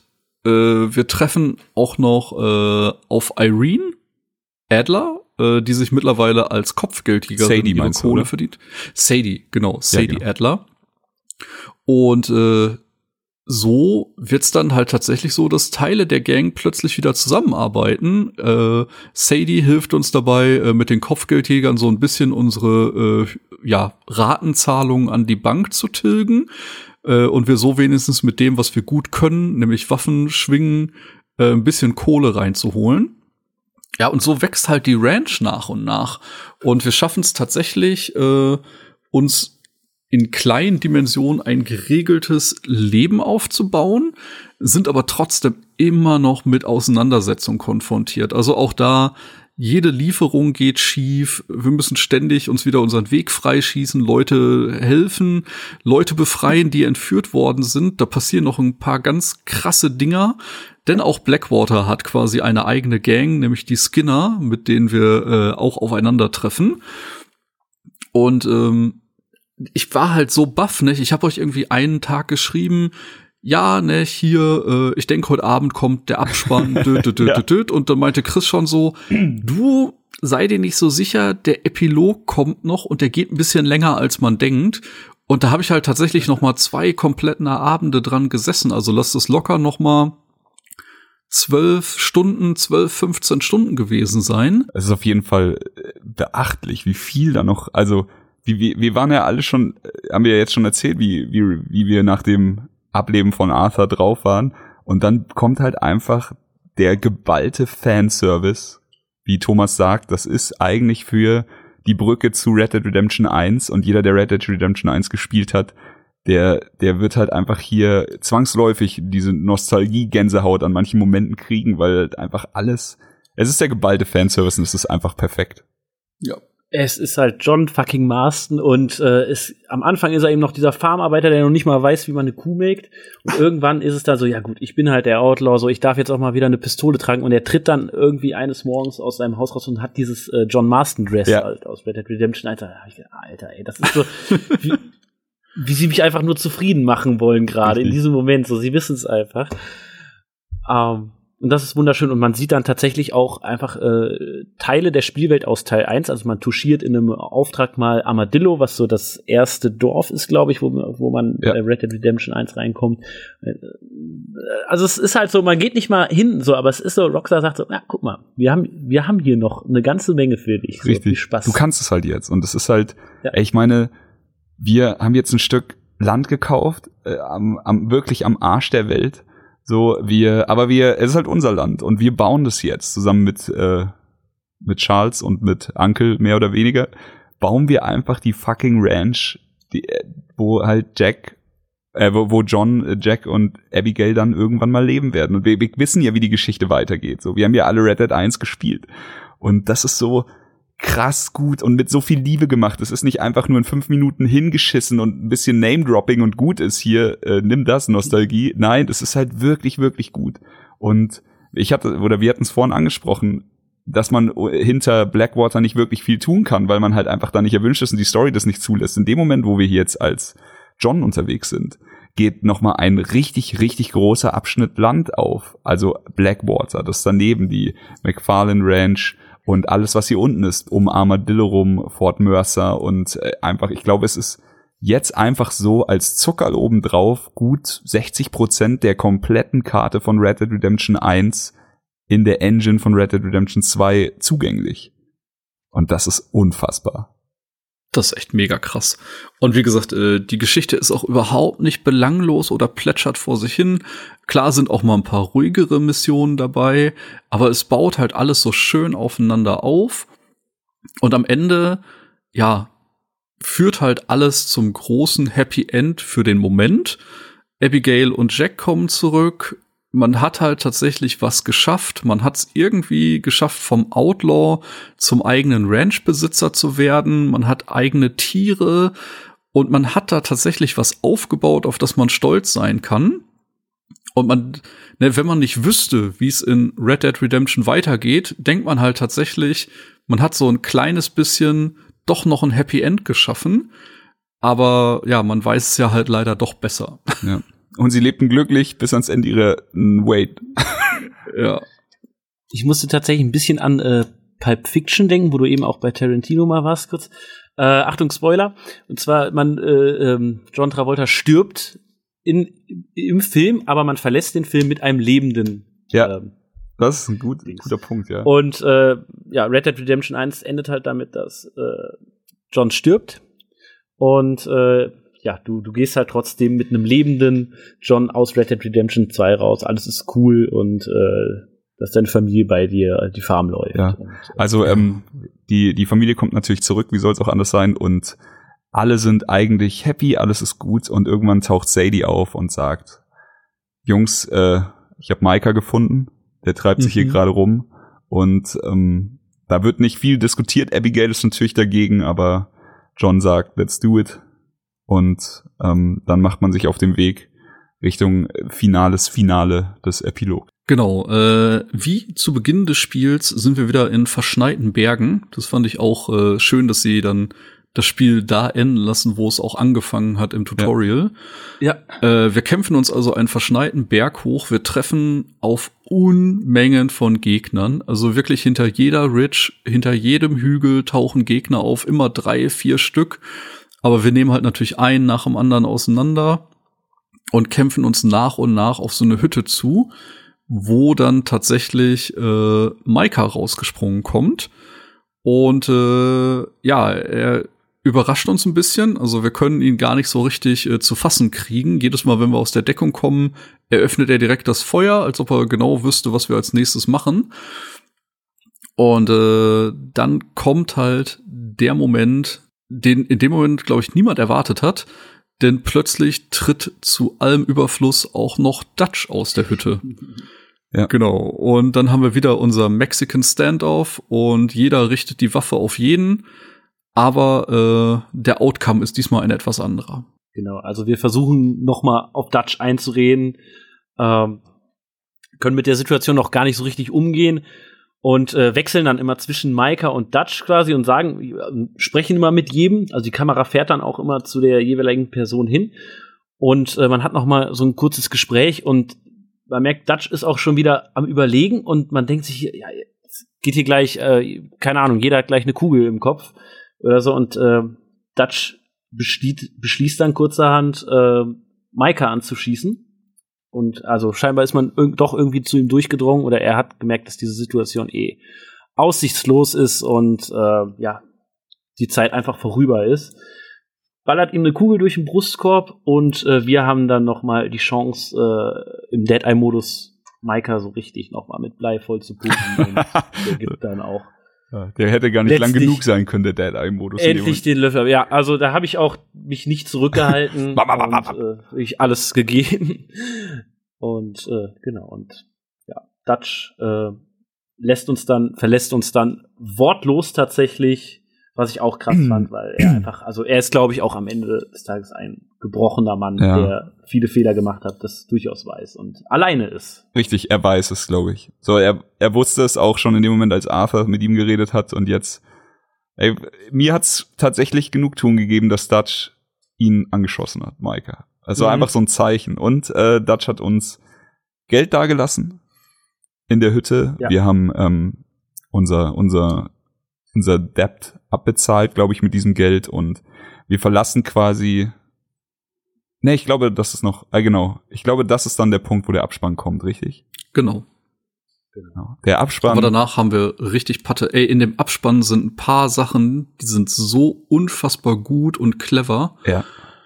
Also zum einen natürlich das Offensichtliche. Wir denken halt, wir haben jetzt das schöne Farmerleben. Man sieht aber schon, dass die Pinkertons die Ranch wieder beobachten und das auch das hart, wieder oder? Vorbereitend auf äh, Teil eins. Ja. Für mich die stärkste Szene im ganzen Abspann war tatsächlich, ähm, an einer Stelle sieht man Rain Falls äh, an so einem ja, Berg stehen und er schaut halt hinunter und dann fliegt halt ein Adler an ihm vorbei. Ja. Ja. Und äh, das ist halt nochmal so ein kleines Bildchen dafür, dass sein Sohn Eagleflies halt gestorben ist. Das war so mit der Keule nochmal äh, schön bildlich dargestellt. Fand ich aber tatsächlich trotzdem sehr schön, dass es mit dem Abspann war. Ja. Und ich fand auch, ich glaube, ich weiß nicht, ob es das letzte Bild war, oder eins der letzten Bilder war dann tatsächlich das Mary, die wir hier noch gar nicht erwähnt hatten, aber unsere damalige Liebschaft, die uns dann verlassen hat, weil wir halt äh, zu sehr Gangster sind und der Vater fand, das war kein guter Umgang für seine Tochter. Ähm, kommt, besucht halt unser Grab, also Arthurs Grab und äh, ja, man merkt halt, also da waren halt Gefühle bis zum Schluss da und ja, das ist halt auch nochmal äh, so ein kleiner Moment, wo, wo man schlucken kann. Aber wie viel Mühe auch einfach, also okay, nach so einer, nach so einer krassen Reise einen Abspann raushauen, der einfach vierzig Minuten lang ist, ist absolut berechtigt. Ja. Ich habe ihn mit Freude geguckt. Ich habe ich ja, hab ihn ja. nicht geskippt, sowas gehört sich einfach nicht, nicht nach so einer Erfahrung. Und dann den Abspann aber noch so liebevoll zu gestalten, das ist einfach das ist konsequent bis zum Ende hin hochwertig abgeliefert, finde ich schön. Ähm, ja. ja, Dennis hat gerade schon gesagt, Mary hatten wir noch nicht besprochen. Ich glaube, es gibt vielleicht die ein oder andere coole Mission, die wir nicht besprochen haben, den einen oder anderen coolen Charakter, der jetzt vielleicht auf der Strecke blieb. Also eine Sache ist mir noch aufgefallen, man wird irgendwann in Kapitel drei, glaube ich, von den O'Driscolls gefangen genommen, was auch eine mhm. ultra krasse Szene ist. Ja. Ähm, ich glaube, es ist einfach unmöglich, diese ganzen siebzig Stunden in einem drei Stunden Podcast nachzuerzählen. Ja. Seht es uns nach. Äh, vielleicht auch einfach, äh, jeder von euch, der den Podcast bis hierhin gehört hat, hat das Spiel wahrscheinlich auch beendet und äh, ihr wisst ja, was euch gut gefallen hat. Ich wollte sagen, es gibt, glaube ich, alleine siebzig relevante Story-Missionen, in denen man eben bis zu einer Goldmedaille abstauben kann. Nicht? Also jede Mission hat nochmal eigene Unterziele und je nachdem, wie man die abschließt, bekommt man eine Bronze-, Silber- oder Goldmedaille. Ähm, da tatsächlich für die Leute, die es interessiert, man kann, äh, ich habe es tatsächlich noch nicht ausprobiert, aber man kann nach dem Abspann äh, mit John weiterspielen. Und man hat tatsächlich eine Möglichkeit, im Menü äh, auch noch mal gezielt Missionen zu wiederholen, äh, um dann vielleicht ein besseres Ranking da zu erreichen. Genau. Ähm, eine Sache noch, es gibt optionale Missionen, die man irgendwann nicht mehr erreichen kann, aber es, ja. das, ist, das kommt sehr selten vor, glaube ich. Und ähm, es ist natürlich immer für jeden so, wie er es möchte. Ich liebe es bei solchen Spielen wie Red Dead Redemption, mir irgendwann, nachdem der Abspann lief, so eine Art Compendium, Guide, Walkthrough, wie auch immer man das Lösungsbuch auf Deutsch nennen will, äh, zu besorgen. Und hier eben bei Red Dead auch wieder ein sehr schönes Stück, das man sich dann in die Bücherei stellen kann. Und äh, einfach, es ist schön, weil man eben eine schöne Übersicht hat, wie man eben zu optionalen Sachen, die man eventuell noch nicht gesehen hat, kommt. Und falls man mal an den hundert Prozent knabbern will, da ist auch eine schöne Möglichkeit, sich mit einer Strichliste alles abzuhaken, was man was man holen ja. muss, auch bei den Sachen, wo es unübersichtlich wird oder so. Ey, hands down, ich glaube, ich habe jetzt vielleicht vierzig Prozent des Spiels gesehen. Oh, ja. Ja, okay, du hast noch ein bisschen mehr Gas gegeben. Mhm. Ähm, ja, ich habe sicher auch nicht alles gesehen, aber ich habe jetzt auch mit John Marston dann noch am Ende ein bisschen die die neue das neue Gebiet erkundet, und auch da, es wartet halt jetzt nicht mehr die richtige Storykeule auf einen. Also das ist natürlich so, irgendwann muss dieses Spiel beendet sein, und nach dem äh, stundenlangen Epilog ist es jetzt einfach der Fall. Aber auch jetzt, als ich zum ersten Mal nach Armadillo reingeritten bin, habe ich krasse Sachen erlebt. Also Armadillo wird heimgesucht von von der Pest oder von von irgendeiner Krankheit, von einer ganz schlimmen, und in der Mitte von der Stadt liegt ein Haufen voller t- Toten und brennt oder so, weiß nicht mehr genau. Auf jeden Fall, man kommt da quasi an, und der Sheriff wird gerade von den von den üblichen äh, Banditenräubern bedroht, und äh, ich habe einfach sofort die die Räuber getötet, hat gedacht, ja okay, jetzt hier gleich wieder einen guten Namen gemacht in der Stadt. Dann geht der Sheriff und sagt so, hey, du kannst es gerne übernehmen, ich bin raus aus dem Business. So, die Stadt ist einfach dem Untergang geweiht. Und ähm, dann dachte ich schon, gut. Ja genau, und, und man entdeckt hier aber trotzdem noch überall immer so ein bisschen Liebe. Also ein Dimbleweed, Dumbleweed, weiß ich nicht, es gibt noch eine andere Stadt, die ich gefunden habe, wo dann aber wirklich noch äh, Leben herrscht, und es ist einfach, es funktioniert einfach so gut, und ich hoffe, hoffe, hoffe, dass wir, ey, das ist so ein ganz, ganz kleiner Hoffnungsschimmer, aber ey, die Hälfte von dem Spiel ist jetzt schon wirklich in, in guter Optik umgesetzt. So, wär's nicht mhm. schön, in der Engine von Red Dead zwei vielleicht nochmal nach Red Dead eins zu reisen und das so durchzuspielen? Meinst du, das könnte, das könnten sie sogar, glaube ich, als D L C einfach releasen, oder? Ey, ich, ja, könnten sie. Ich würde dafür auch nochmal Vollpreis zahlen, aber es ist auf definitiv, es, es liegt ein bisschen nahe. Wenn man so romantisch ja. denkt wie wir, kommt schon. Schön wär's. Wär schön, ja. Ich find's geil, und ich freue mich sehr, sehr auf Red Dead Online, muss ich sagen. Und bin gespannt. Ich bin wirklich auch gespannt. Und ich habe jetzt auch durch den Podcast noch mal so ein paar Sachen von euch erfahren, wo ich denke, ah, das muss ich noch mal, das muss ich noch mal machen, weswegen ich wahrscheinlich das Spiel einfach noch mal von vorne anfangen werde. Ich will auch wieder irgendwie einen gesunden Arthur haben, weil ja. ich ihn echt lange so kränkelt und leidend da auf dem Pferd sitzen hatte. Das war ja auch äh, meine erste Frage nach dem Abspann, nicht? Äh, fange ich jetzt noch mal mit Teil zwei an? Oder spiele ich jetzt den ersten im Nachgang? Und ich tendiere mittlerweile auch immer neuer dazu, nochmal Teil zwei zu spielen. Ja, also ich kann sagen, mein Bruder Marc hat es genauso gemacht, äh, hat es dann durchgespielt, hat sich mit mir stundenlang drüber unterhalten und dann gesagt, so, bevor ich jetzt hier weiterspiele, äh, ich fange nochmal neu an. Er wollte nämlich auch einfach einen gesunden Arthur haben und ein Kapitel zwei Spaß haben. Und ich glaube, da wird es mich auch bald hintreiben. Ich habe mich jetzt ja. quasi schon gezwungen, das Spiel nicht nochmal durchzuspielen, bevor wir den Podcast aufnehmen, weil ich wollte am Ende des Tages nicht, also ich wollte meine Erinnerungen so haben, wie ich sie jetzt habe. Diese leidenschaftliche, bisschen Fanbrille, und ich fand halt alles so geil. Und wenn man was mehrmals sieht, dann kommt dann doch eher so ein bisschen die, wie soll ich sagen, man analysiert mehr und mhm. man, man wertet anders. Und das wollte ich nicht vor dem Podcast machen. Aber ey, keine Ahnung, vielleicht jetzt nicht im November, aber lass mal über Weihnachten ein bisschen Zeit haben und dann einfach noch mal ein bisschen. Ich wäre nicht abgeneigt. Und das ist, glaube ich, beim Spiel mit der Spielzeit äh, eine Sache, die man nicht so leichtfertig sagt. Das stimmt.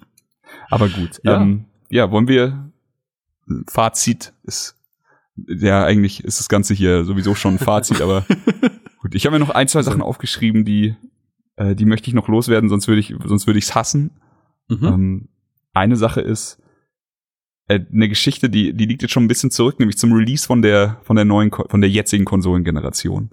Also Xbox One, ähm, PlayStation vier und sowas. Da habe ich damals mit dem Joel äh, von kennt man auch von Trailerschnack gequatscht, und er fragte mich, warum ich nicht so wirklich happy bin mit der Generation. Ich freue mich doch immer so über neue Konsolen, und ich sagte halt, dass ich das Gefühl, also ich, ich wünschte, wir wären schon weiter mit der Technik. Ich wünschte, wir wären jetzt wir würden nicht diesen Zwischenschritt gehen zwischen, der P C war halt einfach schon viel weiter, und wir sind halt jetzt irgendwie bei Konsolen, die alle nicht vier K abspielen können, vier K Gaming ist noch in weiter Ferne und das alles, und das fand ich ein bisschen schade, und ich habe jetzt wirklich lange nachgedacht, ich glaube, Red Dead zwei ist das erste Spiel, das so weit ist, wie ich mir damals gewünscht hätte, dass wir sind, als wir mit neuen Konsolen gestartet haben. Ich meine, es war wirklich mhm. viel geiler Scheiß dabei in den letzten paar Jahren, aber die Xbox One X mit Red Dead Redemption zwei, wir haben vier K, das, also natives vier K, das mit dreißig Frames läuft, wir haben eine unfassbare Grafik, die wirklich sich nicht vor P C-Titeln verstecken muss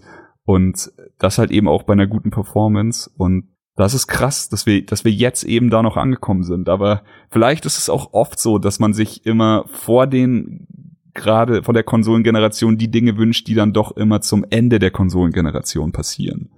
So. Ja, ich meine, ich war am Ende auch beeindruckt, was äh, teilweise noch auf der Xbox dreihundertsechzig oder der PlayStation drei technisch umgesetzt wurde.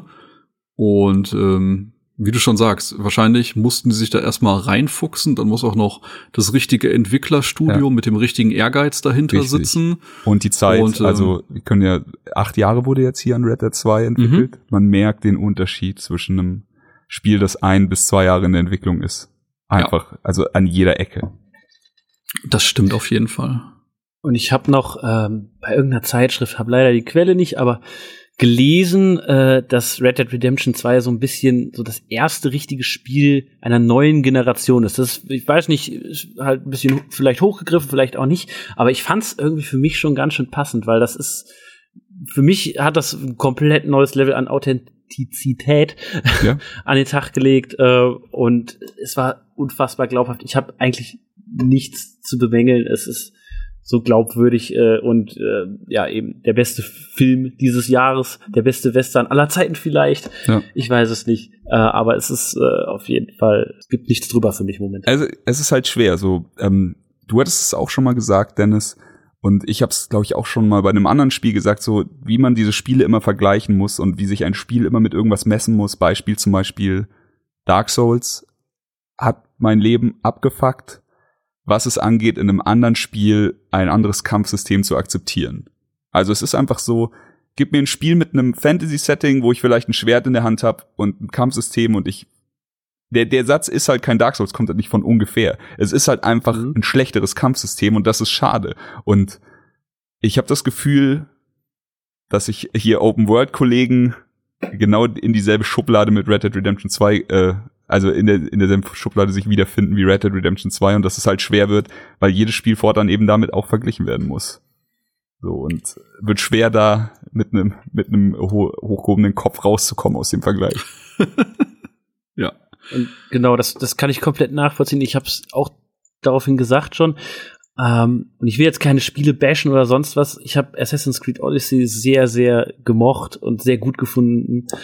Ähm, aber ich kann es, glaube ich, jetzt einfach auch nicht mehr anfassen, weil ich einfach diesen Maßstab habe und denke, ja, äh, das, das reißt mich jetzt raus irgendwie aus der Spielwelt. Das ist nicht, nicht, nicht so glaubwürdig, wie ich das von Red Dead Redemption kenne. So hat mich vorher nicht gestört. Jetzt ist das was, also irgendwie ist die Messlatte höher gelegt worden. Ja.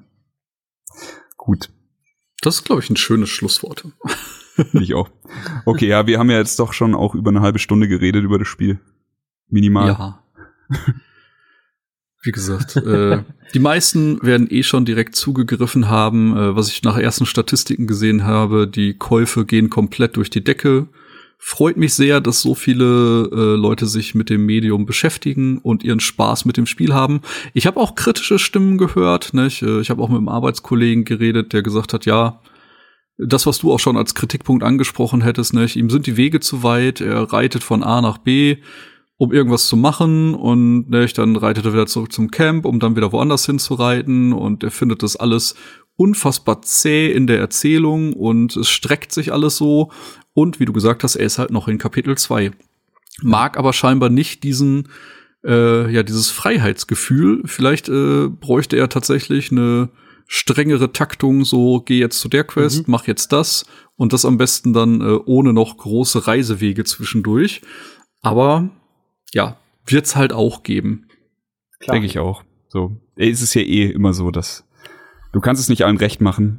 Und das will man ja wahrscheinlich auch gar nicht. Du willst ja am Ende deine Vision umsetzen. Für mich hat das Pacing von Red Dead Redemption zwei fantastisch funktioniert und sucht einfach seinesgleichen. Und für andere mhm. Leute, die sagen halt einfach so, wenn es nach ihnen ginge, wäre es halt anders besser.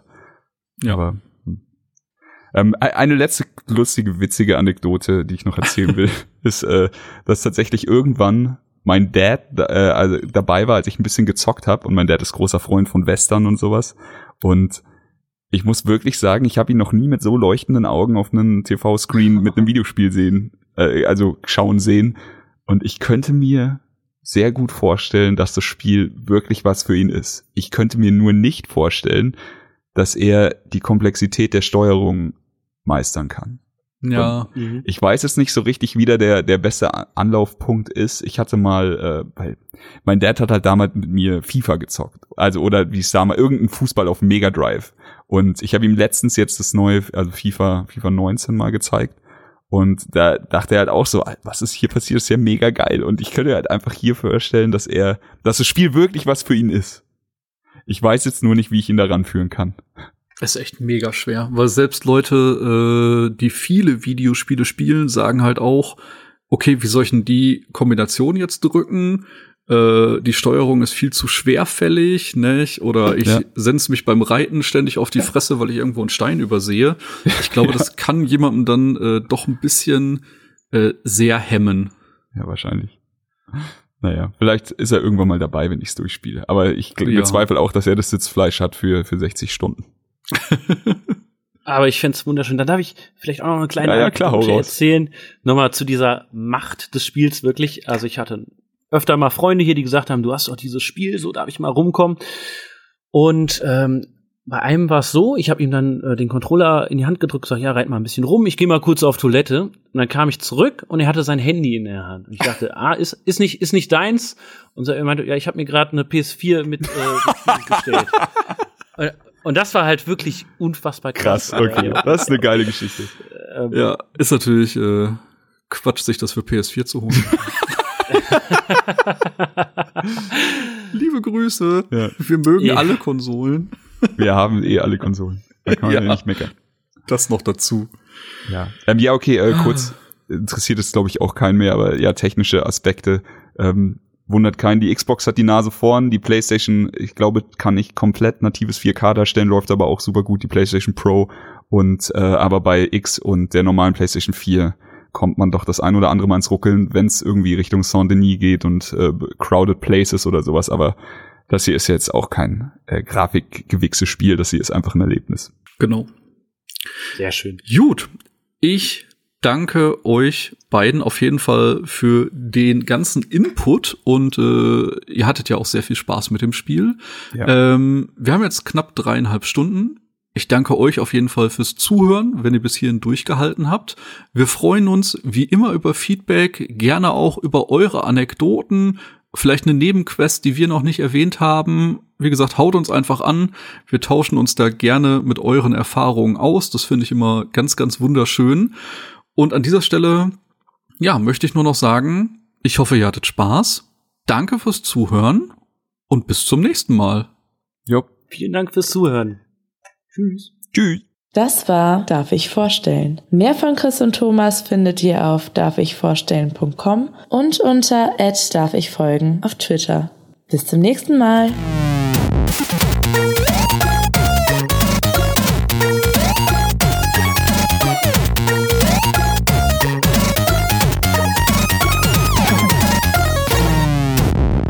Darf ich vorstellen?